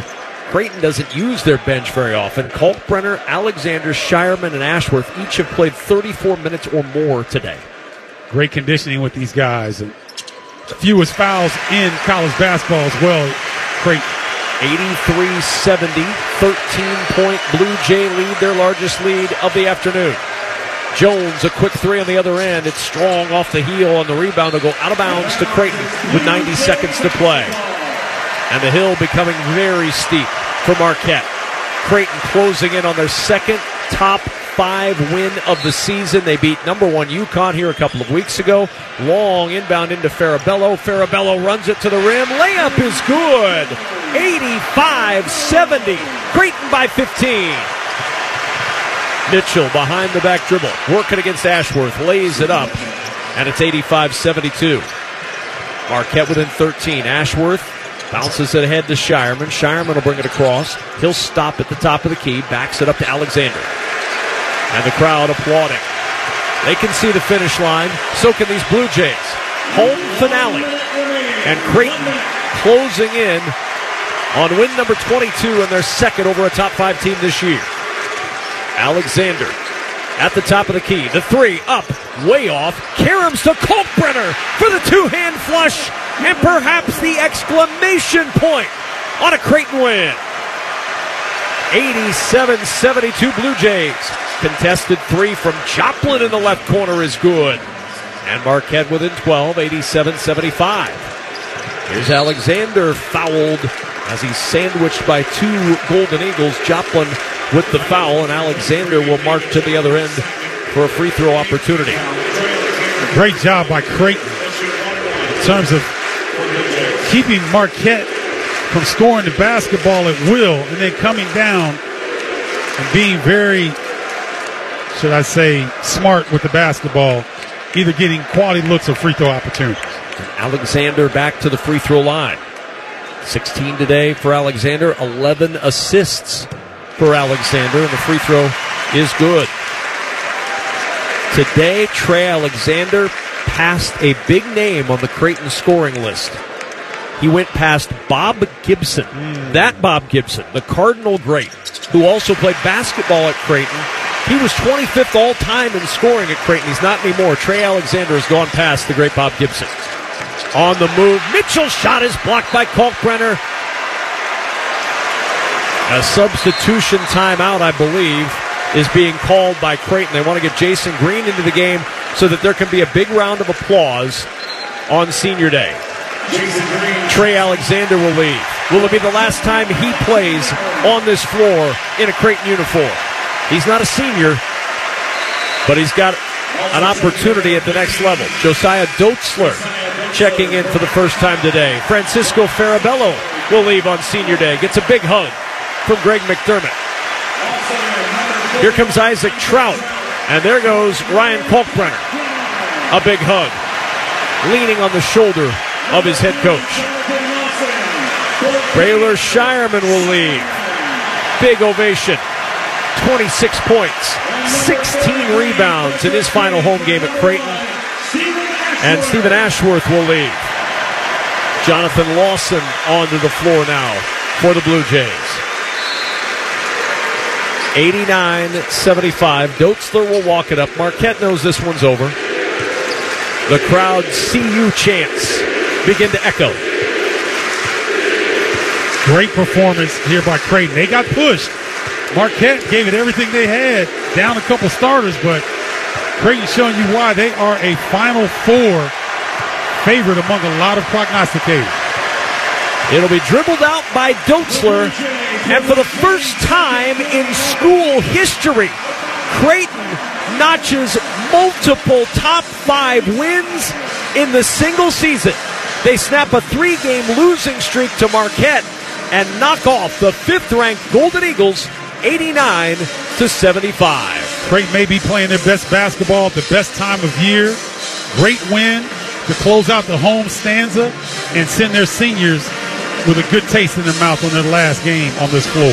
Blue Jays have one more game in their regular season at Villanova next weekend. Marquette has to get back and get healthy quickly because UConn comes calling midweek. I believe Tyler Kolek and Oso Ighodaro, if they're not showing bone, they'll be playing in that one for sure. Final score Creighton 89, Marquette 75. When we return, John Stashower rejoins us from our Progressive Insurance Studios with the post-game report. For a job you'll love, visit progressive.com slash careers. You're listening to NCAA basketball on Westwood One.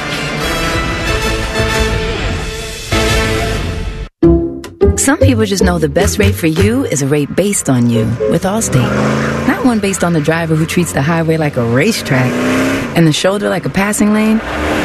Why pay a rate based on anyone else? Get one based on you with DriveWise from Allstate. Not available in Alaska or California, subject to terms and conditions. Rates are determined by several factors, which vary by state. In some states, participation in DriveWise allows Allstate to use your driving data for purposes of rating. While in some states, your rate could increase with high-risk driving. Generally, safer drivers will save with DriveWise. Allstate Fire and Casualty Insurance Company and affiliates, Northbrook, Illinois. Without the ones like you, who work tirelessly to keep things running, everything would suddenly stop. Hospitals, factories, schools, and power plants, they all depend on you. No matter the weather, emergency, or time of day, you're the ones who get it done. At Grainger, we're here for you with professional grade industrial supplies. Count on real time product availability and fast delivery. Call clickgrainger.com or just stop by. Grainger for the ones who get it done.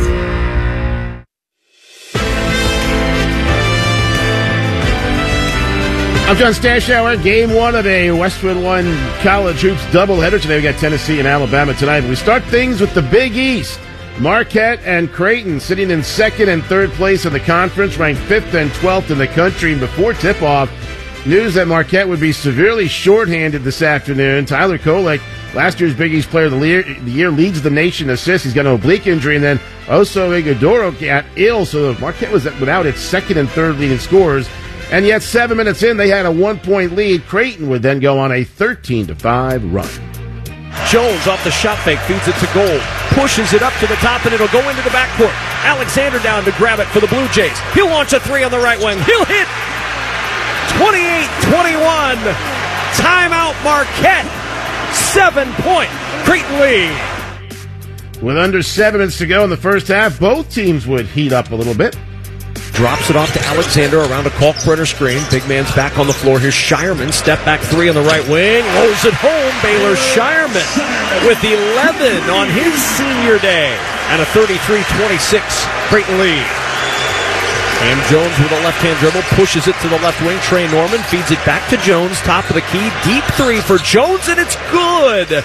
He was three feet behind the line, and he hits the three. 33-29 Creighton by four. Right, Cam Jones was Marquette's leading scorer, and he would keep the Golden Eagles in. It finished with 23 points. Early second half, at halftime, we had a two point lead for Creighton at 42 40, and then early second half, we had ourselves a tie game. Jones navigating inside.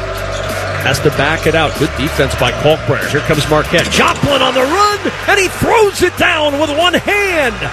A thunderous dunk to tie it at 44. Woo, that's bitter beer face material right there. I see you, David Joplin. My goodness, that rim's still rocking. 44 44, tied up in Omaha. Creighton would be up 49 to 46, and the Blue Jays would go on an 11 to 4 run. Coming up on seven minutes gone in the second half. Cam Jones will run it up the floor. Crossover dribble on the right side, trying to shake Jasen Green. Spins past the line, and it's a steal. Scheierman picks his pocket to the other end. Scheierman runs it up. Layup this time is good for Scheierman. Creighton with its largest lead, 60 to 50. Timeout. Marquette. Yeah, you thought at that point the Blue Jays might just run away with this thing. They did not. You got to credit the shorthanded Golden Eagles. They went on a 7 0 run. They got it down to one. Back out it goes to Mitchell. Rotation around Cam Jones. Deep three on the right wing. Got it. Splashes the three down. His third of the day. Marquette within one. 63 62. One of the most crafty scores in all of college basketball. Cam Jones taking what the defense gives him. Yeah, but they would never regain the lead in that second half. Creighton had the answer, a 19 to 7 run. They put this game away. Ashworth working the dribble, just standing and dribbling with 10 to shoot. Looking over this Marquette defense, feeds it over to Trey Alexander. Alexander around the Kalkbrenner screen, four to shoot. Alexander feeds Scheierman, left corner, open three, got it! 81 69 and a senior day to remember for the senior Baylor Scheierman 26 points 15 rebounds. Creighton closing in on their second top five win of the year Final was 89 to 75. Yeah, that win over UConn was the first time in school history they had beat the team ranked number one. They come back and beat fifth ranked Marquette today for the Golden Eagles, just their second loss since mid January. Let's get you back to Omaha and hear from the guys who called it Kevin Kugler and Stephen Bardo. All right, John, thank you so much. Yeah, Marquette 22 and 7 now, 13 and 5 in the Big East, but this Marquette team when they're fully healthy can beat anyone in college basketball and Creighton is showing that when they're healthy and clicking, they too can beat almost anyone. Remember, Creighton made the Elite Eight a year ago. They're 22 and 8. They're 13 and 6 in the Big East. They've got wins over the two teams ahead of them, UConn and Marquette. And this Creighton Blue Jay squad has a lot of potential trying to better their Elite Eight performance from a year ago. I mean, Kevin, we saw them overcome a one and one for ten stretch from three in the second half, and then they caught fire and won this game going away. So that's just a, a really good example of what this Creighton ball club can do potentially on the offensive end. 26 points, 16 rebounds to lead the way for Baylor Scheierman, 19.6 rebounds for Ryan Kalkbrenner, 18 points and 11 assists for Trey Alexander. And Trey Alexander, the first Creighton player to have back to back points, assists, double doubles since Maurice Watson Jr. in 2016. So it's been a minute.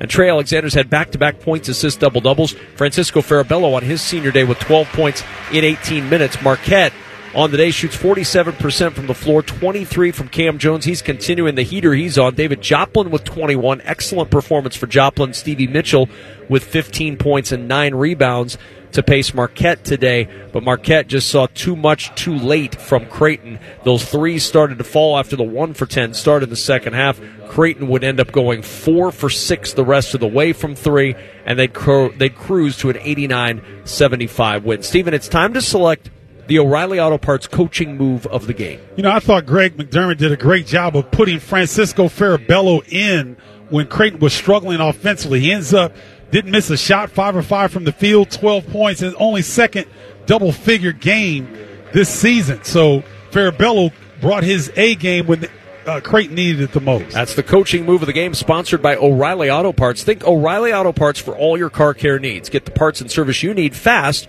from the professional parts people at O'Reilly Auto Parts. Francisco Farabello being honored right now. The senior night festivities occur after the game at Creighton. Some do them before, some do them after. Creighton chooses to do it after the game, and Francisco Farabello being applauded with a standing ovation from the crowd remaining here and in I, Omaha. I like that decision by Creighton because it, I remember doing it before our last home game and too much emotion.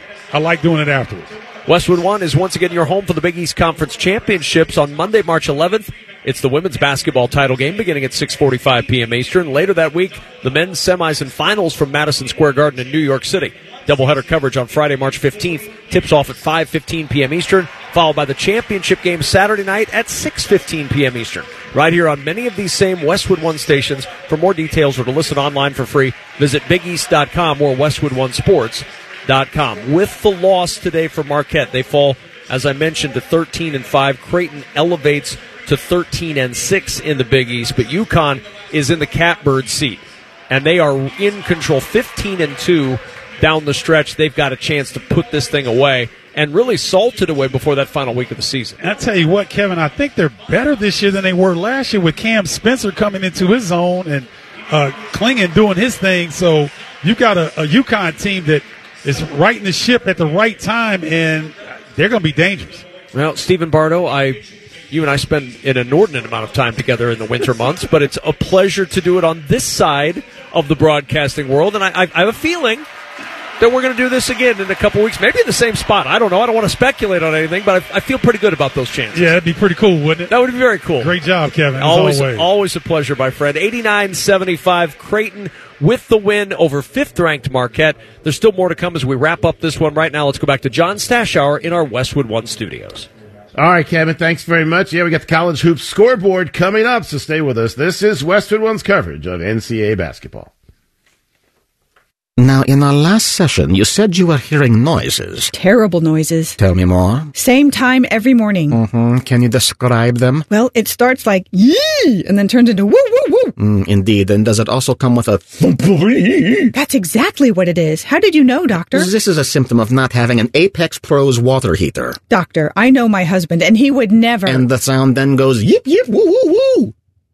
Mm-hmm. I'm writing you a prescription for an Apex Pros water heater. You really think this will help? Apex Pros, the pros who knows. First you doubt me, then you doubt the pros who knows. I'm not doubting. I just didn't think my husband would make such the a unnecessary suffering of surprise cold water. I've seen it a thousand times. Apex Pros even has tankless solutions that provide never-ending warm water. Wow. The crazy sounds will go away by tomorrow. Now here's my bill. Now about that sound. It's Alex the Apex Bear. We are the pros who knows, the official plumber of the Columbus Blue Jackets. ApexPros.com. People can't say enough amazing things about Van Scoy Hair Clinics. Men and women struggle with hair loss every day, and they completely change their lives. Van Scoy Hair Clinics is the only company in Ohio that has PRP, platelet-rich plasma, and the multi-unit hair grafting hair transplant procedure. Go to vanscoyhair.com for more info, or call 614-432-8042. Here's what some of their hair transplant clients have said. Around 26, 27, I lost almost all of my hair on top. It changed my life in ways that I could not imagine. My hair is going to continue growing for the rest of my life. There is hope that you can do something about your hair loss. Multi-unit hair grafting gives you three times more hair per procedure, saving you time and money. Hair transplants are more affordable than ever, and PRP is a fast, easy, and effective 45-minute treatment for thinning or damaged hair. Call Van Scoy for a free consultation, 614-432-8042, or visit vanscoyhair.com. That's 614-432-8042. Find out what procedure will restore your hair. The Fan.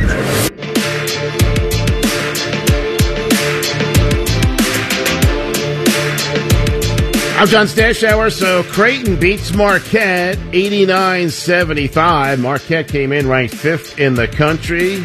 Meanwhile, Arizona is ranked number six. Wildcats looking to make it nine of the last ten and go to 15 and one at home. It was an easy win for them over the Oregon Ducks. Ball slapped away. Loose picked up by Boswell. Cats on the run. Numbers again. Ahead to Love. Love quickly down to the right baseline. Out to Boswell for three. Why not? He can't miss. 51 28 Arizona. 19 points for Boswell in the first half. That is a new career high, and he's done it in one half. Brian Jeffries on Learfield. Yeah, the damage was done first half. Cats were up by 21. They shot 61%, 56% from three. Had three guys score 21 or more. Arizona wins going away 103 to 81. In the Big 12, Kansas coming off a rare home loss the other night against BYU. They got Kevin McCullar back from injury. He's their leading scorer, but for the fourth year in a row, they had their troubles at Baylor. BC to the bench. So Ojianwuna is on. Bears ball. None. three, left side. Yes! What a run by the Bears! Jayden Nunn has 17 on the day. Baylor leads Kansas by eight. John Morris, Baylor Sports Media Network, 82-74. Baylor knocking off Kansas. Kentucky Wildcats had a tough one the other night at Mississippi State, pulled that game out on that Reed Sheppard shot. Another tough one today at home against Arkansas, who's having a rough season. Razorbacks had the lead in the second half. Kentucky pulled this one out. Sheppard weaves through the defense, comes into front court down the left side, goes back to the top, throws it over to Edwards. He'll shoot a long three. Yes! My goodness, what a shot! That was like, what are you doing? Great shot! 107 98. Tom Leach, UK Sports Network, Kentucky. They have no trouble scoring points. 111 102 over Arkansas. Got 34 points from Khalif Battle. Also in the SEC, South Carolina got 25 from Meechie Johnson. Beat Florida 82 76. And in the Big Ten, Illinois won at Wisconsin 91 83. Badgers are in a slump. They've lost seven of the last nine. Let's get you updated on games going on. Iowa State ranked eighth, six minutes left first half, leading Central Florida 27 21. North Carolina ranked ninth. They got that big game from RJ Davis last time out when he scored 42, but right now Tar Heels down a point. NC State up 37 36. Auburn is rolling over Mississippi State 31 to 12. South Florida leading Charlotte 25 to 24. We should tell you that I'm coming to you from the Progressive Insurance Studios looking for a career path with flexibility, great pay, and benefits. Go to progressive.com slash careers and apply online today. Our final score in the Big East Marquette was shorthanded, playing without two starters, and Creighton took advantage, winning by a final of 89 to 75. We thank our crew today. First, let's tell you that the that the broadcast on college basketball Westwood One sponsored by Grainger, by Indeed.com, by O'Reilly Auto Parts, by Progressive Insurance, and by NCA.com. Now we thank the crew. Studio producer Nick Pope, studio coordinator Laura Roma, production assistance provided by Curtis Poindexter. Our producer engineer is Howie Sylvester, production supervisors Aaron Cummings and Brian Finkelstein, the coordinating producer Mike Heavey, executive producer Westwood One Sports Howard Deneroff. We're not done. Another game coming up today, tonight for the SEC. It's fourth ranked Tennessee, 14th ranked Alabama. Starting at 7:45 Eastern to listen to any and every college basketball game we broadcast this season for free. Just visit our website westwoodonesports.com, where you can also listen on all Alexa-enabled devices. Simply saying "Open westwood WestwoodOneSports.com." Let's get the final score: Creighton 89, Marquette 75 for Kevin Kugler, Stephen Bardo. I'm John Stashower. Thanks for joining us. In association with Learfield, you're listening to NCAA basketball on Westwood One.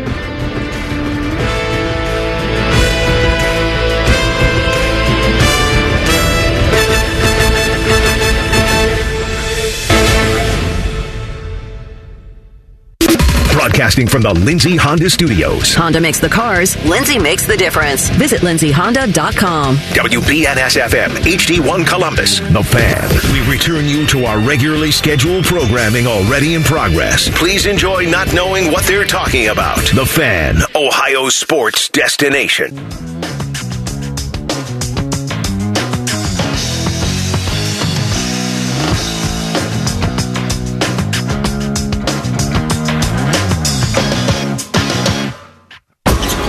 Two of the last three MVPs and the favorite again this season, Nikola Jokic. Joker for the lead. Got it. He leads the Denver Nuggets into Los Angeles to go head to head with LeBron James and the Lakers. Coverage begins today at 8 Eastern with tip off at 8:30 Eastern on ESPN Radio and on ABC, presented by Indeed.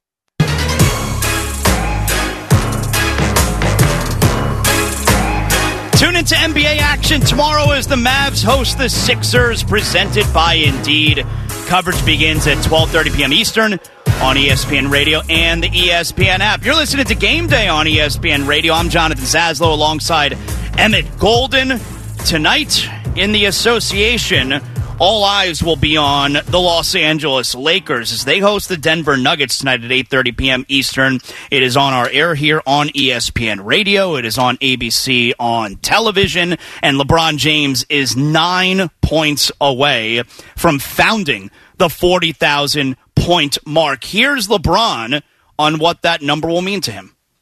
No one has ever done it. For me to be in, in this position at this point in time in my career, I think it's, I think it's pretty cool. Does it sit like at the, one of the top of my things I've done in my career? No, but does it mean something? Of course, absolutely. Why wouldn't it?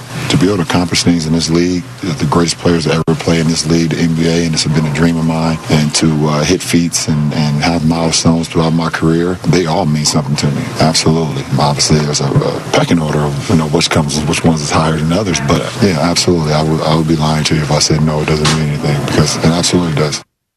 It's hard to believe, Emmett, that anyone is not only going to reach 40,000 points after LeBron, but that would come anywhere near chasing his record because not just the longevity of his career, which is almost unmatched, but from the moment he stepped foot in the league and still right now, and likely however long he's going to wind up playing, He's always been a big time scorer. And oh, by the way, add to it, Emmett, he's a total freak of a human being. It's really difficult to believe we're going to see someone with his physical ability again. Yeah, to be at the top of the mountain when it comes to scoring and then being fourth all time in assists, that is mind blowing. Because think about where he would be if those assists were cut in half and he took shots instead, mm-hmm. right? He might be 50,000 right now if he was one of those guys that strictly thought about scoring the ball and that was his only uh, objective. Well, remember, and, it was always a thing where he, you know, he always claims he makes the right play and right. people want him to, wanted him to be a little bit more selfish. Yeah, yeah. They, it was the narrative was LeBron is scared to take the game-winning shot because he might miss. Now, LeBron throughout his career has made an abundance of game-winning shots. Um, you know, just. Uh, I guess with each team, honestly, I know there's a ton of them that happened, especially the second time around um, in Cleveland. So he kind of shook off that narrative after a while. But at the start of his career, it was yeah, LeBron's great. He doesn't have that killer instinct. I don't know, handful of championships later, 40,000 points. That sounds like a killer instinct to me. When we think of unbreakable records, are there, and I think this is going to be one of those unbreakable records. Mm-hmm. Do you have, like, all across our sports landscape here, eh, the four major North American sports, do you have a favorite unbreakable or fav- multiple favorite unbreakable records? Yeah, a couple of them. I know the the biggest one that I truly believe no one will ever break this is Cal Ripken's uh, consecutive game streak at 2,632 straight games. In the, the world we live in now, with the amount of money that athletes make, days off are given.